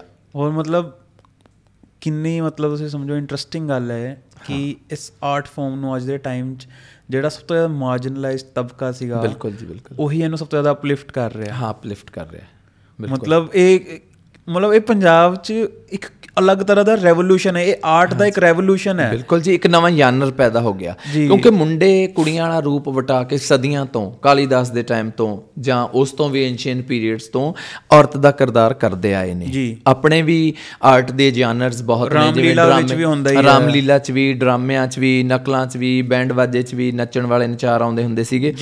ਮੈਂ ਉਹਨਾਂ ਸਾਰਿਆਂ ਨੂੰ ਵਾਚਿਆ ਨਾਟਕ ਪੜ੍ਹੇ ਨਾਟਕ ਦੇਖੇ ਹਨਾ? ਸਾਰੇ ਵੀ ਕਿਵੇਂ ਚੱਲਦਾ ਕਿਦਾਂ ਕਿਦਾਂ ਚੱਲਦਾ ਫਿਰ ਉਹਨਾਂ ਦਾ ਬਿਹੇਵੀਅਰ ਦੇਖਿਆ। ਜੀ। ਉਹਨਾਂ ਦਾ ਬਿਹੇਵੀਅਰ ਪਾਲਿਸ਼ਡ ਨਹੀਂ ਸੀ। ਉਹਨਾਂ ਦਾ ਬਿਹੇਵੀਅਰ ਦੇ ਵਿੱਚ ਲਿਟਰੇਚਰ ਦੀਆਂ ਸ਼ੁਆਵਾਂ ਨਹੀਂ ਸੀ। ਉਹਨਾਂ ਦੇ ਬਿਹੇਵੀਅਰ ਦੇ ਵਿੱਚ ਇੱਕ ਮਤਲਬ ਕਿ ਸੋਸਾਇਟੀ ਦੇ ਨੋਰਮਸ ਦੇ ਥੋੜਾ ਥੋੜਾ ਅਕੋਰਡਿੰਗ ਰਹਿ ਕੇ ਚੱਲਣਾ ਪੈਂਦਾ ਸਾਨੂੰ ਹਨਾ? ਤੇ ਉਹ ਨਹੀਂ ਸੀ। ਜਦੋਂ ਬੀਨ ਵਾਜੇ ਦੇ ਵਿੱਚ ਨਚਾਰ ਨੱਚਣ ਆਉਂਦੇ ਸੀਗੇ ਉਹ ਦਾਰੂਆਂ ਪੀ ਲੈਂਦੇ ਸੀ ਦਾਰੂਆਂ ਪੀ ਕੇ ਫਿਰ ਉਹਨਾਂ ਨੇ ਮੰਡੀਰ ਨੇ ਰੁਪਈਏ ਮੂੰਹਾਂ 'ਚ ਪਾ ਪਾ ਕੇ ਫੜਨੇ ਉਹਨਾਂ ਨੇ ਫੜਨੇ ਉਹ ਥੋੜਾ ਜਿਹਾ ਵਲਗੈਰਿਟੀ ਦੇ ਨੇੜੇ ਆ ਜਾਂਦਾ ਸੀ। ਮੈਂ ਸਾਰਿਆਂ ਨੂੰ ਵਾਚਿਆ ਦੇਖਿਆ ਤੇ ਫਿਰ ਮੈਂ ਆਪਣੇ ਅੰਦਰਲੇ ਨੂਰ ਨੂੰ ਪਾਲਿਸ਼ ਕੀਤਾ ਕਿ ਮੈਂ ਪਹਿਰਾਵਾ ਹੀ ਉਹ ਪਾਇਆ ਜਿਹੜਾ ਤੁਸੀਂ ਦੇਖਦੇ ਹੋ ਕਿ ਪ੍ਰੋਪਰ ਪਹਿਰਾਵਾ ਘੁੰਡ ਦਾ ਪੁਰਾਣੀ ਜੁਐਲਰੀ ਲਈ ਤੇ ਇੱਕ ਪੰਜਾਬ ਦੀ ਘਰੇਲੂ ਸੁਆਣੀ ਆਲਾ ਪਹਿਰਾਵਾ ਪਹਿਨ ਕੇ ਉਸੇ ਸੋਫਿਸਟੀਕੇਟਡ ਲੈਵਲ ਤੇ ਇਸ ਨੂੰ ਹਨਾ ਗਿੱਧੇ ਨੂੰ ਲਿਆਂਦਾ। ਜੀ। ਅ, ਤੁਸੀਂ ਦੇਖੋਗੇ ਅੱਜਕੱਲ ਬਾਲੀਵੁੱਡ ਮੂਵੀਜ਼ ਵੀ ਜਿਹੜੀਆਂ ਨੇ ਉਹ ਇਸ ਟੌਪਿਕ ਤੇ ਵੀ ਬੰਦੀਆਂ ਨੇ ਹਨਾ? ਜਾਂ ਜਿਵੇਂ ਆਯੁਸ਼ਮਾਨ ਖੁਰਾਨਾ ਦੀ ਆਈ ਸੀ ਡ੍ਰੀਮ ਗਰਲ ਹਾਂ। ਤੁਹਾਨੂੰ ਮੌਕਾ ਮਿਲਿਆ ਦੇਖਣ ਦਾ? ਹਾਂ ਦੇਖੀ ਹੈ ਮੈਂ। ਕੀ ਤੁਹਾਨੂੰ ਕੀ ਤੁਹਾਡਾ ਪਰ ਕੀ ਮੈਂ ਓਪੀਨੀਅਨ ਹੈ? ਟੋਟਿਆਂ 'ਚ ਦੇਖੀ ਆ ਉਹ ਆਯੁਸ਼ਮਾਨ ਖੁਰਾਨਾ। ਕਈ ਫਿਲਮਾਂ 'ਚ ਆਇਆ ਮੁੰਡਾ ਉਹ ਯੰਗ ਜਿਹਾ। ਮੁੰਡਾ। ਹੈ। ਚੰਡੀਗੜ੍ਹ ਦੇ ਹੀ ਹੈ। ਚੰਡੀਗੜ੍ਹ ਦਾ ਹੀ ਹੈ? ਹਾਂ ਹਾਂ ਚੰਡੀਗੜ੍ਹ ਦੇ ਹਾਂ ਹਾਂ ਸ਼ਾਇਦ ਪਿੱਛੇ ਜੇ ਇੱਕ ਪ੍ਰੋਪਰ ਨਹੀਂ ਮੇਰੇ ਕੋਲ ਟਾਈਮ ਹੀ ਨਹੀਂ ਹੁੰਦਾ। ਹੈਨਾ? ਹਾਂਜੀ। ਮਤਲਬ ਇਸ ਟੌਪਿਕ ਤੇ ਵੀ ਮਤਲਬ ਬਣ ਰਹੀਆਂ ਹਾਂ ਨੇ ਹਨਾ? ਮੈਂ ਮੈਂ ਇਹੀ ਕਹਿਣਾ ਕਿ ਪਹਿਲਾਂ ਫਿਲਮਾਂ ਦੇ ਵਿੱਚ ਈਵਨ ਪੰਜਾਬੀ ਫਿਲਮਾਂ ਦੇ ਵਿੱਚ ਵੀ ਇਦਾਂ ਦੇ ਕੈਰੈਕਟਰਸ ਨੂੰ ਨਾ ਫਨੀ ਐਂਡ ਡੀਗ੍ਰੇਡਡ ਫਾਰਮ 'ਚ ਪੇਸ਼ ਕੀਤਾ ਜਾਂਦਾ ਸੀ। ਪਰ ਇਸ ਜਿਹੜਾ ਕੈਰੈਕਟਰ ਹੁੰਦਾ ਉਹਦੀ ਟ੍ਰੈਜਡੀ ਨੂੰ ਤੁਸੀਂ ਉਸ ਟ੍ਰੈਜਡੀ ਦੇ ਸਫ਼ਰ ਨੂੰ ਤੁਸੀਂ ਕਿਵੇਂ ਲੈਂਦੇ ਹੋ? ਜੇ ਕੋਈ ਅੱਛਾ ਡਾਇਰੈਕਟਰ ਪ੍ਰੋਡਿਊਸਰ ਉਹਨੂੰ ਉਦਾਂ ਫੜ ਕੇ ਬਣਾ ਦੇਵੇ ਮੈਨੂੰ ਲੱਗਦਾ ਕੁਛ ਨਾ ਕੁਛ ਰੈਵੋਲੂਸ਼ਨ ਅਕਰ ਕਰ ਸਕਦਾ ਹੈ ਬਿਲਕੁਲ ਸਹੀ ਗੱਲ ਹੈ। ਤੁਸੀਂ ਜਿੱਦਾਂ ਦੱਸਿਆ ਕਿ ਤੁਸੀਂ ਤੁਹਾਨੂੰ ਅਗਰ ਮੌਕਾ ਮਿਲਦਾ ਹੈ ਕਿ ਅਗਰ ਕੋਈ ਇਹੋ ਜਿਹਾ ਵਲਨਰੇਬਲ ਸਿਚੁਏਸ਼ਨ ਚ ਹੁੰਦਾ ਹੈ ਕੋਈ ਬੱਚਾ ਹੁੰਦਾ ਜਿਹਨੂੰ ਤੁਸੀਂ ਕੋਸ਼ਿਸ਼ ਕਰਦੇ ਹੋ ਸਾਂਭਣ ਦੀ ਤੁਹਾਡੇ ਟਾਈਮ ਤੇ ਤੁਹਾਨੂੰ ਤੁਹਾਡੀ ਭੈਣਾਂ ਨੇ ਸੰਭਾਲਿਆ ਸੀ ਜਾਂ ਕਿਸੇ ਹੋਰ ਨੇ ਜਾਂ ਕਿਸੇ ਹੋਰ ਨੇ ਐਮਬ੍ਰੇਸ ਕੀਤਾ ਸੀ ਨਹੀਂ ਮੈਂ ਦੱਸਦਾ ਤੁਹਾਨੂੰ ਇਹ ਵੀ ਬੜੀ ਹਾਸੋਹੀਣੀ ਵੀ ਗੱਲ ਹੋ ਸਕਦੀ ਹੈ ਜਾਂ ਐਂ ਲੱਗਦਾ ਕਿ ਮੈਂ ਬੋਸਟ ਨਹੀਂ ਕਰੂੰਗਾ। ਮੈਂ ਜਿਹੜੀ ਮੇਰੀ ਫੈਮਿਲੀ ਦਾ ਇੱਕ ਸ਼ਜਰਾ ਹੈ ਉਹ ਕਿਵੇਂ ਹੈ ਕਿ ਦੋ ਫੈਮਲੀਆਂ ਨੇ ਮੇਰੇ ਫਾਦਰ ਸਾਹਿਬ ਮੇਰੇ ਚਾਚਾ ਜੀ। ਇੱਕੋ ਹੀ ਵਿਹੜਾ ਹੈ ਘਰ ਅੱਡ ਅੱਡ ਨੇ ਵੱਡਾ ਖੁੱਲਾ ਵਿਹੜਾ ਹੈ। ਮੇਰੇ ਚਾਚਾ ਜੀ ਦੀਆਂ 6 ਕੁੜੀਆਂ ਨੇ ਮੇਰੀ ਇੱਕ ਭੈਣ ਦੋ ਇੱਕ ਮੇਰਾ ਭਰਾ ਇੱਕ ਚਾਚੇ ਦਾ ਮੁੰਡਾ। ਮੈਂ ਉਸੇ ਘਰ ਚ ਬੌਰਨ ਬ੍ਰੌਟ ਅਪ ਹੋਇਆ ਸਭ ਤੋਂ ਛੋਟਾ ਬੱਚਾ। ਤੇ ਇੱਕ ਹੋਰ ਵੀ ਹੈ ਸਾਡੀਆਂ ਸਾਡੀਆਂ ਫੈਮਿਲੀਜ਼ ਦੇ ਵਿੱਚ ਨਾ ਜਿਹੜੇ ਮੋਹ ਲਾਡ ਕਰਨ ਵਾਲੇ ਨੇ ਉਹਨਾਂ ਦੇ ਵਿੱਚ ਜੇ ਫੈਮਿਲੀ ਦੇ ਵਿੱਚ ਸਭ ਤੋਂ ਛੋਟੇ ਮੁੰਡੇ ਨੂੰ ਕੁੜੀਆਂ ਵਾਂਗੂ ਰੱਖਦੇ ਨੇ। ਜੀ ਖਾਸ ਕਰਕੇ ਕੁੜੀ ਨੂੰ ਮੁੰਡਿਆਂ। ਵਾਂਗੂ। ਹਨਾ ਜਿਨ੍ਹਾਂ ਦੇ ਘਰਾਂ 'ਚ ਭੈਣਾਂ ਹੋਣ। ਔਰ ਇੱਕ ਮੇਰੇ ਮਾਮੇ ਦੀ ਕੁੜੀ ਦੋ ਮਾਸੀ ਦੀਆਂ ਕੁੜੀਆਂ ਬੜੀਆਂ। ਉਹਨਾਂ ਨੇ ਜੇ ਕਿਤੇ ਮੇਲੇ ਮਸਾਬੇ ਜਾਂ ਸ਼ਹਿਰ ਬਾਜ਼ਾਰ ਸ਼ਹਿਰ ਬਾਜ਼ਾਰ ਤਾਂ ਉਦੋਂ ਜਾਂਦੇ ਨਹੀਂ ਸੀ 40 ਸਾਲ ਪਹਿਲਾਂ 45 ਸਾਲ ਪਹਿਲਾਂ ਹਨਾ। ਤੇ ਕਿਤੇ ਜਾਣਾ ਉਹਨਾਂ ਨੇ ਮੇਰੇ ਵਾਸਤੇ ਕੀ ਖਰੀਦਣਾ? ਚੂੜੀਆਂ ਤੇ ਝਾਂਜਰਾਂ। ਮੇਰਾ ਬੌਰਨ ਬ੍ਰੌਟ ਅਪ ਚੌਥੀ ਪੰਜਵੀਂ ਤੱਕ ਕੁੜੀਆਂ ਵਾਂਗੂ ਹੋਇਆ। ਹਨਾ? ਤੇ ਕੁਛ ਤਾਂ ਗੋਡ ਵੱਲੋਂ। ਕੁਛ ਉਹ ਭੈਣਾਂ ਨੇ ਮੈਨੂੰ ਉਦਾਂ ਦਾ ਬਣਾਇਆ ਕਿ ਮੇਰੇ ਮਨਸ ਦੇ ਅੰਦਰ ਕੁੜੀ ਬੈਠ ਗਈ। ਠੀਕ ਹੈ। ਹਨਾ? ਪਰ ਉਦੋਂ ਕੀ ਹੋਇਆ ਕਿ ਭੈਣਾਂ ਜਿਹੜੀਆਂ ਚਾਚੇ ਦੀਆਂ ਕੁੜੀਆਂ ਸੀ ਉਹ ਵੱਡੀਆਂ ਸੀ। ਜੀ। ਚਾਚੇ ਦਾ ਵਿਆਹ ਪਹਿਲਾਂ ਹੋਇਆ ਸੀ ਫਾਦਰ ਸਾਹਿਬ ਦਾ ਮਿਲਟਰੀ ਸੀਗੇ ਪੜ੍ਹੇ ਲਿਖੇ ਤੇ ਉਹਨਾਂ ਦਾ ਪਹਿਲਾਂ ਵਿਆਹ ਹੋਇਆ ਹੋਣਾ ਉਹ ਚਲੀ ਗਈ ਮਰ ਗਈ ਜਾਂ ਮੈਨੂੰ ਨਹੀਂ ਪਤਾ ਕੀ ਹੋਇਆ। ਮਦਰ ਦਾ ਮੇਰੇ ਫਿਰ ਅਸੀਂ ਛੋਟੇ ਆ ਮੇਰੇ ਚਾਚੇ ਦੀਆਂ ਜਿਹੜੀਆਂ ਕੁੜੀਆਂ ਨੇ ਮੇਰੇ ਮੇਰੀ ਵੱਡੀ ਭੈਣ ਤੋਂ ਵੀ ਤਿੰਨ ਚਾਰ ਕੁੜੀਆਂ ਵੱਡੀਆਂ ਸੀ ਉਹਦੀਆਂ ਹਨਾ? ਅੱਛਾ। ਉਹ ਵੱਡੀਆਂ ਉਹਨਾਂ ਦਾ ਵਿਆਹ ਹੋ ਗਿਆ ਫਿਰ ਦੋ ਕੁੜੀਆਂ ਚਾਚੇ ਦੀਆਂ ਮੇਰੀ ਭੈਣ ਦਾ ਵਿਆਹ ਹੋ ਗਿਆ ਦੋ ਕੁੜੀਆਂ ਚਾਚਾ ਜੀ ਦੀਆਂ ਮੇਰੇ ਹਾਣ ਦੀਆਂ। ਇੱਕ ਤਾਂ ਮੇਰੇ ਤੋਂ ਸਾਲ ਵੱਡੀ ਇੱਕ 2 ਸਾਲ ਵੱਡੀ। ਉਹਨਾਂ ਦੀਆਂ ਸਹੇਲੀਆਂ ਆਂਢ ਗੁਆਂਢ ਦੀਆਂ ਕੁੜੀਆਂ ਬਸ ਉਹਨਾਂ ਨਾਲ ਹੀ ਖੇਲਣਾ ਗੁੱਡੀਆਂ ਪਟੋਲੇ ਖੇਲਣਾ। ਉਦੋਂ ਜਿਹੜਾ ਸੀਗਾ ਨਾ ਜਦੋਂ ਬਚਪਨ ਸੀ ਉਦੋਂ ਜਿਹੜੀ ਡਿਸਟੋਰਸ਼ਨ ਸੀ ਉਹ ਘੱਟ ਸੀ ਕਿਉਂਕਿ ਮੇਰੀ ਫੈਮਿਲੀ ਬੜੀ ਪ੍ਰੋਟੈਕਟਿਵ ਸੀ ਪੜ੍ਹੇ ਲਿਖੇ ਸੀ। ਮੇਰੇ ਫਾਦਰ ਸਾਹਿਬ ਮੈਨੂੰ ਬਹੁਤ ਜ਼ਿਆਦਾ ਬਾਹਰ ਨਹੀਂ ਸੀ ਲੈ ਕੇ ਜਾਂਦੇ ਜਾਣ ਨਹੀਂ ਸੀ ਦਿੰਦੇ ਹਨਾ?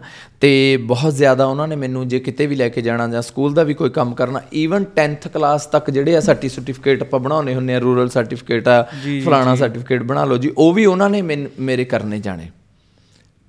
ਤੇ ਉਸ ਤੋਂ ਬਾਅਦ ਕੀ ਹੋਇਆ ਕਿ 8ਵੀਂ 9ਵੀਂ ਕਲਾਸ ਤੋਂ ਹੀ ਮੈਨੂੰ ਮੇਰੇ ਫਾਦਰ ਸਾਹਿਬ ਨੇ ਲਿਟਰੇਚਰ ਪੜਨ ਦੀ ਚਿਟਕ ਲੱਗ ਗਈ ਮੈਨੂੰ। ਠੀਕ ਹੈ ਉਹਨਾਂ ਨੇ ਸਿੱਖ ਹਿਸਟਰੀ ਸਿੱਖ ਰਾਜ ਕਿਵੇਂ ਗਿਆ ਗੁਰੂ ਗੋਬਿੰਦ ਸਿੰਘ ਸਾਹਿਬ ਦੀਆਂ ਜੰਗਾਂ ਗੁਰੂਆਂ ਦੀ ਹਿਸਟਰੀ ਫਿਰ ਹੋਰ ਇੰਡੀਅਨ ਕਿਤਾਬਾਂ ਜਿਹੜੀਆਂ ਪੰਜਾਬੀ ਚੋਂ ਲੱਥੇ ਹੋਈਆਂ ਹੋਈਆਂ। ਤੁਸੀਂ ਇਹ ਸਮਝੋ ਕਿ ਪਲੱਸ 1 ਪਲੱਸ 2 ਤੱਕ ਜਾਂਦੇ ਆ। ਹੂੰ। ਪੰਜਾਬੀ ਦੀ ਇੱਕ ਗਿਆਨੀ ਦੁੱਤ ਸਿੰਘ ਦੀ ਬਹੁਤ ਅੱਛੀ ਕਿਤਾਬ ਹੈ ਮੇਰਾ ਪਿੰਡ। ਹੂੰ। ਉਹ ਪੜ੍ਹ ਲਈ ਸੀ। ਮੇਰਾ ਦਾਗਿਸਤਾਨ ਜੀ। ਰਸੂਲ ਹਮਜ਼ਾ ਤੋਬ ਦੀ ਉਹ ਪੜ੍ਹ ਲਈ ਸੀ। ਰਸ਼ੀਆ ਦੀ ਇੱਕ ਕਿਤਾਬ ਜਾਨ ਰੀਡ 10 ਦਿਨ ਜਿਹਨੇ ਦੁਨੀਆ ਹਿਲਾ ਦਿੱਤੀ। ਇੱਕ ਮਖਾਇਲ ਕਿਹੜਾ ਉਹ ਹੈਗੀ ਅਸਲੀ ਇਨਸਾਨ ਦੀ ਕਹਾਣੀ। ਐਡੀ ਮੋਟੀ ਕਿਤਾਬ ਹੈ ਮੈਂ ਉਹ ਤਿੰਨ ਵਾਰੀ ਪੜ੍ਹ ਚੁੱਕਿਆ ਸੀ ਪਲੱਸ 2 ਤੱਕ। ਕੀ ਬਾਤ। ਰਸ਼ੀਆ ਦੀ ਉਹ ਜੰਗ ਦੀ ਕਿਤਾਬ ਹੈ ਜਿਹੜੀ 1945 ਵਾਲੀ ਉਹ ਯੂਰੇਸ਼ੀਆ ਵਾਲੇ ਏਰੀਏ ਦੇ ਵਿੱਚ ਬਰਫ਼ ਦੇ ਵਿੱਚ ਕੋਈ ਪਾਇਲਟ ਦਾ ਜਹਾਜ਼ ਡਿੱਗ ਜਾਂਦਾ ਉਹਦੀਆਂ ਦੋਏ ਲੱਤਾਂ ਕੱਟੀਆਂ ਜਾਂਦੀਆਂ। 15 ਜਾਂ 20 ਦਿਨ ਡੀਪ ਜੰਗਲ ਦੇ ਵਿੱਚ ਉਹ ਕਿਵੇਂ ਕੱਟਦਾ ਹੈ, ਕੀੜੀਆਂ ਦੇ ਭੌਣ 'ਚ ਆਪਣੀ ਬਾਹ ਪਾ ਦਿੰਦਾ ਫਿਰ ਉਹਨੂੰ ਚੱਟਦਾ ਆਪਣੇ ਆਪ ਨੂੰ ਕਿਵੇਂ ਸਰਵਾਈਵ ਕਰਦਾ। ਉਹ ਮੇਰੇ ਮਨਸ ਦੇ ਵਿੱਚ ਮੈਨੂੰ ਇਹਨਾਂ ਚੀਜ਼ਾਂ ਨੇ ਸੰਭਿਆ। ਮੈਂ ਇਸ ਕਰਕੇ ਮੈਂ ਵਾਹਿਗੁਰੂ ਦਾ ਬਹੁਤ ਸ਼ੁਕਰਗੁਜ਼ਾਰ ਹਾਂ ਕਿ ਜੇ ਮੈਨੂੰ ਇਹ ਚੀਜ਼ਾਂ ਨਾ ਹੁੰਦੀਆਂ ਜਾਂ ਮੈਨੂੰ ਲਿਟਰੇਚਰ ਦੀ ਮਸ ਨਾ ਹੁੰਦੀ ਤਾਂ ਮੈਂ ਹੋ ਸਕਦਾ ਇੱਥੇ ਨਾ ਬੈਠਾ ਹੁੰਦਾ ਡਿਸਟਾਰਟ ਹੋ ਜਾਂਦਾ। ਪਰ ਸਾਰੇ ਬੱਚਿਆਂ ਦੇ ਮਨਸ ਦੇ ਵਿੱਚ ਸਾਰੇ ਬੱਚਿਆਂ ਲਈ ਇੰਨੀਆਂ ਪ੍ਰੋਟੈਕਟਿਵ ਚੀਜ਼ਾਂ ਨਹੀਂ ਹੁੰਦੀਆਂ। ਜੀ। ਬਹੁਤ ਸਾਰੇ ਘਰਾਂ ਦੇ ਵਿੱਚ ਇਦਾਂ ਦੀਆਂ ਲਿਟਰੇਚਰ ਨਹੀਂ ਹੁੰਦਾ ਅਖਬਾਰ ਨਹੀਂ ਆਉਂਦਾ। ਜੀ। ਹੈਨਾ? ਕਿਉਂਕਿ ਜਿਹੜੀ ਅਸਲ ਦੇ ਵਿੱਚ ਇਹ ਜਦੋਂ ਇਦਾਂ ਦੇ ਕੈਰੈਕਟਰਸ ਹੁੰਦੇ ਨੇ ਮੈਂ ਉਹਨੂੰ ਦੂਜੀ ਤਰ੍ਹਾਂ ਡਿਫਾਈਨ ਕਰਦਾ ਅਸਲ 'ਚ ਸਾਡੇ ਅੰਦਰ એનર્ਜੀ ਹੁੰਦੀ ਹੈ। ਜੀ। ਜਿਹੜਾ ਤੁਸੀਂ ਇਹ ਕਹਿ ਦਿੰਦੇ ਹੋ ਜਿਵੇਂ ਮੈਂ ਕਹਿੰਦਾ ਕੁੜੀਆਂ ਵਰਗੇ ਉਹ ਮੇਰੇ ਅੰਦਰ એનર્ਜੀ ਸੀ। ਜੇ। ਤਾਂ એનર્ਜੀ ਨੂੰ ਤੁਸੀਂ ਲਾ ਲਿਆ ਕਿਸੇ ਚਾਰਟ ਤੇ ਜਿਹੜੀ ਮਰਜ਼ੀ ਚਾਰਟ ਤੇ ਲਾ ਲਓ। ਮੈਨੂੰ ਕਿਤਾਬਾਂ ਪੜ੍ਹਨ ਦਾ ਹੁਣ ਤੁਹਾਨੂੰ ਦੇਖਿਆ ਨਹੀਂ ਉਹ ਕਿਤਾਬਾਂ ਮੈਨੂੰ ਚੁੱਭਦੀਆਂ ਨੇ। ਚੁੱਭਦੀਆਂ ਕਿਉਂ ਨੇ? ਨਹੀਂ ਮੈਂ ਪਾਉਂਦਾ। ਸਕਣੀਆਂ ਨਹੀਂ। ਜੇ ਮੈਂ ਲੈ ਕੇ ਗਿਆ ਤਾਂ ਵੀ ਔਖਾ ਹੈ ਨਾ ਵੀ ਹੈ ਨਾ ਮਤਲਬ ਔਕਣ ਚੁੱਭਦੀਆਂ ਨੇ ਪੋਜ਼ਿਟਿਵਲੀ ਹੈ ਨਾ ਵੀ ਮੈਨੂੰ ਤਾਂ ਇਹ ਹੁੰਦਾ ਤਾਂ ਵੀ ਕਿਤਾਬ ਮੈਨੂੰ ਜੇ ਕਿਤੇ ਦਿਸ ਜਾਣੀ ਮੈਨੂੰ ਚੁੱਭਣੀ ਹੂੰ। ਹੁਣ ਇੱਕ ਰਿਚਰਡ ਡੋਰਸਨ ਦੀ ਫੋਕਲੋਰ ਦੇ ਉੱਤੇ ਕੋਈ ਕਿਤਾਬ ਹੈ। ਸਾਡੇ ਡਾਕਟਰ ਨਾਰ ਸਿੰਘ ਜੀ ਮੈਂ ਜਿਨ੍ਹਾਂ ਦੇ ਅੰਡਰ ਐਮਫਿਲ ਕੀਤੀ ਹੈ ਪੰਜਾਬ ਦੇ ਵੱਡੇ ਫੋਕਲੋਰਿਸਟ ਪੰਜਾਬ ਯੂਨੀਵਰਸਿਟੀ ਉਹਨਾਂ ਨੇ ਨਾਂ ਲੈ ਦੇਣਾ। ਪੰਜਾਬ ਯੂਨੀਵਰਸਿਟੀ ਦੀ ਲਾਇਬ੍ਰੇਰੀ ਚੋਂ ਮੈਨੂੰ ਲੱਭੀ ਨਹੀਂ। ਜੀ। ਇਸ ਵਾਰੀ ਜਦੋਂ ਮੈਂ ਇੰਗਲੈਂਡ ਗਿਆ ਬਰਮਿੰਗਮ ਦੀ ਵੱਡੀ ਲਾਇਬ੍ਰੇਰੀ ਦੇ ਵਿੱਚ ਮੈਂ ਆਪਣੀ ਭਾਣਜੀ ਨਾਲ ਗਿਆ ਉੱਥੇ ਉਹ ਰਿਚਰਡ ਡੋਰਸਨ ਦੀ ਕਿਤਾਬ ਜਿਵੇਂ ਕਹਿੰਦੇ ਨੇ ਮੈਨੂੰ ਇੱਕਦਮ ਐ ਹੋਇਆ ਵੀ ਹਾਏ ਮੇਰੀ ਹੋ ਜਾਵੇ ਇਹ ਕਿਤਾਬ। ਪਰ ਉਹ ਲਾਇਬ੍ਰੇਰੀ ਦੀ ਕਿਤਾਬ ਹਾਊ ਕੈਨ ਆਈ ਇਹ ਇਹ ਲੇਕਿਨ ਜਿਹੜੇ ਕਿਤਾਬਾਂ ਪੜ੍ਹਦੇ ਨੇ ਨਾ ਹਾਂ। ਉਹਨਾਂ ਨੂੰ ਹੀ ਆਉਂਦੀ ਹੈ ਫੀਲਿੰਗ। ਕਿ ਜਿੱਦਾਂ ਐਦਾਂ ਨਾ ਕਿ ਜਿੱਦਾਂ ਕੋਈ ਨਵੀਂ ਬੁੱਕ ਪਤਾ ਚੱਲੀ ਉਹਦੇ ਬਾਰੇ ਪੜ੍ਹ ਲਿਆ ਬੇਸਿਕ ਕਿ ਕਈ ਵਾਰ ਐਦਾਂ ਹੁੰਦਾ ਯਾਰ ਇਹ ਤਾਂ ਫਟਾਫਟ ਮੈਨੂੰ ਚਾਹੀਦੀ ਹੈ ਚਾਹੀਦੀ ਹੈ ਇਹ ਤੇ ਚਾਹੀਦੀ ਫਿਰ ਮੈਂ ਆਪਣੀ ਭਾਣਜੀ ਨੂੰ ਕਿਹਾ ਮੈਂ ਕਿਹਾ ਫੋਟੋ ਖਿੱਚੇ ਦੀ। ਮੈਂ ਕਿਹਾ ਇਹ ਕਿਤਾਬ ਮੈਨੂੰ ਚਾਹੀਦੀ ਹੈ। ਉਹਨੇ ਵਿਚਾਰੇ ਨੇ ਗੂਗਲ ਤੋਂ ਸਰਚ ਕੀਤੀ ਅਮਰੀਕਾ 'ਚ ਸਿਰਫ ਇੱਕ ਕਾਪੀ ਪਈ ਹੈ ਉਹਦੀ ਉਹ ਕਹਿੰਦੇ ਸੀ ਦੇਣੀ ਨਹੀਂ ਸੋ ਸੈਡ ਮੈਂ ਕਿਹਾ ਕੋਈ ਮੈਨੂੰ ਫੋਟੋ ਸਟੇਟ ਕਰਾ ਕੇ ਲਿਆ ਦਿਓ। ਹੈਨਾ? ਤੇ ਮਤਲਬ ਇਦਾਂ ਹੁੰਦਾ ਕਿ ਉਹ ਮੈਂ ਮੇਰਾ ਮਨ ਉਧਰ ਨੂੰ ਜੁੜ ਗਿਆ। ਤੇ ਇੱਕ ਚੀਜ਼ ਹੋਰ ਜਿਹੜੀ ਮੈਂ ਕਦੇ ਖੁੰਝਦਾ ਨਹੀਂ ਮੈਡਮ ਨੂਰ ਜਹਾਨ ਦਾ ਮੈਂ ਫੈਨ ਆ ਨਹੀਂ ਮੈਂ ਖੁਦ ਬੜਾ ਵੈਸੇ। ਹਨਾ? ਮੈਡਮ ਨੂਰ ਜਹਾਂ 47 ਤੋਂ ਪਹਿਲਾਂ ਇੰਡੀਆ ਦੇ ਵਿੱਚ ਉਹਨਾਂ ਨੇ ਕੰਮ ਕੀਤਾ। ਅਨਮੋਲ ਕੜੀ ਦੇ ਜ਼ੀਨਤ ਦੇ ਮਿਰਜ਼ਾ ਸਾਹਿਬਾਂ ਬੜੀ ਮਾਂ ਬਹੁਤ ਸਾਰੀਆਂ ਫਿਲਮਾਂ 'ਚ ਉਹਨਾਂ ਨੇ ਕੰਮ ਕੀਤਾ। ਮੇਰੇ ਫਾਦਰ ਸਾਹਿਬ ਦੀ ਫੇਵਰਿਟ ਸੀ। ਅੱਛਾ ਜੀ। ਉਹ ਜਦੋਂ ਰੇਡੀਓ ਤੇ ਇੱਕ ਅ, ਪ੍ਰੋਗਰਾਮ ਚੱਲਦਾ ਸੀ ਉਹਦਾ ਨਾਮ ਆਵਾਜ਼ ਦੇ ਕਹਾਂ ਹੈ 올 ਇੰਡੀਆ ਰੇਡੀਓ ਤੋਂ ਤੇ ਇਹ ਬਦਲ ਕੇ ਉਹਦਾ ਧਰਤੀ ਕੋ ਆਕਾਸ਼ ਪੁਕਾਰੇ ਵੀ ਉਹ ਉਹ ਮੈਂ ਮ, ਸ- ਛੱਡਦਾ ਨਹੀਂ ਸੀ ਹੁੰਦਾ। ਪਲੱਸ 1 2 ਦੇ ਅ, ਦੇ ਵਿੱਚ ਜਦੋਂ ਪੜ੍ਹਦਾ ਸੀ ਮੈਂ ਖੰਨੇ ਮੈਂ ਬੰਕ ਮਾਰ ਕੇ ਆ ਜਾਣਾ ਸ਼ੁੱਕਰਵਾਰ ਨੂੰ ਆਉਂਦਾ ਹੁੰਦਾ ਸੀ ਉਹ 2 ਵਜੇ। ਅੱਛਾ ਪ੍ਰੋਗਰਾਮ ਧਰਤੀ ਕੋ ਆਕਾਸ਼ ਪੁਕਾਰੇ ਜਾਂ ਆਵਾਜ਼ ਦੇ ਕਹਾਂ ਹੈ। ਤਾਂ ਉਹਦੇ ਵਿੱਚ ਪੁਰਾਣੀਆਂ ਫਿਲਮਾਂ ਦੇ ਗੀਤ ਨੂਰ ਜਹਾਨ ਦਾ ਗੀਤ ਜਵਾਂ ਹੈ ਮੁਹੱਬਤ ਹਸੀ ਹੈ ਜ਼ਮਾਨਾ ਆ ਜਾ ਮੇਰੀ ਬਰਬਾਦ ਮੁਹੱਬਤ ਕੇ ਸਹਾਰੇ। ਉਸ ਤੋਂ ਬਾਅਦ ਗੈਪ ਪੈ ਗਿਆ ਨੂਰ ਜਹਾਨ ਚਲੀ ਗਈ। ਮੇਰੇ ਫਾਦਰ ਸਾਹਿਬ ਦੱਸਦੇ ਹੁੰਦੇ ਸੀ ਕਿ ਪਾਕਿਸਤਾਨ ਚਲੀ ਗਈ ਇਦਾਂ ਇਦਾਂ ਕਰਕੇ ਵੀ ਇੱਧਰ ਹੁਣ ਲਤਾਏ ਜਾਂ ਜਾਂ ਜੋ ਵੀ ਆ ਕਿਤੇ ਲੱਕੀਲੀ ਔਰ ਅਨਲੱਕੀਲੀ ਮੈਂ 8ਵੀਂ 9ਵੀਂ ਚ 10ਵੀਂ ਚ ਜਦੋਂ ਪੜਦਾ ਸੀ ਅ ਰੇਡੀਓ ਪਾਕਿਸਤਾਨ 550 ਹਰਟ ਵੇਵ ਤੇ ਲੱਗ ਗਿਆ। ਅੱਛਾ ਜੀ। ਤੇ ਉੱਥੇ ਨੂਰ ਜਹਾਂ ਦਾ ਗੀਤ ਚੱਲਿਆ ਸਾਡਾ ਕੀ ਏ ਅੱਲਾ ਹੀ ਅੱਲਾ ਸਾਰੀ ਦੁਨੀਆ ਦੋ ਦੋ ਹੋ ਗਈ ਆਪਣਾ ਦਮ ਇਕੱਲਾ ਬਸ ਉਹ ਦਿਨ ਗਿਆ ਉਸ ਤੋਂ ਬਾਅਦ ਮੈਂ ਉਸੇ ਦੇ ਗੀਤ ਸੁਣੇ ਉਸੇ ਦੀ ਉਹਦੇ ਗੀਤਾਂ ਦੇ ਵਿੱਚੋਂ ਮੈਂ ਤੁਹਾਨੂੰ ਅਸਲ 'ਚ ਜਿਹੜੀ ਜਿਵੇਂ ਸਾਂਭਣ ਵਾਲੀ ਗੱਲ ਹੈ ਮੈਨੂੰ ਪਰਸਨ ਟੂ ਪਰਸਨ ਕਿਸ ਕਿਸ ਕਿਵੇਂ ਕਿਵੇਂ ਮੈਂ ਆਪਣੇ ਆਪ ਨੂੰ ਸੰਭਾਲਿਆ ਜਾਂ ਮੈਨੂੰ ਕਿਹਨੇ ਸੰਭਿਆ ਉਹਦੇ ਗੀਤਾਂ ਦੀ ਜਿਹੜੀ ਫੀਲਿੰਗ ਸੀ ਉਹ ਫੀਲਿੰਗ ਮੈਨੂੰ ਬਿਯੋਂਡ ਦਾ ਵਰਡ ਲੱਗੀ। ਜੀ। ਜੇ ਉਹ ਕੋਈ ਰੋਮਾਂਟਿਕ ਗੀਤ ਵੀ ਗਾਉਂਦੀ ਸੀ ਨਾ ਮੈਨੂੰ ਇਹ ਲੱਗਦਾ ਸੀ ਕਿ ਮੁੰਡੇ ਦਾ ਕੁੜੀ ਨੂੰ ਜਾਂ ਕੁੜੀ ਦਾ ਮੁੰਡੇ ਨੂੰ ਨਹੀਂ ਕਿਹਾ ਗਿਆ। ਇਹ ਬਿਯੋਂਡ ਦਿਸ ਵਰਡ ਹੈ। ਜਿਵੇਂ ਉਹਦਾ ਗੀਤ ਹੈ ਵੇਖ ਤੇਰਾ ਪਿਆਰ ਮੈਨੂੰ ਮਿਲਿਆ ਮੈਂ ਦੁਨੀਆ ਤੇ ਹੋਰ ਕੀ ਲੈਣਾ। ਹੈਨਾ? ਇਹ ਵੀ ਜਿਹੜਾ ਗੀਤ ਹੈ ਸਾਡਾ ਕੀ ਹੈ ਅੱਲਾ ਹੀ ਅੱਲਾ ਸਾਰੀ ਦੁਨੀਆ ਦੋ ਦੋ ਹੋ ਗਈ ਆਪਣਾ ਦਮ ਇਕੱਲਾ। ਤੇ ਜਦੋਂ ਤੁਸੀਂ ਇਕੱਲੇ ਹੋ ਨਾ ਜਾਂ ਤੁਸੀਂ ਡਿਸਟਰਕਟਿਵ ਹੋ ਜਾਂ ਤੁਸੀਂ ਕੰਸਟਰਕਟਿਵ ਹੋ।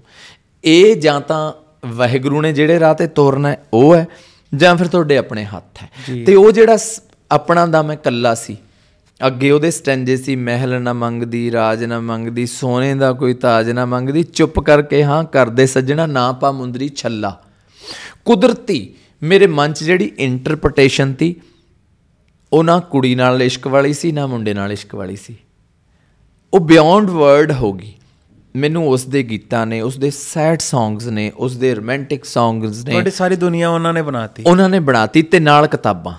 ਕੀ ਬਾਤ ਹੈ। ਕਿਤਾਬਾਂ ਦੇ ਜਿਹੜੇ ਵਰਕੇ ਸੀ ਉਹ- ਉਹਨਾਂ ਨੇ ਮੈਨੂੰ ਖੰਭ ਦਿੱਤੇ। ਕਿਉਂਕਿ ਜਿਹੜਾ ਫੋਕਲੋਰ ਸੀ ਇੱਕ ਟਾਈਮ ਇਹ ਜਿਹਾ ਹੋਇਆ ਭੈਣਾਂ ਨਾਲ ਗਿੱਧਾ ਪਾਉਂਦਾ ਪਾਉਂਦਾ ਜਦੋਂ ਅਡੋਲੈਸੈਂਸ ਪੀਰੀਅਡ ਚ ਆਇਆ ਉਦੋਂ ਮੈਨੂੰ ਸੰਗ ਲੱਗਣ ਲੱਗ ਗਈ। ਹੂੰ। ਯਾਰ ਮੈਂ ਤਾਂ ਮੁੰਡਾ ਮੈਂ ਗਿੱਧਾ ਕਿਉਂ ਪਾਉਣਾ? ਫਿਰ 4-5 ਸਾਲ ਦੇ ਗੈਪ ਤੋਂ ਬਾਅਦ ਜਦੋਂ ਮੈਂ ਪਲੱਸ 10ਵੀਂ ਪਲੱਸ 1 ਦੇ ਵਿੱਚ ਚੈਪਟਰ ਹੁੰਦੇ ਸੀਗੇ ਜਿਹੜੇ ਮੇਰਾ ਪਿੰਡ ਕਿਤਾਬ ਦਾ ਮੈਂ ਨਾਂ ਲਿਆ ਹਨਾ? ਉੱਥੇ ਦੇਖਿਆ ਕਿ ਯਾਰ ਗੱਲਾਂ ਇਹਦੀਆਂ ਤਾਂ ਕਿਤਾਬਾਂ 'ਚ ਵੀ ਹੁੰਦੀਆਂ ਇਹ ਚੀਜ਼ਾਂ ਦੀਆਂ। ਵੀ ਮੈਂ ਕਿਉਂ ਛੱਡ ਰਿਹਾ? ਮੇਰਾ ਇੱਕਦਮ ਮੈਂਟਲ ਸੈਟਅਪ ਫਿਰ ਉਧਰ ਨੂੰ ਮੁੜਿਆ। ਲੋਕ ਗੀਤਾਂ ਦੀ ਕਲੈਕਸ਼ਨ ਵੱਲ ਬੀਬੀਆਂ ਕੋ ਦੁਬਾਰਾ ਜਾਣਾ ਸ਼ੁਰੂ ਕਰਿਆ ਮੈਨੂੰ ਆਹ ਗੀਤ ਸੁਣਾਓ ਆ ਅੱਗੇ ਟੱਪਾ ਕਿਵੇਂ ਹੈ ਹੌਲੀ ਹੌਲੀ ਚੱਲਦੇ ਚੱਲਦੇ ਫਿਰ ਜਿਹੜਾ ਮੇਰਾ ਗਿੱਧੇ ਦਾ ਸਫ਼ਰ ਸ਼ੁਰੂ ਹੋਇਆ। ਫਿਰ ਡਿਟੇਲ ਚ ਜਾਣਾ ਸ਼ੁਰੂ ਹੋ ਗਿਆ। ਡਿਟੇਲ 'ਚ ਗਿਆ ਫਿਰ ਗਿੱਧਾ ਸ਼ੁਰੂ ਹੋਇਆ। ਉਹ ਕਦੋਂ ਪਹਿਨੇ ਆ? ਕਿਵੇਂ ਪਹਿਨੇ ਆ? ਫਿਰ ਉਹਦੀਆਂ ਕਹਾਣੀਆਂ ਨੇ ਵੱਖਰੀਆਂ ਨੇ। ਫਿਰ ਨੂਰ ਦਾ ਸਫ਼ਰ ਨੂਰ ਜ਼ੋਰਾ ਕਿਵੇਂ ਬਣਿਆ? ਨੂਰ ਜਹਾਨ ਪਲੱਸ ਜ਼ੋਰਾਵਰ ਸਿੰਘ ਦਾ extract. Noor Zora just IDC Facebook ਤੇ ਮੇਰੀ। ਪਰ ਉਹ ਥੀਸ ਡੇਜ਼ ਇਹ ਬ੍ਰਾਂਡ ਜਿੱਦਾਂ ਮੈਂ ਤੁਹਾਨੂੰ ਦੱਸਿਆ ਸੀਗਾ ਕਿ ਮੈਂ ਪੰਜਵੀਂ ਛੇਵੀਂ ਕਲਾਸ ਦੇ ਵਿੱਚ ਹੀ ਮਤਲਬ ਸਟਾਰਟ ਕਰਵਾਤਾ ਸੀ ਘਰਦਿਆਂ ਨੇ ਕਿ ਭਾਈ ਸਿੱਖੋ ਸਿੱਖੋ ਆਪਣਾ ਜਿਹੜਾ ਕਲਾਸੀਕਲ 뮤직 ਹੈ ਆਪਣਾ ਇੰਡੀਆ ਦਾ ਆਪਣਾ ਪੰਜਾਬ ਦਾ। ਤੇ ਮੇਰਾ ਹਾਲੇ ਉਹਦੇ ਚ ਇੰਨਾ ਇੰਟਰਸਟ ਨਹੀਂ ਬਣ ਰਿਹਾ ਸੀ ਅਗਰ ਕਿਉਂਕਿ ਰਾਗ ਰਾਗ ਰਾਗ ਚਲਾਉਂਦੇ ਨੇ। ਹਾਂਜੀ, ਹਾਂ? ਸਿੱਧਾ। ਹਾਂ ਹੋਰ ਤੁਸੀਂ ਦੇਖਦੇ ਹੋ ਆਪਣੇ ਤੁਹਾਡੇ ਆਸ-ਪਾਸ ਜਿਨ੍ਹਾਂ ਨੂੰ ਗਾਣਾ ਨਹੀਂ ਵੀ ਆਂਦਾ ਹਾਂ। ਉਹ ਗਾਣੇ ਗਾ ਕੇ ਉਹਨਾਂ ਨੂੰ ਜ਼ਿਆਦਾ ਫੁਟੇਜ ਮਿਲ ਜਾਂਦੀ ਸੀ। ਐਜ਼ ਅਗਰ ਮੈਂ ਬੱਚੇ ਐਜ਼ ਅ ਬੱਚੇ ਦੇ ਮਾਈਂਡਸੈਟ ਨਾਲ ਸੋਚਾਂ ਹਨਾ ਤੇ ਮੈਨੂੰ ਬੜਾ ਫੀਲ ਹੁੰਦਾ ਸੀ ਕਿ ਮੈਂ ਔਖੀ ਚੀਜ਼ ਗਾ ਕੇ ਵੀ ਲੋਕੀ ਮੇਰੇ ਤੋਂ ਇੰਪ੍ਰੈਸ ਨਹੀਂ ਹੋ ਰਹੇ। ਤੇ ਕੋਈ ਸਿੰਪਲ ਜੀ ਸਿੱਧਾ ਸਿੱਧਾ ਗਾ ਕੇ ਵੀ ਜ਼ਿਆਦਾ ਇੰਪ੍ਰੈਸ ਕਰ ਪਾ ਰਿਹਾ ਲੋਕਾਂ ਨੂੰ। ਤੇ ਫਿਰ ਲੇਕਿਨ ਐਟ ਦ ਸੇਮ ਟਾਈਮ ਅਗਰ ਬੋਲੋ ਤੁਸੀਂ ਕਿ ਸਿੰਪਲ ਗਾਣੇ ਨਾ ਮੈਨੂੰ ਅੱਛੇ ਨਹੀਂ ਲੱਗਦੇ ਸੀਗੇ ਕਿਉਂਕਿ ਮੈਨੂੰ ਇਦਾਂ ਲੱਗਦਾ ਕਿ ਮੈਂ ਤਾਂ ਹੁਣ ਜਦ ਟ੍ਰੇਨ ਹੋ ਗਿਆ ਹਾਂ ਕਿ ਮੈਂ ਮੁਸ਼ਕਿਲ ਚੀਜ਼ ਗਾ ਸਕਦਾ। ਫਿਰ ਮੈਨੂੰ ਮੈਂ simple ਕਿਉਂ ਗਾਵਾਂ? ਹਾਂ ਮੈਂ ਸਿੰਪਲ ਕਿਉਂ ਗਾਵਾਂ ਹਨਾ? ਜਿੱਦਾਂ ਅਗਰ ਮੈਂ ਸਿੰਪਲ ਗਾਣੇ ਬੋਲਾਂ ਕਾਫੀ ਆਪਣੇ ਫੋਕ 뮤직 ਹੈਗੇ ਜਿੱਦਾਂ ਬੜੇ ਸਿੰਪਲ ਸਿੰਪਲ ਲੈ ਸਿੰਪਲ ਕੰਪੋਜੀਸ਼ਨ ਹੈ ਕੋਈ ਸਕੇਲ ਉੱਪਰ ਨੀਚੇ ਨਹੀਂ ਹੁੰਦਾ ਕੁਝ ਨਹੀਂ ਹੁੰਦਾ ਜਿੱਦਾਂ ਮਦਾਨਿਆ ਹਨਾ ਇਹ ਇਹ ਚੱਲਦੇ ਹੁੰਦੇ ਸੀਗੇ ਉਸ ਟਾਈਮ ਅਗਰ ਫੋਕ ਰਹੇ ਹਾਂ ਸਿੱਧੇ ਸਿੱਧੇ ਹਾਂ। ਤੇ ਫਿਰ ਮੈਨੂੰ ਇਦਾਂ ਦੇ ਥੋੜੇ ਥੋੜੇ ਇਦਾਂ ਦੇ ਪਸੰਦ ਆਣ ਆਣੇ ਸ਼ੁਰੂ ਹੋਏ ਜਿਵੇਂ ਆਵੋ ਨੀ ਸਈਓ ਰਲ ਦੇਵੋ ਨੀ ਵਧਾਈ ਹਨਾ? ਫਿਰ ਐਦਾਂ ਦੇ ਥੋੜੇ ਪਸੰਦ ਆਣੇ ਸ਼ੁਰੂ ਹੋਏ। ਫਿਰ ਹੌਲੀ ਹੌਲੀ ਪਤਾ ਮੈਨੂੰ ਚੱਲਿਆ ਫਾਈਨਲੀ ਜਿਨ੍ਹਾਂ ਨੂੰ ਮੈਂ ਆਪਣਾ ਗੁਰੂ ਮੰਨਦਾ ਵਾਂ ਉਹ ਹੈਗੇ ਨੁਸਰਤ ਸਾਹਿਬ ਹਨਾ? ਮਤਲਬ ਮੇਰੀ ਐਦਾਂ ਬਚਪਨ ਮਤਲਬ ਬਾਕੀ ਲੋਕ ਸੁਣਦੇ ਹੁੰਦੇ ਸੀ ਐਦਾਂ 10 ਬਹਾਨੇ ਲੈ ਕਰਕੇ ਲੈ ਗਏ ਦਿਲ। ਮੇਰਾ ਔਨ ਦਾ ਕੰਟਰੀ ਚੱਲ ਰਿਹਾ ਹੁੰਦਾ ਸੀਗਾ ਸਾਂਸੋਂ ਕੀ ਮਾਲਾ ਪੇ ਹਨਾ? ਤੇ। ਫਿਰ ਇੱਕ ਉਹ ਟਾਈਮ ਆ ਗਿਆ ਸੀ ਕਿ ਮੈਂ ਸਿਰਫ ਔਰ ਸਿਰਫ ਨੁਸਰਤ ਸਾਹਿਬ ਨੂੰ ਹੀ ਸੁਣਦਾ ਸੀਗਾ। ਨੁਸਰਤ ਸਾਹਿਬ ਦੇ ਫਿਰ ਗੀਤ ਸੁਣਦੇ ਸੁਣਦੇ ਇੱਕ ਗੀਤ ਪਤਾ ਚੱਲਿਆ ਸੀਗਾ ਮੇਰੀ ਜ਼ਿੰਦਗੀ ਤੇਰਾ ਪਿਆਰ ਹਨਾ? ਹਾਂ ਤੇਰੇ ਬਿਨਾ ਰੋਗੀ ਹੋਏ ਦੋ ਹਾਂ, ਨੈਣ ਤੇਰੇ ਦੇ ਬਿਨਾ ਨੇ, ਦੋ ਡਿਊਟ ਨੇ ਦੋ ਡੁਏਟ ਹੈਗੇ ਆ। ਹਾਂ। ਤੇਰੇ ਬਿਨਾ ਰੋਗੀ ਹੋਏ ਪਿਆਸੇ ਨੇ। ਨੇ। ਇੰਨਾ ਤੋਂ ਮੈਨੂੰ ਪਤਾ ਚੱਲਿਆ ਫਿਰ ਨੂਰਜਹਾਂ ਮੈਮ ਬਾਰੇ। ਹਾਂ। ਮੇਰੀ ਐਦਾਂ ਹੋਈ ਡਿਸਕਵਰੀ ਕਿੱਥੇ ਦੋਏ ਜਾਣੇ ਕਿੱਥੇ ਗਾਉਂਦੇ ਨੇ ਉਹ ਗੀਤ ਦੇਖ ਲਓ ਹਨਾ? ਉਹ ਉਹ ਯੰਗ ਤਾਂ ਉਹ ਬੁੱਢੀ ਸੀ ਪਰ ਫਿਰ ਵੀ ਉਹਦੀ ਰੇਂਜ ਕਿੱਥੇ ਤੱਕ ਜਾਂਦੀ ਸੀ ਹਨਾ? ਜੀ। ਜੀ। ਤੇ ਫਿਰ ਫਿਰ ਮੈਨੂੰ ਉਸ ਤੋਂ ਬਾਅਦ ਇਹਨਾਂ ਬਾਰੇ ਪਤਾ ਚੱਲਣਾ ਸ਼ੁਰੂ ਹੋਇਆ ਹਨਾ? ਪਾਕਿਸਤਾਨੀ ਸਿੰਗਰਸ ਬਾਰੇ ਪਤਾ ਚੱਲਣਾ ਹੋਇਆ। ਫਿਰ ਉਸ ਟਾਈਮ ਤੁਸੀਂ ਸਮਝ ਲਓ ਇੱਕ ਵੈਬਸਾਈਟ ਆਈ ਸੀਗੀ songs.pk ਨਾਮ ਤੋਂ। ਪਾਕਿਸਤਾਨੀ ਸਿੰਗਰਸ ਦੀ ਹੁੰਦੀ ਸੀਗੀ ਠੀਕ ਹੈ। ਫਿਰ ਉੱਥੋਂ ਦੀ ਡਿਸਕਵਰ ਕਰਨੇ ਸ਼ੁਰੂ ਕੀਤੇ ਗਾਣੇ ਹਨਾ? ਫਿਰ ਆਲਮ ਲੋਹਾਰ ਆਰਿਫ ਲੋਹਾਰ ਇਹਨਾਂ ਬਾਰੇ ਪਤਾ ਚੱਲਣਾ ਸ਼ੁਰੂ ਹੋਇਆ ਕਿ ਕਿਹੜੇ ਕਿਹੜੇ ਆਪਣੇ। ਫਿਰ ਪਤਾ ਚੱਲਣਾ ਸ਼ੁਰੂ ਹੋਇਆ ਕਿ ਇਹਨਾਂ ਦੇ ਲਿਰਿਕਸ 'ਚ ਡੈਪਥ ਕਿੰਨੀ ਹੈ। ਫਿਰ ਉਸ ਤੋਂ ਬਾਅਦ ਇਹ ਪਤਾ ਹੌਲੀ ਹੌਲੀ ਹੋਰ ਪਤਾ ਚੱਲਣਾ ਸ਼ੁਰੂ ਹੋਇਆ ਕਿ ਬਹੁਤ ਹੀ ਜਿਹੜੇ ਹੁਣ ਉਹਨਾਂ ਦੇ ਲਿਰਿਕਸ ਸੀਗੇ ਉਹ ਉਸ ਟਾਈਮ ਨੂੰ ਡਿਫਾਈਨ ਕਰਦੇ ਨੇ। ਜਦੋਂ ਤੁਸੀਂ ਪਹਿਲਾਂ ਬੜਾ ਪੁਆਇੰਟ ਦੱਸਿਆ ਹਨਾ? ਕਿ ਹੁਣ ਹੱਥ 'ਚ ਆਈਫੋਨ ਹੈ ਪਹਿਲੇ ਹੱਥ 'ਚ ਕੁਝ ਹੋਰ ਸੀ ਹਨਾ? ਉਸ ਹਿਸਾਬ ਨਾਲ ਬੋਲੀ ਚੇਂਜ ਕਰ ਰਹੇ ਹੋ ਤੁਸੀਂ। ਤੇ ਫਿਰ ਮੈਨੂੰ ਪਤਾ ਚੱਲਣਾ ਸ਼ੁਰੂ ਹੋਇਆ ਕਿ ਹਾਂ ਉਸ ਟਾਈਮ ਸ਼ਹਿਰ ਜਾਣਾ ਕਿੰਨੀ ਵੱਡੀ ਗੱਲ ਹੁੰਦੀ ਸੀ। ਇਸ ਲਈ ਗੁਲਾਮ ਅਲੀ ਸਾਹਿਬ ਦੀ ਜਿੰਨੀਆਂ ਵੀ ਗਜ਼ਲਾਂ ਨੇ ਉਹਨਾਂ 'ਚ ਸ਼ਹਿਰ ਆਏ ਆ ਤਾਂ ਬੜੀ ਵੱਡੀ ਗੱਲ ਹੁੰਦੀ ਸੀ। ਹਮ ਤੇਰੇ ਸ਼ਹਿਰ ਆਏ ਮੁਸਾਫਿਰ ਕੀ ਤਰ੍ਹਾਂ ਹਨਾ?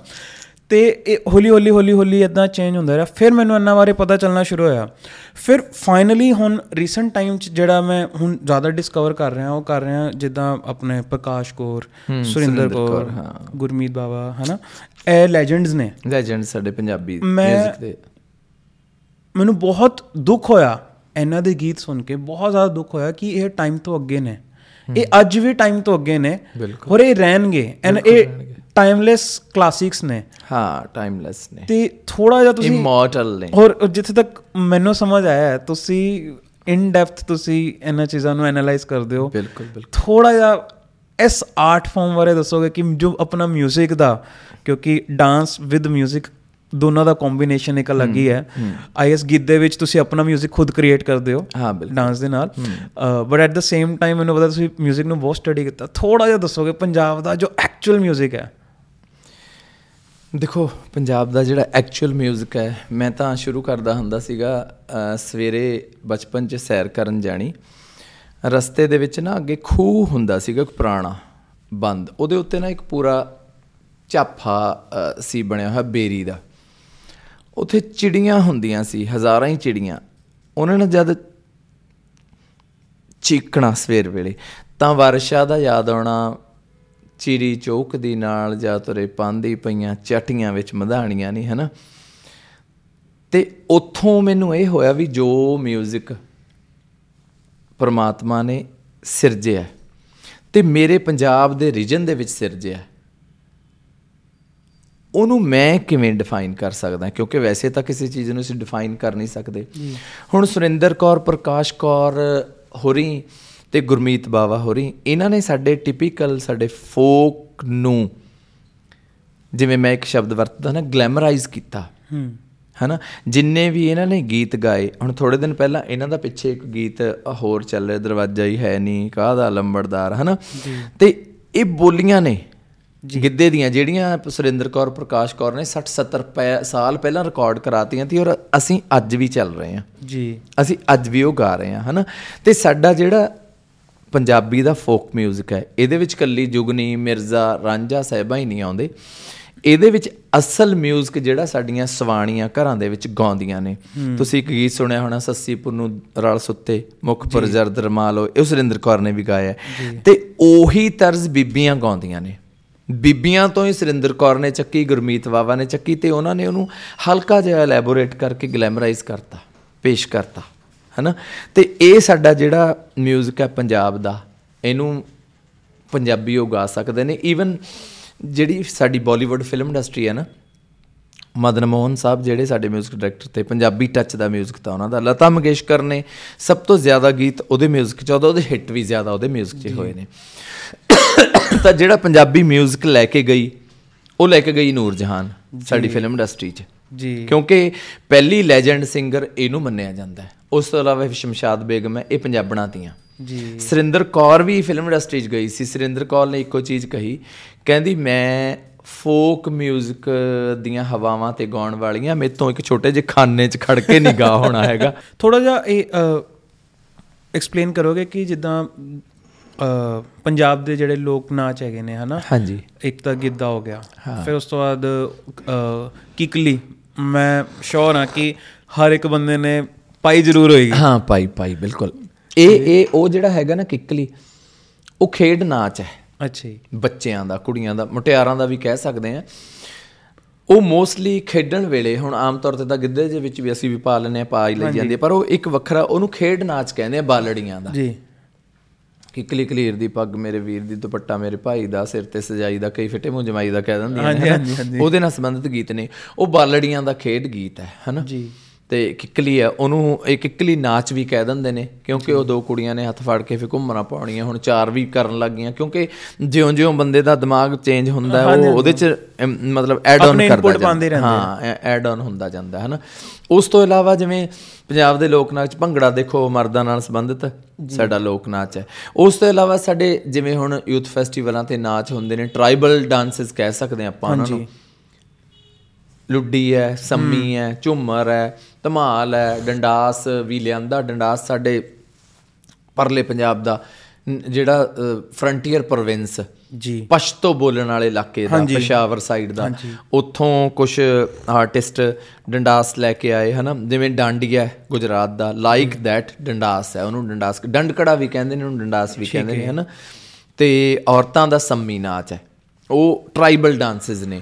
ਉਹ ਇੱਧਰ ਰਿਵਾਈਵ ਕੀਤੇ ਜਦੋਂ ਯੂਥ ਫੈਸਟੀਵਲਾਂ ਦੇ ਗੱਲ ਚੱਲਦੀ ਹੈ ਜਦੋਂ ਯੂਨੀਵਰਸਿਟੀਆਂ ਨੇ ਆਪਣੇ ਲੋਕ ਰੰਗ ਨੂੰ ਮਤਲਬ ਲੋਕ ਨਾਚਾਂ ਨੂੰ ਲੋਕ ਗੀਤਾਂ ਨੂੰ ਆਪਣੇ ਲਿਟਰੇਚਰ ਨੂੰ ਕਿਤਾਬਬੱਧ ਜਾਂ ਡਾਕੂਮੈਂਟ ਕਰਨਾ ਸ਼ੁਰੂ ਕੀਤਾ ਤਾਂ ਫਿਰ ਉਹ ਉਹਦੇ ਵਿੱਚ ਆਉਣੇ ਸ਼ੁਰੂ ਹੋਏ। ਜਿਹੜੇ ਐਕਸਪਰਟਸ ਤੇ ਜਿਵੇਂ ਜਿਹੜੇ ਉਧਰੋਂ ਬਰਾਦਰੀਆਂ ਉੱਠ ਕੇ ਆਈਆਂ ਜਿਹੜੀਆਂ ਉਹ ਨਾਚ ਨੱਚਦੀਆਂ ਸੀ ਉਹਨਾਂ ਨੂੰ ਲੱਭਿਆ। ਅੱਛਾ ਜੀ। ਐਕਸਪਰਟਸ ਨੇ। ਫਿਰ ਉਹਨਾਂ ਤੋਂ ਨਾਚ ਕਰਵਾਏ ਜਿਵੇਂ ਲੁਧਿਆਣੇ ਦੇ ਵਿੱਚ ਸਾਡੇ ਭਾਜੀ ਨੇ ਉਸਤਾਦ ਜੀ ਖੀਵਾ ਉਸਤਾਦ ਜੀ। ਅੱਛਾ ਜੀ। ਟੈਲ ਸਿੰਘ ਖੀਵਾ ਜੀ ਉਹਨਾਂ ਦਾ ਨਾਮ ਹੈ ਸੰਮੀ ਲੁੱਡੀ ਦੇ ਵਿੱਚ। ਉਹ ਉਹ ਉਧਰੋਂ ਮਾਈਗ੍ਰੇਟ ਹੋ ਕੇ ਇੱਧਰ ਆਏ ਹੋਏ ਨੇ। ਉਹਨਾਂ ਦੇ ਬਲੱਡ 'ਚ ਹੈ ਉਹਨਾਂ ਦੇ ਅਗਲੇ ਉਹਨਾਂ ਦਾ ਬੇਟਾ ਵੀ ਉਹ ਕਰਾ ਰਿਹਾ। ਮਤਲਬ ਉਹ ਉਦਾਂ ਦੇ ਲੋਕ ਜਦੋਂ ਉਧਰੋਂ ਉੱਠ ਕੇ ਆਏ। ਤੁਸੀਂ ਕਨੈਕਟ ਕਰਾਈਓ ਇਹਨਾਂ ਹਾਂ ਬਿਲਕੁਲ ਬਿਲਕੁਲ। ਤੇ ਉਹ ਟ੍ਰਾਈਬਲ ਡਾਂਸਸ ਨੇ। ਜਿਹੜਾ ਗਿੱਧਾ ਹੈ ਇਹ ਸਾਡਾ ਮੋਸਟਲੀ ਇਹ ਇਧਰਲੇ ਪੰਜਾਬ ਦਾ। ਉਧਰਲੇ ਪੰਜਾਬ 'ਚ ਹੁਣ ਖਤਮ ਹੋ ਗਿਆ। ਜਦੋਂ ਮਤਲਬ ਕਈ ਹੁਣ ਸਾਡੇ ਮੇਰੇ ਫੈਨਸ ਨੇ ਉਧਰਲੇ ਬਹੁਤ।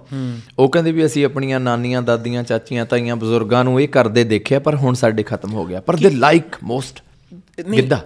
ਇਹ ਜਿਹੜਾ ਗਿੱਧਾ ਹੈ ਇਹ ਵੈਸੇ ਇਹ ਰਿਲੀਜੀਅਨ ਸਪੈਸਿਫਿਕ ਹੈ ਜਾਂ ਨਹੀਂ? ਇਹ ਇਹ- ਸਿਰਫ ਰੀਜਨ ਸਪੈਸਿਫਿਕ ਹੈ? ਨਹੀਂ ਰੀਜਨ ਸਪੈਸਿਫਿਕ ਹੈ। ਰਿਲੀਜਨ ਨਹੀਂ ਹੈ। ਰਿਲੀਜਨ ਨਹੀਂ ਇਹਦੇ ਚ ਆਉਂਦਾ। ਹੈ ਰੀਜਨ ਸਪੈਸਿਫਿਕ ਹੈ। ਲੇਕਿਨ ਫਿਰ ਵੀ ਮਤਲਬ ਹੁਣ ਅਗਰ ਜਿੱਦਾਂ ਤੁਸੀਂ ਗੱਲ ਕੀਤੀ ਕਿ ਪਾਕਿਸਤਾਨ ਚੋਂ ਨਹੀਂ ਹੈ। ਮਸਲਾ ਉਹਦਾ ਇਹ ਹੋ ਗਿਆ ਨਾ ਕਿਉਂਕਿ ਪਾਕਿਸਤਾਨ ਕੰਟਰੀ ਜਿਹੜਾ ਬਣਿਆ ਉਹ ਰਿਲੀਜਨ ਬੇਸਡ ਕੰਟਰੀ ਬਣਿਆ ਹਨਾ? ਹਰੇਕ ਜਗ੍ਹਾ ਦੀਆਂ ਇੱਕ ਰਿਜਿਡ ਥਿਊਰੀਜ਼ ਹੁੰਦੀਆਂ ਨੇ ਜੀ। ਹਨਾ? ਜਦੋਂ ਤੁਸੀਂ ਹੁਣ ਜਦੋਂ ਉਹ ਮਿਕਸ ਸੀਗਾ ਹੁਣ ਉਹ ਦੱਸਦੇ ਨੇ ਨਾ ਵੀ ਸਾਡੀਆਂ ਚਾਚੀਆਂ ਨਾਨੀਆਂ ਦਾਦੀਆਂ ਮਾਮੀਆਂ ਕਰਦੀਆਂ ਸੀ। ਗਵਾਂਡ ਕਿਉਂਕਿ ਗਵਾਂਡ ਸੀ ਨਾ। ਹਾਂ ਹੁਣ ਵੀ ਮੈਨੂੰ ਇਦਾਂ ਦੇ ਫੋਨ ਆਉਂਦੇ ਨੇ ਇੱਕ ਬਜ਼ੁਰਗ ਬੀਬੀ ਅਹ, ਸ਼ਾਇਦ ਮੈਂ ਨਾਮ ਭੁੱਲਦਾ ਹਾਂ ਮੁੰਡੇ ਦਾ ਉਹ ਮੈਨੂੰ ਕਾਲ ਕਰਦਾ ਹੁੰਦਾ ਉਹਦੀ ਦਾਦੀ ਹੈ ਜਿਹੜੀ ਉਹ ਸਾਡੇ ਏਰੀਏ 'ਚ ਗਈ ਹੋਈ ਹੈ। ਅੱਛਾ ਜੀ। ਉਹ ਮੇਰੇ ਨਾਲ ਗੱਲਾਂ ਕਰਦੀ ਹੈ ਜਦ ਦੱਸਿਆ ਮੈਂ ਕਿਹਾ ਮੇਰਾ ਆ ਪਿੰਡ ਹੈ ਉਹਨੂੰ ਪਤਾ ਹੈ ਇਹਨਾਂ ਪਿੰਡਾਂ ਦਾ। ਉਹ ਮੈਨੂੰ ਇਹ ਕਹਿੰਦੀ ਹੈ ਕਹਿੰਦੀ ਵੀ ਤੂੰ ਮੈਨੂੰ ਫਲਾਣਾ ਗੀਤ ਸੁਣਾ। ਉਹ ਆਪ ਮੇਰੇ ਨਾਲ ਗਾਉਣ ਲੱਗ ਜਾਂਦੀ ਹੈ। ਮੀਨ ਸੇ ਉਹਦੀ ਉਮਰ 90 ਸਾਲ ਦੀ ਹੈ। ਤੇ ਉਹ ਜਿਹੜੀਆਂ ਬਜ਼ੁਰਗਾਂ ਤੀਆਂ ਪਰ ਆਫਟਰ ਦੈਟ ਇੱਕ ਜਿਹੜੀ ਉੱਥੋਂ ਦੀ ਸੋਸਾਇਟੀ ਹੈ ਉਹ ਕਿਵੇਂ ਬਿਲਡ ਅਪ ਹੋਈ? ਉੱਥੋਂ ਦੀਆਂ ਆਉਣ ਵਾਲੀਆਂ ਨਸਲਾਂ 'ਚ ਉਹ ਚੀਜ਼ ਪ੍ਰੋਪੇਗੇਟ ਨਹੀਂ ਹੋ ਪਾਈ। ਕਿਉਂ? ਕਿਉਂਕਿ ਉਹਨਾਂ ਦੀਆਂ ਯੂਨੀਵਰਸਿਟੀਆਂ ਨੇ ਨਹੀਂ ਸੰਭਿਆ। ਹੈਨਾ ਉਹਨਾਂ ਦੀਆਂ ਯੂਨੀਵਰਸਿਟੀਆਂ ਨੇ ਨਾਚ ਨੂੰ ਡਾਂਸ ਨੂੰ ਗਾਉਣ ਵਜਾਉਣ ਨੂੰ ਥੋੜਾ ਜਿਹਾ ਰਿਲੀਜਨ ਕਰਕੇ ਸਨਬ ਕੀਤਾ। ਜੀ। ਕਰਦੇ ਹੈਗੇ ਨੇ ਉਹ। ਪਰ ਉਹ ਉਸ ਲੈਵਲ ਤੇ ਉਹ ਨਹੀਂ ਹੋਇਆ। ਪਰ ਆਪਣਾ ਜਿਹੜਾ ਇਧਰਲਾ ਪੰਜਾਬ ਹੈ ਇਹ ਕਾਫੀ ਮਤਲਬ ਕਿ ਲਿਬਰਲ ਹੈ। ਜੀ। ਜਿਹਦੀ ਵਜ੍ਹਾ ਕਰਕੇ ਇਹਨੂੰ ਆਪਾਂ ਰਿਲੀਜਨ ਨਾਲ ਨਹੀਂ ਜੋੜਦੇ। ਪਰ ਲਿਬਰਲ ਹੋਣ ਦੀ ਵਜ੍ਹਾ ਕਰਕੇ ਅਸੀਂ ਇਹ ਚੀਜ਼ਾਂ ਨੂੰ ਸਾਂਭ ਲਿਆ। ਜੀ। ਮਤਲਬ ਤੁਸੀਂ ਸਮਝੋ ਇਸ ਲੈਵਲ ਤੱਕ ਲਿਬਰਲ ਹੈ ਕਿ ਇਹਨੂੰ ਇੱਕ ਇਸ ਆਰਟ ਫਾਰਮ ਨੂੰ ਹਾਂ। ਇੱਕ ਮਾਰਜਨਲਾਈਜ਼ਡ ਜਿਹੜਾ ਸੈਕਸ਼ਨ ਸੀਗਾ। ਉਹਨੇ ਹੀ ਚੱਕਤਾ। ਉਹਨੇ ਚੱਕਤਾ ਹਾਂ। ਮਤਲਬ ਇਸ ਇਸ ਲੈਵਲ ਤੇ ਲਿਬਰਲ ਹੈ ਕਿ ਐਕਸੈਪਟੈਂਸ ਆਈ ਮਤਲਬ ਉਹ ਗੱਲ ਤਾਂ ਬਿਲਕੁਲ ਸਹੀ ਹੈ ਕਿ ਪਹਿਲੇ। ਕਰਕੇ ਵੀ ਖਾਣਾ ਪਿਆ। ਹਾਂ ਵਿਖਾਉਣਾ ਪਿਆ। ਵਿਖਾਇਆ ਫਿਰ ਉਸ ਤੋਂ ਬਾਅਦ ਐਪਰੀਸੀਏਸ਼ਨ ਮਿਲੀ। ਹਾਂ ਫਿਰ ਐਪਰੀਸ਼ੀਏਸ਼ਨ ਮਿਲੀ। ਉਹ ਚੀਜ਼ ਨੂੰ ਐਜ਼ ਇਟ ਇਜ਼ ਕਰਿਆ ਹਨਾ?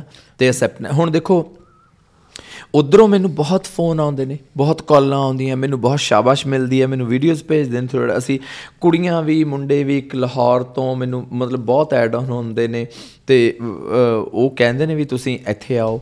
ਤੁਸੀਂ ਤਾਂ ਉਹ ਕਹਿੰਦੇ ਨੇ ਵੀ ਕਮਾਲ ਕਰਤੀ ਤੁਸੀਂ ਇਹ ਚੀਜ਼ ਜਿਹੜੇ ਸਾਡੇ ਦਾਦੀਆਂ ਨਾਨੀਆਂ ਦੱਸਦੀਆਂ ਸੀ ਹਮ, ਇਹ ਚੀਜ਼ਾਂ ਅਸੀਂ ਤੁਹਾਨੂੰ ਦੇਖ ਕਰਦੇ ਆਂ ਦੇਖਦੇ ਆਂ ਵੀ ਤੁਸੀਂ ਕਮਾਲ ਕਰਦੇ ਹੋ। ਕਿਉਂਕਿ ਆਪਣੇ ਇੱਧਰ ਬਹੁਤ ਕੁਝ ਸਾਂਭਿਆ ਗਿਆ। ਜੀ। ਕਈ ਚੀਜ਼ਾਂ ਉਧਰੋਂ ਨਹੀਂ ਸਾਂਭ ਸਕੇ। ਆਪਾਂ ਕੁਛ ਨਾ ਕੁਛ ਲੇਕਿਨ ਗਵਾ ਵੀ ਦਿੱਤਾ ਹੀ ਹੈ ਹਾਂ ਦੇਖੋ ਇਸ ਪ੍ਰੋਸੈਸ ਵਿੱਚ। ਹਾਂ ਗਵਾਉਣਾ ਤਾਂ ਗਵਾ ਤਾਂ ਜਾਂਦਾ ਹੀ ਜਾਂਦਾ। ਮਤਲਬ ਆਪਾਂ ਅਗਰ ਮੰਨ ਕੇ ਚੱਲੀਏ ਆਪਾਂ 30 40% ਤਾਂ ਲੂਜ਼ ਕਰ ਚੁੱਕੇ ਹੋਵਾਂਗੇ। ਹਾਂ ਲੂਜ਼ ਤਾਂ ਦੇਖੋ ਆਪਾਂ ਵੱਧ ਵੀ ਕਰ ਲਿਆ। ਵੱਧ ਹੀ ਕਰ ਲਿਆ। ਹੈਨਾ? ਪਰ ਕੋਸ਼ਿਸ਼ ਹੈ ਕਿ ਜਿੰਨਾ ਰਿਵਾਈਵ ਹੋ ਮੈਨੂੰ ਸਕੇ। ਮੈਨੂੰ ਮੈਂ ਮਾਣ ਨਾਲ ਇਹ ਕਹਿ ਸਕਦਾ ਕਿ ਜਦੋਂ ਤੋਂ ਮੈਂ ਸਟਾਰਟ ਕੀਤਾ ਹੈ, ਮੈਂ ਸੋਸ਼ਲ ਮੀਡੀਆ ਤੇ ਆਇਆ। ਹੁਣ ਆਪਾਂ ਜੇ ਇੱਕ ਪੰਜਾਬੀ ਚ ਇੱਕ ਸ਼ਬਦ ਹੈ ਚਾਹੇ ਅਸੀਂ ਉਹਨੂੰ 네ਗੇਟਿਵ ਲੈ ਲੈਨੇ ਪਰ ਮੈਂ 네ਗੇਟਿਵ ਨਹੀਂ ਕਹੂੰਗਾ। ਜਣਾ ਖਣਾ ਹੀ ਇਸ ਫੀਲਡ ਚ ਆ ਗਿਆ। ਅੱਛਾ, ਜਿਹੜੀਆਂ ਬਜ਼ੁਰਗ ਬੀਬੀਆਂ ਨੂੰ ਅ ਆਉਂਦੀਆਂ ਤੀ ਇਹ ਚੀਜ਼ਾਂ, ਉਹਨਾਂ ਨੇ ਵੀ ਆਪਣੇ ਬੱਚਿਆਂ ਨੂੰ ਗਾਹਾਂ ਕਹਿ ਕੇ ਆਪਣੇ ਚੈਨਲ ਬਣਾ ਲਏ। ਯਾਰ, ਹੁਣ YouTube ਤੇ ਮਤਲਬ ਮੈਨੂੰ ਇਹ ਖੁਸ਼ੀ ਦੀ ਗੱਲ ਹੈ ਕਿ ਸਾਡਾ ਜਿਹੜਾ ਫੋਕਲੋਰ ਹੈ, ਜਿਹੜਾ ਬਜ਼ੁਰਗਾਂ ਦੇ ਨਾਲ ਨਾਲ ਖਤਮ ਹੁੰਦਾ ਜਾ ਰਿਹਾ ਸੀ ਘੱਟੋ ਘੱਟ ਉਹਦੀ ਡਾਕੂਮੈਂਟੇਸ਼ਨ ਹੋ ਜੂ। ਜੀ। ਕਈ ਬਜ਼ੁਰਗ ਬੀਬੀਆਂ ਤਾਂ ਇਹੋ ਜਿਹੀਆਂ ਵੀ ਨੇ YouTube ਚੈਨਲ ਤੇ ਜਿਨ੍ਹਾਂ ਨੇ ਹੁਣ ਤੱਕ ਹਜ਼ਾਰ ਹਜ਼ਾਰ ਦੋ ਦੋ ਹਜ਼ਾਰ ਗੀਤ ਗਾ ਕੇ ਪਾਤਾ। ਜੀ ਕੀ ਬਾਤ ਹੈ ਹਨਾ? ਤੇ ਬਹੁਤ ਸਾਰੇ ਲੋਕ ਕਲੈਕਸ਼ਨ ਕਰ ਰਹੇ ਨੇ। ਹੁਣ ਜਿਵੇਂ ਤੁਹਾਨੂੰ ਦੱਸਿਆ ਵੀ ਹਜ਼ਾਰਾਂ ਚੋਂ ਮੈਂ ਇੱਕ ਤਾਂ। ਤੇ ਹਜ਼ਾਰਾਂ ਚੋਂ ਇੱਕ ਕੋਈ ਦੂਜਾ ਵੀ ਹੋ ਸਕਦਾ ਜਿਹੜਾ ਕਿਸੇ ਹੋਰ ਫੀਲਡ 'ਚ ਖੋਜ ਕਰਦਾ ਹੋਵੇ। ਜੀ। ਜਿਵੇਂ ਮੈਂ ਮਾਸਕੂਲਿਨਿਟੀ ਦੀ ਖੋਜ ਕੀਤੀ ਹੈ ਮੈਂ ਵੀ ਬੜਾ ਚਿੱਠਾ ਲਿਖੂੰਗਾ ਸਵਾਰ ਕੇ ਹਨਾ? ਤੇ ਮਤਲਬ ਇਹ ਹੈ ਕਿ ਇਹਨੂੰ ਸੰਭਿਆ ਵੀ ਜਾਣ ਲੱਗਿਆ ਕੁਛ ਨਾ ਕੁਛ ਗਵਾਚ ਵੀ ਜਾਂਦਾ। ਹੁਣ ਮੈਂ ਤੁਹਾਨੂੰ ਦੱਸਦਾ ਮੇਰੇ ਮਦਰ ਸੀਗੇ। ਉਹਨਾਂ ਨੂੰ ਬੜਾ ਕੁਛ ਆਉਂਦਾ ਸੀ। ਵੇਲੇ ਨਾਲ ਮੈਂ ਉਹਨਾਂ ਤੋਂ ਸਾਂਭੇ ਨਹੀਂ ਸਕਿਆ। ਵੇਲੇ ਨਹੀਂ ਹੁੰਦਾ ਸੀਗਾ। ਹੁਣ ਉਹ ਚਲੇ ਗਏ ਹੁਣ ਐ ਹੁੰਦਾ ਤੀ ਮੇਰੀ ਭੂਆ ਜੀ ਸੀਗੇ। ਇੱਕ ਗੀਤ ਉਹ ਮੈਨੂੰ ਉਹਨਾਂ ਨੇ ਮੈਨੂੰ ਐਸਾ ਸੁਣਾਇਆ ਤਾਂ ਕਿ ਮੈਨੂੰ ਥਰੂ ਆਊਟ ਪੰਜਾਬ ਫੀਲਡ 'ਚੋਂ ਉਹ ਗੀਤ ਨਹੀਂ ਲੱਭਿਆ। ਉਹ ਮੈਨੂੰ ਗੀਤ ਯਾਦ ਹੈ। ਉਹ ਅਨਲੱਕੀਲੀ ਕਿ ਉਦੋਂ ਮੈਂ, ਮੇਰੇ ਕੋਲ ਸੋਸ਼ਲ ਮੀਡੀਆ ਨਹੀਂ ਸੀਗਾ 10 12 ਸਾਲ 15 ਸਾਲ ਪਹਿਲਾਂ ਕੋਈ ਆਪਣੇ ਕੋਲ ਰਿਕਾਰਡਿੰਗ ਫੋਨ ਨਹੀਂ ਸੀਗੇ, ਮੈਂ ਉਹਨਾਂ ਨੂੰ ਰਿਕਾਰਡ ਨਹੀਂ ਕਰ ਸਕਿਆ। ਇਹ ਲਾਸ ਹੈ, ਹਨਾ? ਪਰ ਜਿਹੜੇ ਹੁਣ ਹੁਣ ਅਸੀਂ ਕੋਸ਼ਿਸ਼ਾਂ ਕਰ ਰਹੇ ਹਾਂ, ਹੁਣ ਮੇਰਾ ਅਗਲਾ ਪ੍ਰੋਜੈਕਟ ਇਹੀ ਹੈ ਕਿ ਮੈਂ ਆ ਏਰੀਆ ਜਿਹੜਾ ਸਾਡੇ ਪੰਜਾਬ ਦਾ ਨੀਮ ਪਹਾੜੀ ਏਰੀਆ ਸ਼ਿਵਾਲਕ ਵਾਲਾ, ਇਸ ਏਰੀਏ ਦੇ ਵਿੱਚ ਜਾਊਂਗਾ, ਘੁੰਮੂੰਗਾ। ਉਧਰ ਹਲੇ ਬਹੁਤ ਫੋਕ ਪਿਆ। ਬੀਬੀਆਂ ਨੂੰ ਬਹੁਤ ਗੀਤ ਆਉਂਦੇ ਨੇ ਬੋਲੀਆਂ ਆਉਂਦੀਆਂ। ਉਹਨਾਂ ਦੀ ਡਾਕੂਮੈਂਟੇਸ਼ਨ ਕੀਤੀ ਹੋਰ ਇਹ ਮੈਨੂੰ ਲੱਗ ਰਿਹਾ ਇਹ ਬਸ ਹੁਣ ਗਿਣਾ ਚੁਣਾ ਹੀ ਹੈ। ਲੋਕ ਹੈ ਜਿਹੜੇ ਹੁਣ ਬਚੇ ਨੇ। ਗਿਣੇ ਚੁਣੇ। ਤੇ ਇਹ ਉਹਨਾਂ ਨੂੰ ਸਾਂਭਣਾ ਪੈਣਾ। ਸਾਹਮਣਾ ਪੈਣਾ ਹੈ। ਜੇ ਲਏ। ਦੇਖੋ ਯੂਨੀਵਰਸਿਟੀਆਂ ਬਹੁਤ ਕੁਝ ਕਰ ਰਹੀਆਂ ਨੇ ਪਰ ਬਹੁਤ ਕੁਝ ਉਹ ਨਹੀਂ ਵੀ ਕਰ ਰਹੀਆਂ। ਸਾਡੇ ਇੰਸਟੀਟਿਊਸ਼ਨਸ ਨੇ ਬਹੁਤ ਕੁਝ ਕਰ ਰਹੇ ਨੇ ਪਰ ਬਹੁਤ ਕੁਝ ਨਹੀਂ ਕਰ ਰਹੇ। ਕਈ ਵਾਰੀ ਮੈਂ ਇਹ ਵੀ ਕਹਿ ਦਿੰਦਾ ਹੁੰਦਾ ਮੈਂ ਇੱਥੇ ਕਹਿਣਾ ਚਾਹੁੰਦਾ ਕਿ ਜੈਨੂਇਨਿਟੀ ਨੂੰ ਉਹ ਪ੍ਰਮੋਟ ਨਹੀਂ ਕਰਦੇ ਫੇਕਨੈਸ ਨੂੰ ਉਹ ਵੀ ਪ੍ਰਮੋਟ ਕਰੀ ਜਾਂਦੇ ਜੀ। ਜਿਹਦੇ ਅੱਲੇ ਪੱਲੇ ਕੁਝ ਹੈ ਨਹੀਂ ਉਹਨੂੰ ਵੱਧ ਪ੍ਰਮੋਟ ਕਰ ਦਿੰਦੇ ਨੇ ਕਈ। ਜਿਹਦੇ ਅੱਲੇ ਪੱਲੇ ਹੈਗਾ ਉਹਨੂੰ ਸਨੱਬ ਕਰ ਦਿੰਦੇ ਨੇ। ਜੀ। ਮੈਂ ਤੁਹਾਨੂੰ ਆਪਣਾ ਦੱਸਦਾ ਕਿ ਅੱਜ ਤੱਕ ਕਿਸੇ ਯੂਨੀਵਰਸਿਟੀ ਨੇ ਕਿਸੇ ਇੰਸਟੀਚਿਊਟ ਨੇ ਜਾਂ ਕਿਸੇ ਨੇ ਮੈਨੂੰ ਹਲੇ ਤੱਕ ਰੈਕਗਨਾਈਜ਼ ਨਹੀਂ ਕੀਤਾ। ਆਊਟ ਆਫ ਪੰਜਾਬ ਮੈਨੂੰ ਅੱਛੇ ਅੱਛੇ ਮੈਗਜ਼ੀਨਸ ਅੱਛੇ ਅੱਛੇ ਚੈਨਲਸ ਉਹ ਮੈਨੂੰ ਰੈਕਗਨਾਈਜ਼ ਕਰ ਰਹੇ ਨੇ। ਹੈਨਾ? ਕਿਉਂਕਿ ਇੱਥੇ ਇੱਕ ਆਰਥੋਡਾਕਸਿਕ ਸੋਚ ਹੈ। ਕਿ ਯਾਰ ਮੁੰਡਾ ਅਸੈਪਟ ਕਰ ਲਿਆ ਲੋਕਾਂ ਨੇ। ਵੀ ਇਹ ਬਹੁਤ ਅੱਛਾ ਕਰ ਰਿਹਾ ਹੈ। ਪਰ ਕਈ ਲੋਕਾਂ ਦੇ ਦਿਮਾਗ 'ਚ ਉਹ ਕਿਹੜੇ ਜਿਹੜੇ ਇਸ ਫੀਲਡ 'ਚ ਨੇ ਗਿੱਧਿਆਂ ਦੇ ਫੀਲਡ 'ਚ? ਹੂੰ। ਉਹਨਾਂ ਦੇ ਦਿਮਾਗ 'ਚ ਖਾਸ ਕਰਕੇ ਬੀਬੀਆਂ ਦੇ ਹਲੇ ਵੀ ਹੈ ਵੀ ਯਾਰ ਗਿੱਧਾ ਫਿਰ ਉਹ ਅੰਦਰੋਂ ਅੰਦਰੀ ਫਿਰ ਟਸਲ ਵੀ ਰੱਖਦੇ ਨੇ। ਵੀ ਯਾਰ ਇਹ ਮੁੰਡਾ ਹੋ ਕੇ ਇਹਨੇ ਗਿੱਧਾ ਇੰਨਾ ਪ੍ਰਮੋਟ ਕਰਿਆ ਸਾਤੋਂ ਤਾਂ ਕੁਝ ਹੋਇਆ ਹੀ ਨਹੀਂ। ਉਹ ਜੈਲਸੀ ਹੈ। ਲੇਕਿਨ ਉਹਦੇ ਕਰਕੇ ਨੁਕਸਾਨ ਤਾਂ ਉਸ ਆਰਟ ਫਾਰਮ ਦਾ ਹੋ ਰਿਹਾ ਨਾ। ਨੁਕਸਾਨ ਉਸ ਆਰਟ ਫਾਰਮ ਦਾ। ਉਹ ਕਈ ਵਾਰੀ ਮੈਂ ਕਹਿਣਾ ਹੁੰਦਾ ਵੀ ਦੇਖੋ ਮੈਂ ਮੁੰਡਾ ਬਣ ਕੇ ਪ੍ਰਮੋਟ ਤਾਂ ਗਿੱਧਾ ਹੀ ਕੀਤਾ ਨਾ। ਔਰਤਾਂ ਦਾ ਲੋਕ ਨਾਚ ਕੀਤਾ ਮੈਂ ਮੁੰਡਾ ਬਣ ਕੇ ਕੋਈ ਹੋਰ ਚੀਜ਼ ਤਾਂ ਪੈਦਾ ਨਹੀਂ ਕੀਤੀ। ਕੀ ਕਰਨਗੇ ਤਾਂ ਅੱਗੇ ਜਾ ਕੇ ਕੁੜੀਆਂ ਹੀ ਕਰਨ ਵਾਲੀਆਂ। ਹੁਣ ਅਸੀਂ ਟ੍ਰੇਨਿੰਗ ਦਿੰਨੇ ਆ ਯੂਥ ਫੈਸਟੀਵਲਸ ਲਈ। ਉਹ ਕੁੜੀਆਂ ਨੂੰ ਜੇ ਸਾਨੂੰ ਦੇਖਦੀਆਂ ਨੇ ਕੁੜੀਆਂ ਹੁਣ ਆਊਟ ਆਫ ਕੰਟਰੀ ਬਾਹਰਲੇ ਦੇਸ਼ਾਂ 'ਚ ਕੁੜੀਆਂ ਮ, ਥੈਂਕਫੁਲ ਤੁਸੀਂ- ਉਹਨਾਂ ਨੂੰ ਬਹੁਤ ਸ਼ੌਕ ਹੈ। ਇੰਨੀਆਂ ਫੈਨਸ ਨੇ ਉਹ ਚਾਹੁੰਦੀਆਂ ਵੀ ਅਸੀਂ ਤੁਹਾਡੇ ਕੋਲੋਂ ਸਿੱਖਣਾ ਹੈ। ਤੇ ਇਟ ਮੀਨਸ ਘੱਟੋ ਘੱਟ ਮੇਰੀ ਲਾਈਟ ਉਹਨਾਂ ਦੇ ਮਨਾਂ ਤੱਕ ਪਹੁੰਚੀ। ਜੀ। ਹੁਣ ਮੈਂ ਤਾਂ ਜਿੰਨਾ ਚਿਰ ਕਰਨਾ ਉਨਾ ਚਿਰ ਹੀ ਕਰਨਾ ਹੈ ਨਾ। ਹਾਂਜੀ। ਹੈਨਾ ਤੇ ਮੁੜ ਕੇ ਤਾਂ ਫਿਰ ਉਹਨਾਂ ਨੇ ਸਾਂਭਣਾ। ਜੇ ਸਾਂਭ ਲੈਣਗੀਆਂ ਤਾਂ ਸਾਂਭ ਲੈਣਗੀਆਂ। ਨਹੀਂ ਤਾਂ ਫਿਰ ਕੋਈ ਹੋਰ ਜੋਰਾ ਜਾਂ ਨੂਰ ਕੋਈ ਹੋਰ ਉੱਠੂਗਾ ਤਾਂ ਸਾਂਭੂਗਾ ਤਾਂ ਹ- ਹਰ ਹਰ ਕੋਈ ਬਣ ਨਹੀਂ ਸਕਦਾ ਹੈਨਾ?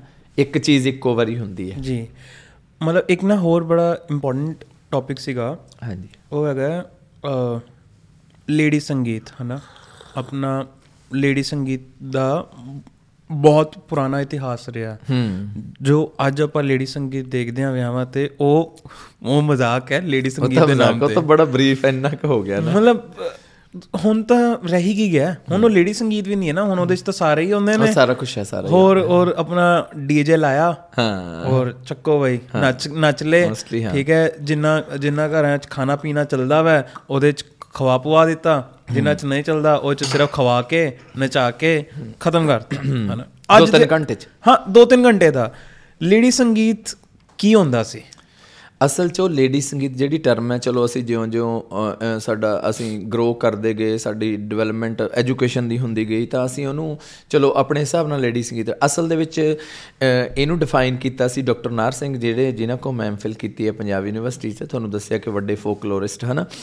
ਉਹਨਾਂ ਨੇ ਗਾਉਣ ਮਹਿਫਲਾਂ ਕਿਹਾ, ਇਹਦਾ ਨਾਂ ਰੱਖਿਆ ਸੀਗਾ। ਵਿਆਹ ਤੋਂ 10 15 20 ਦਿਨ ਪਹਿਲਾਂ, ਮਹੀਨਾ ਪਹਿਲਾਂ ਜਦੋਂ ਵਿਆਹ ਦਾ ਸਾਹਾ ਮਿੱਥ ਦਿੰਦੇ ਸੀ, ਫਿਰ ਕੀ ਹੁੰਦਾ ਸੀ, ਅਸਲ ਦੇ ਵਿੱਚ ਜਿਹੜੀਆਂ ਗਾਉਣ ਮਹਿਫਲਾਂ ਹੁੰਦੀਆਂ ਸੀ, ਇਹਨਾਂ ਦਾ ਕੋਈ ਮਕਸਦ ਹੁੰਦਾ ਸੀ। ਇਹ ਐਵੇਂ ਨਹੀਂ ਸੀ ਕਿ ਕੁੜੀਆਂ ਜਨਾਨੀਆਂ ਬੇਲੀਆਂ ਹੋ ਕੇ ਬਹਿ ਜਾਂਦੀਆਂ ਸੀ।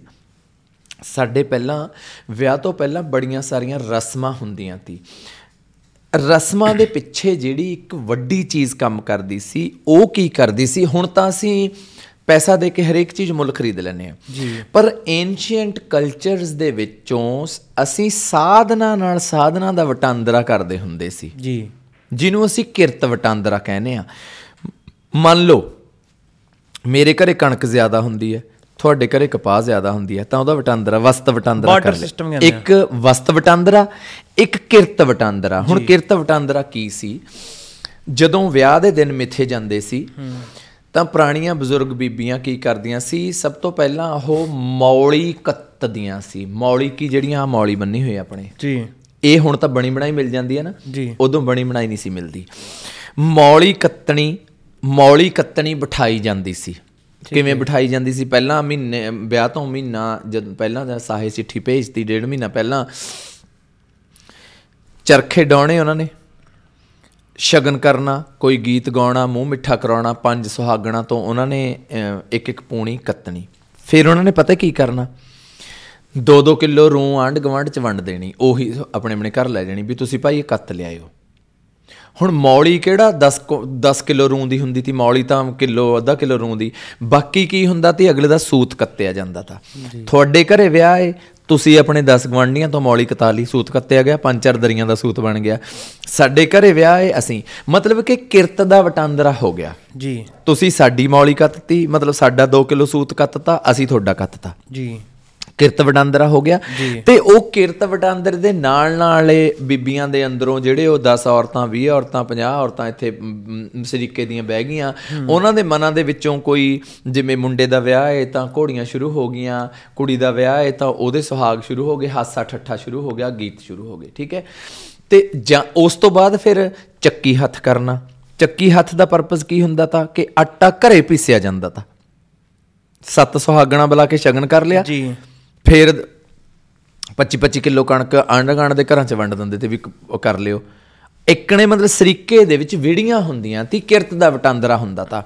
ਉਹ 2 ਕੁਆਂਟਲ ਅਮ, ਆਟਾ ਆਂਢ ਗੁਆਂਢ ਤੋਂ ਪਿਸਾ ਲੈਣਾ। ਸਾਡੇ ਸਾਡੇ ਵਿਆਹੇ ਮੈਂ ਆਂਢ ਗੁਆਂਢ ਤੋਂ ਪਹਿਲਾਂ ਤੁਹਾਡੇ ਵਿਆਹੇ ਤੁਸੀਂ ਪਿਆ ਲਿਆ। ਮਤਲਬ ਉਹ ਕਿਰਤ ਵਟਾਂਦਰਾ ਐਂ ਚੱਲਦਾ ਤਾਂ।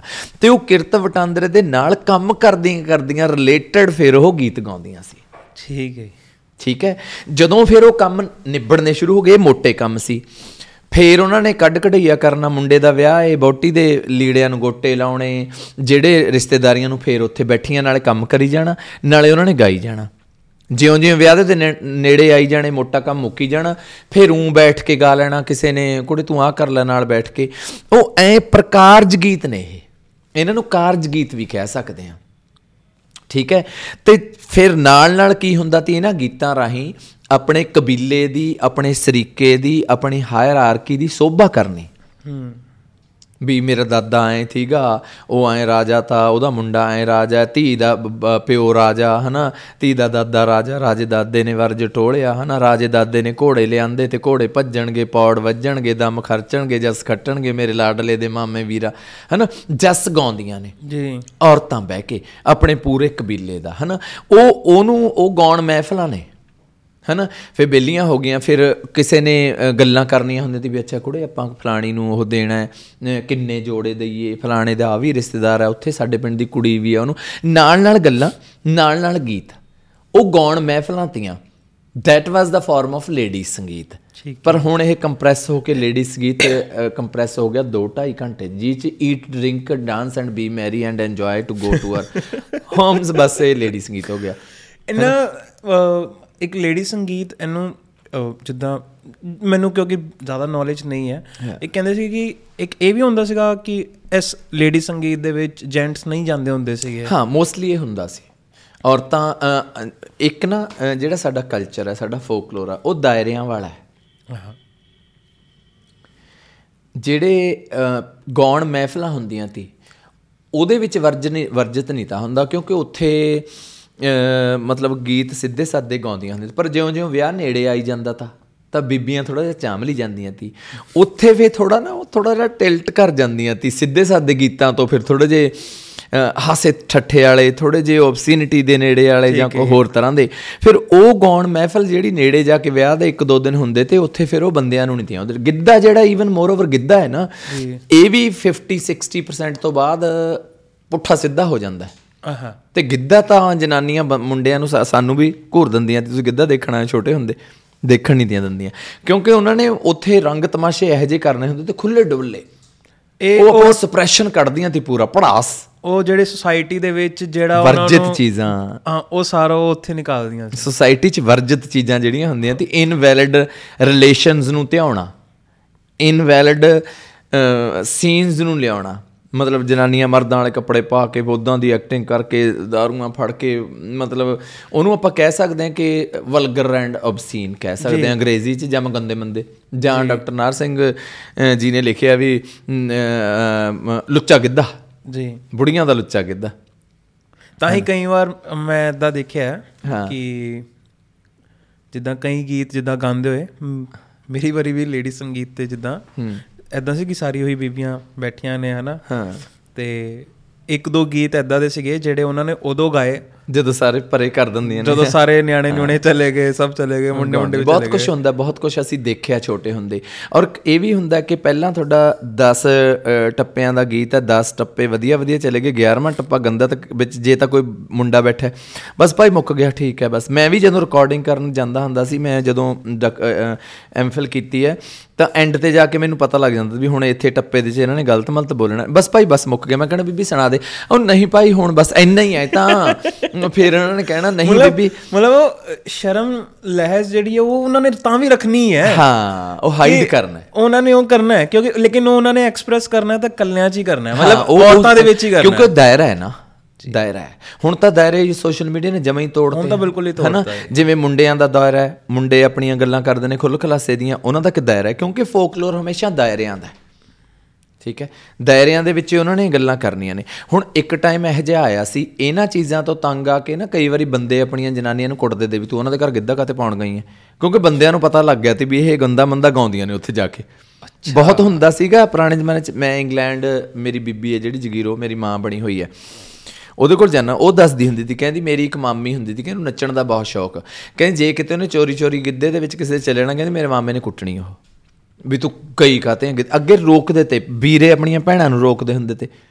ਸਾਡੇ ਮੇਰੇ ਖੁਦ ਦੇ ਵਿਗੜ ਜੋਗੇ ਜਾ ਕੇ? ਮਤਲਬ ਵੀ ਉੱਥੇ ਇਹਨਾਂ ਨੇ ਪੁੱਠਾ ਸਿੱਧਾ ਗਾਉਣਾ ਹੈ ਗੰਦਾ ਮੰਦਾ ਬੁੜੀਆਂ ਨੇ ਗਾਉਣਾ ਮਤਲਬ ਇੱਕ ਟਾਈਮ ਇਹ ਜਿਹਾ ਆ ਗਿਆ ਸੀਗਾ ਕਿ ਸਨੱਬ ਕਰਨਾ ਸ਼ੁਰੂ ਕਰ ਦਿੱਤਾ ਸੀ।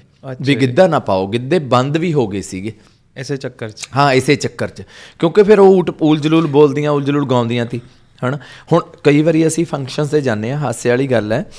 ਅਸੀਂ ਤਾਂ ਹੁਣ ਅਸੀਂ ਤਾਂ ਸ਼ੋਅ ਕਰਨੀ ਹੈ। ਸੋਹਣੀ ਚੀਜ਼ ਹਾਲਾਂਕਿ ਮੈਨੂੰ ਪਤਾ ਹੈ ਮੈਂ ਤੁਹਾਨੂੰ ਆਫ ਰਿਕਾਰਡ ਸੁਣਾ ਸਕਦਾ ਬੋਲੀਆਂ ਜਿਹੜੀਆਂ ਬੀਬੀਆਂ ਪਾਉਂਦੀਆਂ ਹੁੰਦੀਆਂ ਤੇ ਸੋਹਣੀ ਚੀਜ਼ ਕਈ ਬੀਬੀਆਂ ਚਮਲੀਆਂ ਹੀ ਹੁੰਦੀਆਂ ਇਹਨੂੰ ਕਹਿਣਗੀਆਂ "ਐ, ਕੁੜੀ ਹੋ ਰਿਆ ਨਹੀਂ ਆ ਬੋਲੀ ਪਾ ਦੇ ਫਲਾਣੀ ਨੂੰ ਮੈਂ ਕਿਹਾ ਬੀਬੀ ਇਹ ਤੁਸੀਂ ਓ ਪਾਓ ਇਹ ਅਸੀਂ ਨਹੀਂ ਪਾਉਣੀਆਂ ਫੇਰ ਕਈ ਵਾਰੀ ਉਹ ਛਿੜ ਜਾਂਦੀਆਂ ਨੇ ਆਪਸ ਚ ਇੱਕ ਦੂਜੀ ਨੂੰ ਬੋਲਣਾ ਫਿਰ ਅਸੀਂ ਮੈਂ ਆਪਣੀ ਟੀਮ ਵਾਲਿਆਂ ਨੂੰ ਇਸ਼ਾਰਾ ਕਰਦਾ ਵੀ ਤੁਸੀਂ ਪਾਸੇ ਹੋ ਜਾਓ ਹੁਣ ਇਹਨਾਂ ਨੂੰ ਆਪਸ ਚ ਕਰੀ ਜਾਣ ਦਿਓ ਜਿਹੜਾ ਕੁਝ ਕਰਨਾ ਕਿਉਂਕਿ this is their part not ours ਅਸੀਂ ਤਾਂ ਪੋਲਿਸ਼ ਅਸਲ ਨਿਊਟਰਲ ਆ ਨਾਲੇ। ਹਾਂ ਅਸੀਂ ਤਾਂ ਪੋਲਿਸ਼ਡ ਪੇਸ਼ ਕਰਨਾ ਨਾ। ਹੁਣ ਜੇ ਸਾਡੇ ਸੋਸ਼ਲ ਮੀਡੀਆ ਤੇ ਇਹ ਜੀ ਗੰਦੀ ਮੰਦੀ ਬੋਲੀ ਪੈ ਗਈ ਮੈਨੂੰ ਤਾਂ ਅੱਜ ਤੱਕ ਕਿਸੇ ਨੇ ਤਾਨਾ ਨਹੀਂ ਦਿੱਤਾ। ਮੈਨੂੰ ਅਗਲਾ ਬੋਲੂਗਾ ਵੀ ਆ ਹਨਾ। ਇਸ ਕਰਕੇ ਉਹ ਉਹਨਾਂ ਦਾ ਪਾਰਟ ਹੈ। ਹੁਣ ਨਾਨਕ ਦਾਦਕਾ ਮੇਲ ਜਦੋਂ ਆਉਂਦਾ ਹੈ, ਉੱਥੇ ਉਹ ਰੂਦ ਛਾਣਦੀਆਂ ਜਨਾਨੀਆਂ ਰੂਦ ਛਾਣਨ ਦਾ ਮਤਲਬ ਇੱਕ ਨੂੰ ਗੰਦਾ ਮੰਦਾ ਬੋਲਦੀਆਂ ਨੇ। ਠੀਕ ਹੈ। ਹਨਾ? ਤੁਹਾਡੀਆਂ ਫਲਾਣੀਆਂ ਤੁਹਾਡੀਆਂ ਛੋਕਰੀਆਂ ਤੁਹਾਡੀਆਂ ਨੀਂਗਰੀਆਂ ਤੁਹਾਡੀਆਂ ਕੁੜੀਆਂ ਤੁਹਾਡੇ ਬੰਦੇ ਫਲਾਣੇ ਟੁਕਣ ਬਹੁਤ ਕੁਝ ਬੋਲਦੀਆਂ ਹਾਂਜੀ। ਉਹ ਇੱਕ ਇੱਕ ਇਹਦੇ ਪਿੱਛੇ ਵੀ ਇੱਕ ਵੱਡੀ ਬੈਕਗ੍ਰਾਉਂਡ ਹੈ। ਇੱਕ ਕਦੇ ਫੇਰ ਦੱਸਾਂਗੇ ਇਹ ਐਵੇਂ ਨਹੀਂ ਹੁੰਦਾ। ਜੋ ਵੀ ਚੀਜ਼ ਬਣੀ ਹੈ ਕੋਈ reason ਹੈ। ਉਹਦਾ ਬਹੁਤ ਵੱਡੇ ਰੀਜ਼ਨ ਜਿੱਦਾਂ ਮੈਨੂੰ ਮੇਰੀ ਇੰਟਰਪ੍ਰੀਟੇਸ਼ਨ ਹੈ ਕਿ ਆ ਜਿਹੜੀ ਬੋਲੀਆਂ ਚ ਆਪਾਂ ਅਗਰ ਬੋਲੀਏ ਆਪਾਂ ਜਿਹੜੀ ਸੈਕਸ਼ੂਅਲ ਗੱਲਾਂ ਕਰਦੇ ਹਾਂ ਹਨਾ? ਜਿਹੜੀ ਆਪਣੀ ਸੋਸਾਇਟੀ ਚ ਉਦਾਂ ਤਾਂ ਕਦੀ ਹੁੰਦੀ ਨਹੀਂ ਅੱਜ ਵੀ ਨਹੀਂ ਹੁੰਦੀ। ਹੁੰਦੀ ਤਾਂ ਮਤਲਬ ਫੋਨ ਹੈ ਸਭ ਕੋਲ ਲੇਕਿਨ ਆ ਆਮਨੇ ਸਾਹਮਣੇ ਬਹਿ ਕੇ ਨਹੀਂ ਹੁੰਦੀ ਗੱਲ ਹਨਾ? ਜਾਂ ਮਜ਼ਾਕ ਚ ਹੋਏਗੀ ਜੇ ਹੋਏਗੀ ਵੀ ਸੀਰੀਅਸਲੀ ਕਦੀ ਗੱਲ ਨਹੀਂ ਹੁੰਦੀ। ਇੱਕ ਰੀਜ਼ਨ ਇਹ ਵੀ ਹੋ ਸਕਦਾ ਕਿਉਂਕਿ ਸਾਡਾ ਜਿਹੜਾ ਅਗਰ ਮੈਂ ਬੋਲਾਂ ਸੈਕਸ਼ੂਅਲ ਐਜੂਕੇਸ਼ਨ ਤੋਂ ਰਿਲੇਟਡ ਆਪਾਂ ਇੰਨੇ ਕਮਜ਼ੋਰ ਰਹੇ ਆ ਕਿ ਸ਼ਾਇਦ ਇਹੀ ਬੋਲੀਆਂ ਦੇ ਥਰੂ ਜਾਂ ਇਹਨਾਂ ਦੇ ਥਰੂ ਹੀ ਆਪਾਂ ਇੱਕ ਤਰ੍ਹਾਂ ਐਜੂਕੇਟ ਵੀ ਕਰ ਦਿੰਦੇ ਸੀ ਕਿ ਬਈ ਆਪਾਂ ਸਿੱਧੇ ਤਰੀਕੇ ਨਾਲ ਤਾਂ ਸਮਝਾ ਨਹੀਂ ਸਕਦੇ ਆਪਣੀ ਕੁੜੀ ਨੂੰ ਜਾਂ ਆਪਣੇ ਮੁੰਡੇ ਨੂੰ। ਹਨਾ? ਆਪਾਂ ਇਦਾਂ ਹੀ ਸਮਝਾ ਦਈਏ। ਇਹ ਵੀ ਇੱਕ ਰੀਜ਼ਨ ਹੋ ਸਕਦਾ ਹੈ। ਬਿਲਕੁਲ ਬਿਲਕੁਲ ਰੀਜ਼ਨ ਹੋ ਸਕਦਾ ਹੈ। ਬਿਲਕੁਲ ਕਿਉਂਕਿ ਇਦਾਂ ਦੀਆਂ ਕਈ ਬੋਲੀਆਂ ਮੈਂ ਸੁਣੀਆਂ ਨੇ ਜਿਹਦੇ ਵਿੱਚ ਉਹ ਅਖੀਰ ਦੇ ਵਿੱਚ ਇਹ ਦੱਸਦੀਆਂ ਨੇ ਭਾਈ ਜੇ ਐਂ ਕਰੋਗੇ ਐਂ ਹੋਊਗਾ ਤਾਂ ਸਿਆਪੇ ਛਿੜਨਗੇ। ਹਾਂ ਮੈਂ ਬੋਲੀਆਂ ਇਹੋ ਜੀਆਂ ਵੀ ਮੈਂ ਫੀਲਡ ਦੇ ਵਿੱਚ ਜਾ ਜਾ ਕੇ ਲੱਭੀਆਂ ਨੇ। ਨਹੀਂ ਨਹੀਂ ਮਤਲਬ ਕੋਈ ਹੈਰਾਨੀ ਨਹੀਂ ਹੋ ਰਹੀ ਮੈਨੂੰ। ਬਿਲਕੁਲ ਹੈਗਾ। ਕਿਉਂਕਿ ਇਹ ਚੀਜ਼ਾਂ ਨੂੰ ਮੰਨਣ ਨੂੰ ਤਿਆਰ ਨਹੀਂ। ਈਵਨ ਜਿਹੜੀਆਂ ਐਕਸਪਰਟ ਬੀਬੀਆਂ ਵੀ ਨੇ ਉਹ ਵੀ ਮੰਨਣ ਨੂੰ ਤਿਆਰ ਨਹੀਂ। ਮੈਂ। ਮੈਂ ਮੈਂ ਨਹੀਂ ਮੰਨ ਸਕਦਾ ਕਿਉਂਕਿ ਮੈਨੂੰ ਤਾਂ ਇਹ ਲੱਗਦਾ ਹੈ ਕਿ ਪੁਰਾਣੇ ਟਾਈਮ 'ਚ ਨਾ ਇੰਟਰਨੈਟ ਨਾ ਫੋਨ ਨਾ ਕੰਪਿਊਟਰ ਤੁਸੀਂ ਜਿੱਦਾਂ ਅਗਰ ਆਪਣਾ ਤੁਸੀਂ ਕੋਈ ਧਰਮ ਲਓ ਹਨਾ? ਇੱਕ ਰਿਟਨ ਫਾਰਮ ਦੇ ਵਿੱਚ ਸ਼ਲੋਕ ਲਿਖੇ ਗਏ ਸੀ। ਉਹ ਕਿਉਂ ਲਿਖੇ ਗਏ ਸੀਗੇ? ਕਿ ਬਈ ਨੌਲੇਜ ਪਾਸ ਔਨ ਹੋਵੇ ਨਾ ਇਨ ਫਾਰਮ ਆਫ ਆਰਟ ਬਿਲਕੁਲ। ਹਨਾ? ਤੇ ਅਗਰ ਇੱਕ ਲਾਈਟ ਹਾਰਟਡ ਆਰਟ ਹੈ ਇਹਦੇ ਵਿੱਚ ਵੀ ਤਾਂ ਕੁਝ ਨਾ ਕੁਝ ਤਾਂ ਇਨਫੋਰਮੇਸ਼ਨ ਦਿੱਤੀ ਹੀ ਜਾ ਰਹੀ ਹੋਏਗੀ ਨਾ। ਬਿਲਕੁਲ ਜੀ ਬਿਲਕੁਲ। ਹਰ ਚੀਜ਼ ਦੀ ਇਨਫੋਰਮੇਸ਼ਨ ਹੈ। ਹਰ ਚੀਜ਼ ਦੀ ਹੈ। ਕਿਉਂਕਿ ਮੈਨੇ ਟਿਪ ਟੂ ਟੋ ਹਰ ਚੀਜ਼ ਦੀ ਹੈ। ਤੁਹਾਡੇ ਇਦ ਦੀ ਵੀ ਇਨਫੋਰਮੇਸ਼ਨ ਹੈ। ਤੁਹਾਡੀ ਈਗੋ ਦੀ ਵੀ ਇਨਫੋਰਮੇਸ਼ਨ ਹੈ ਤੁਹਾਡੀ ਸੁਪਰ ਈਗੋ ਦੀ ਵੀ ਇਨਫੋਰਮੇਸ਼ਨ ਹੈ। ਤਿੰਨ ਲੇਅਰਾਂ ਨੇ ਜਿਹੜੀਆਂ ਮਨੁੱਖ ਦੀਆਂ ਉਹਨਾਂ ਤਿੰਨਾਂ ਲੇਅਰਾਂ ਅਸਲ 'ਚ ਮਨੁੱਖ ਨਾ ਅਸੀਂ ਪਰਸਨਲੀ ਇਦ 'ਚ ਜਿਉਂਦੇ ਆ ਮੇਰਾ ਆਪਣਾ ਤਜਰਬਾ ਹੈ। ਜਿਹੜਾ ਅਸੀਂ ਬਣਾ ਲੀਆਂ ਨਾ ਗੱਲਾਂ ਕਦੇ ਕੱਲੀ ਬੈਠ ਕੇ ਸੋਚੀ ਨਹੀਂ ਅਸੀਂ ਕੀ ਨਹੀਂ ਕੀਤਾ ਤੇਰੇ ਲਈ ਉਹ ਸਾਡੀ ਇਦ ਹੁੰਦੀ ਆ ਅੰਦਰ। ਅਸੀਂ ਅੰਦਰੋਂ ਕੀ ਆ?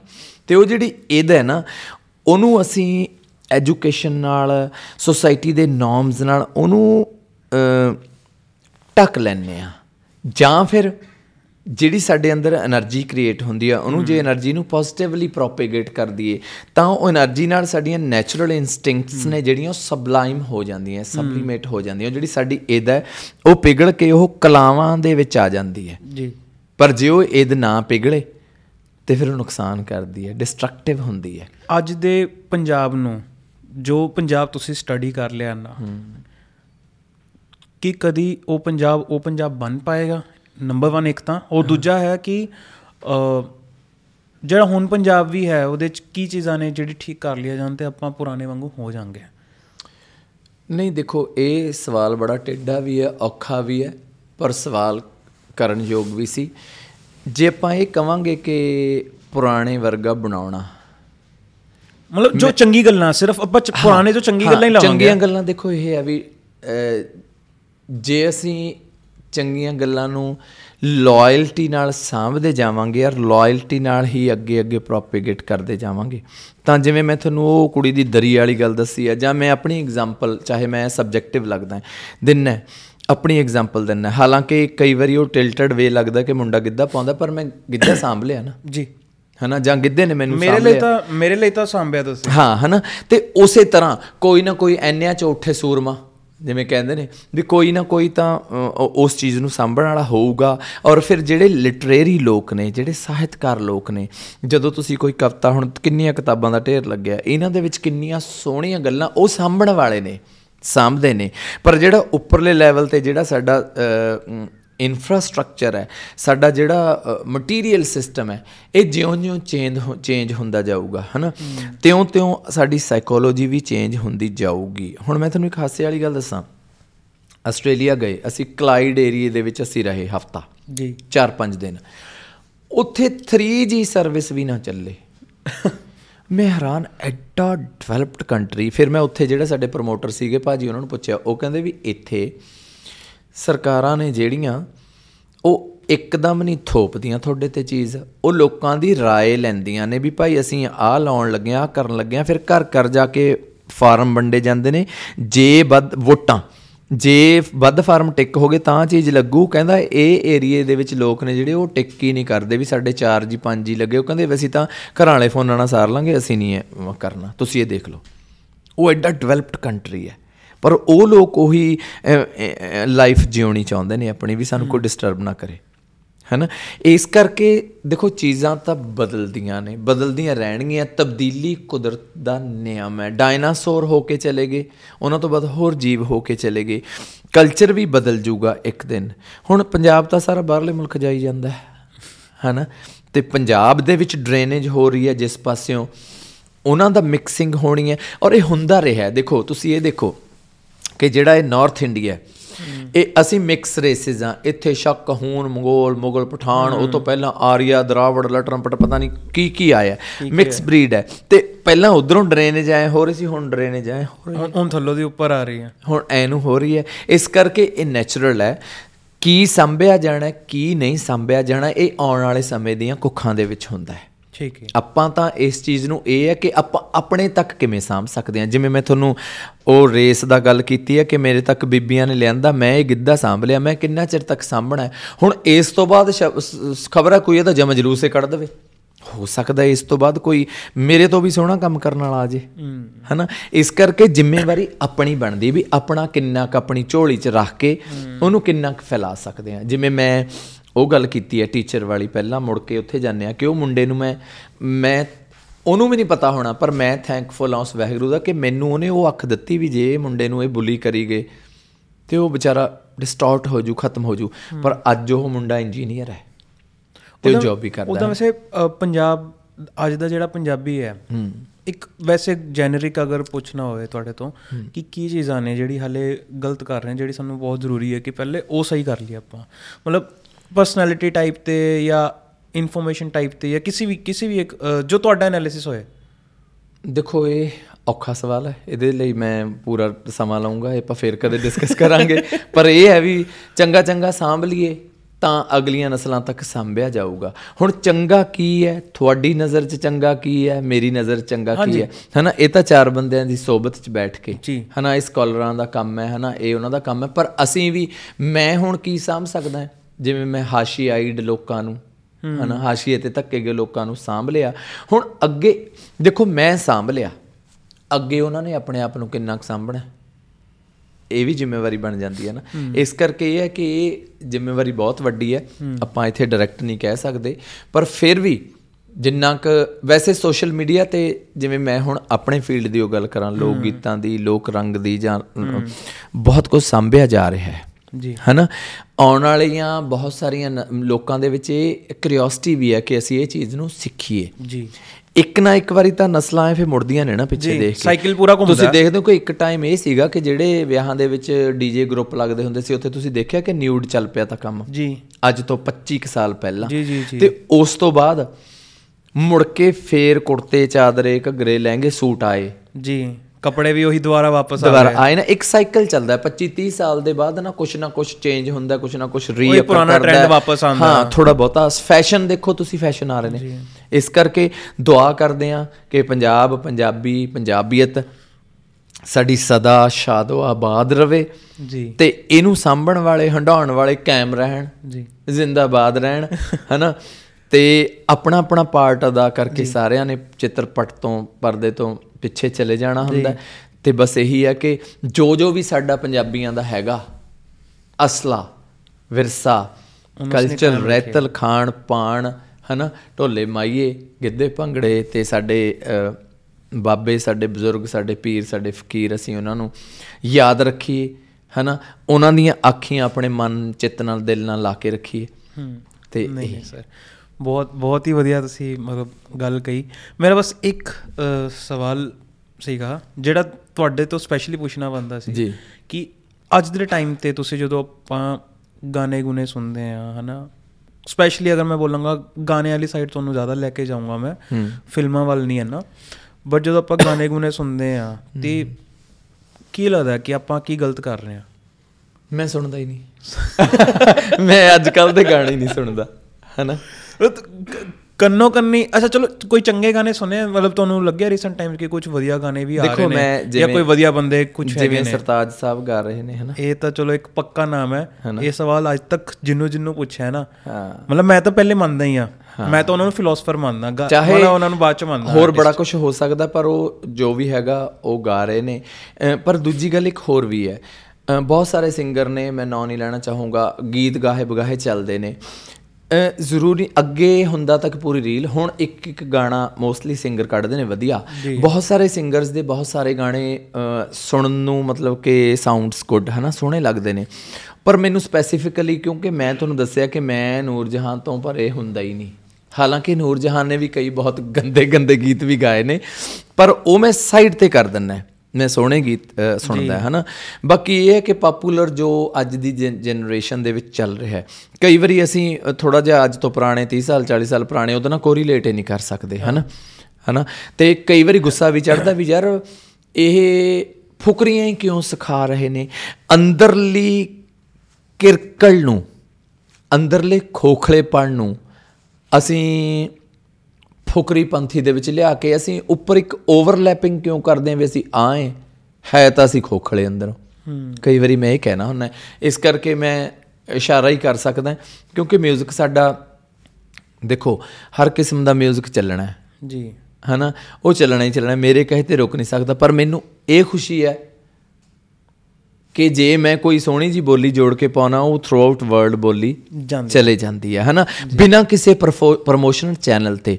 ਵੱਡੇ ਵੱਡੇ ਵੱਡੇ ਵੱਡੇ ਲੋਕਾਂ ਨੂੰ ਤਾਂ ਮਤਲਬ ਕਿ ਬਹੁਤ ਪ੍ਰਮੋਸ਼ਨ ਕਰਨੀ ਪੈਂਦੀ ਹੈ। ਮਤਲਬ ਮੈਂ ਤੁਹਾਡਾ ਪੁਆਇੰਟ ਇਹ ਸਮਝ ਰਿਹਾ। ਤੁਸੀਂ ਕਹਿਣਾ ਚਾਹੁੰਦੇ ਹੋ ਕਿ?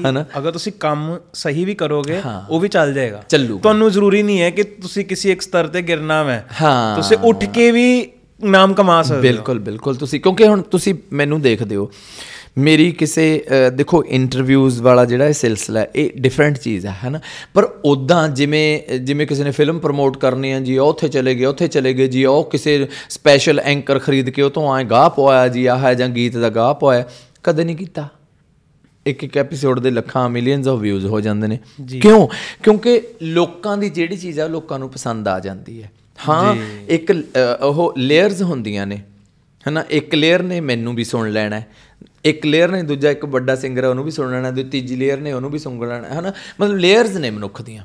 ਕਿਸੇ ਟਾਈਮ ਸਾਡੀ ਸਥਿਤੀ ਇਹ ਹੁੰਦੀ ਹੈ ਕਿ ਘੋੜੀਆਂ ਸੁਣਨੀਆਂ ਕਿਸੇ ਟਾਈਮ ਸਾਡੀ ਸਥਿਤੀ ਇਹ ਹੁੰਦੀ ਹੈ ਕਿ ਮੈਂ ਫਲਾਣੇ ਗੀਤ ਸੁਣਨੇ ਨੇ ਹਨਾ? ਇਸ ਕਰਕੇ ਇਹ ਜਿਹੜਾ 뮤직 ਇੰਡਸਟਰੀ ਹੈ ਇਹ ਬੜੀ ਕੰਪਲਿਕੇਟਡ ਹੈ ਤਾਂ ਉਹੀ ਜਵਾਬ ਦੇ ਸਕਦੇ ਨੇ ਮੈਂ ਤਾਂ ਇੱਕ ਕਦਰਾਂ ਜਿਹਾ ਬੰਦਾ ਹੈ, ਹਨਾ? ਨਹੀਂ ਤੁਸੀਂ ਬਹੁਤ ਜ਼ਿਆਦਾ ਇਨ ਡੈਪਥ ਤੁਸੀਂ ਸਟੱਡੀ ਕੀਤਾ। ਹਾਂ, ਜੋ ਜੋ- ਇਸ ਇਨਸਪੀਰੇਸ਼ਨ ਨਾਲ ਹੀ ਆਪਾਂ ਇਸ ਪੋਡਕਾਸਟ ਨੂੰ ਖਤਮ ਕਰਦੇ ਹਾਂ ਐਂਡ ਉਮੀਦ ਕਰਦੇ ਹਾਂ ਕਿ ਜਦੋਂ ਵੀ ਨੈਕਸਟ ਟਾਈਮ ਮੌਕਾ ਮਿਲੇ ਹਾਲੇ ਮੈਨੂੰ ਪਤਾ ਤੁਹਾਡੇ ਕੋਲ ਬਹੁਤ ਸ਼ੋਜ਼ ਹੁੰਦੇ ਨੇ। ਸ਼ੋਜ਼ ਦੇ ਵਿੱਚ ਬਸ ਤੁਹਾਡੀ ਇੱਕ ਛੁੱਟੀ ਸੀ ਉਹ ਮੈਂ ਮਾਰ ਲਈ ਇਸ ਪੋਡਕਾਸਟ ਦੇ ਥਰੂ ਤੇ ਬਹੁਤ ਬਹੁਤ ਧੰਨਵਾਦ ਸਰ ਬਹੁਤ ਬਹੁਤ। ਬਹੁਤ ਸ਼ੁਕਰੀਆ ਮੈਨੂੰ ਬਹੁਤ ਅੱਛਾ ਲੱਗਿਆ। ਆਪਾਂ ਬਹੁਤ ਹੀ ਅੱਛੇ ਟੌਪਿਕਸ ਤੇ ਗੱਲ ਕੀਤੀ ਹੈ। ਐਂਡ ਮੈਂ ਚਾਹਾਂਗਾ ਕਿ ਇਸ ਪੋਡਕਾਸਟ ਦੇ ਥਰੂ ਲੋਕ ਜਿੰਨੇ ਵੀ ਟੌਪਿਕਸ ਆਪਾਂ ਇਸ ਦੇ ਵਿੱਚ ਕੀਤੇ ਨੇ ਉਹਨੂੰ ਬਹੁਤ ਮਤਲਬ ਸੀਰੀਅਸਲੀ ਵੀ ਲੈਣ and at the same time ਉਹਨੂੰ ਲਾਈਟਲੀ ਵੀ ਲੈਣ। ਬਿਲਕੁਲ। ਕੁਝ ਇਹੋ ਜਿਹੇ ਟੌਪਿਕਸ ਨੇ ਥੋੜੇ ਸੈਂਸਿਟਿਵ ਜਿਹੜੇ ਅ, ਜਿਹਨੂੰ ਬਹੁਤ ਪਿਆਰ ਨਾਲ ਹੈਂਡਲ ਕਰਨ ਦੀ ਲੋੜ ਹੈ। ਇਹਨੂੰ ਕਿਸੇ ਅਲੱਗ ਡਾਇਰੈਕਸ਼ਨ 'ਚ ਨਾ ਲੈ ਕੇ ਜਾਇਆ ਜਾਏ। ਐਂਡ ਬਾਕੀ ਜਿਹੜੀ ਆਪਣੀ ਆਪਾਂ ਕਲਚਰ ਦੀ ਗੱਲ ਕੀਤੀ ਹੈ ਉਹ ਤਾਂ ਖੈਰ ਉਹਨੂੰ ਤਾਂ ਜਿੰਨਾ ਸੀਰੀਅਸਲੀ ਲੈ ਸਕੋ ਉਹਨਾਂ ਘੱਟ ਹੈ। ਬਿਲਕੁਲ ਬਿਲਕੁਲ ਸਹੀ ਹੈ ਜੀ। ਸ਼ੁਕਰੀਆ ਜੀ। ਧੰਨਵਾਦ। ਥੈਂਕ ਯੂ ਥੈਂਕ ਯੂ ਜੀ ਥੈਂਕ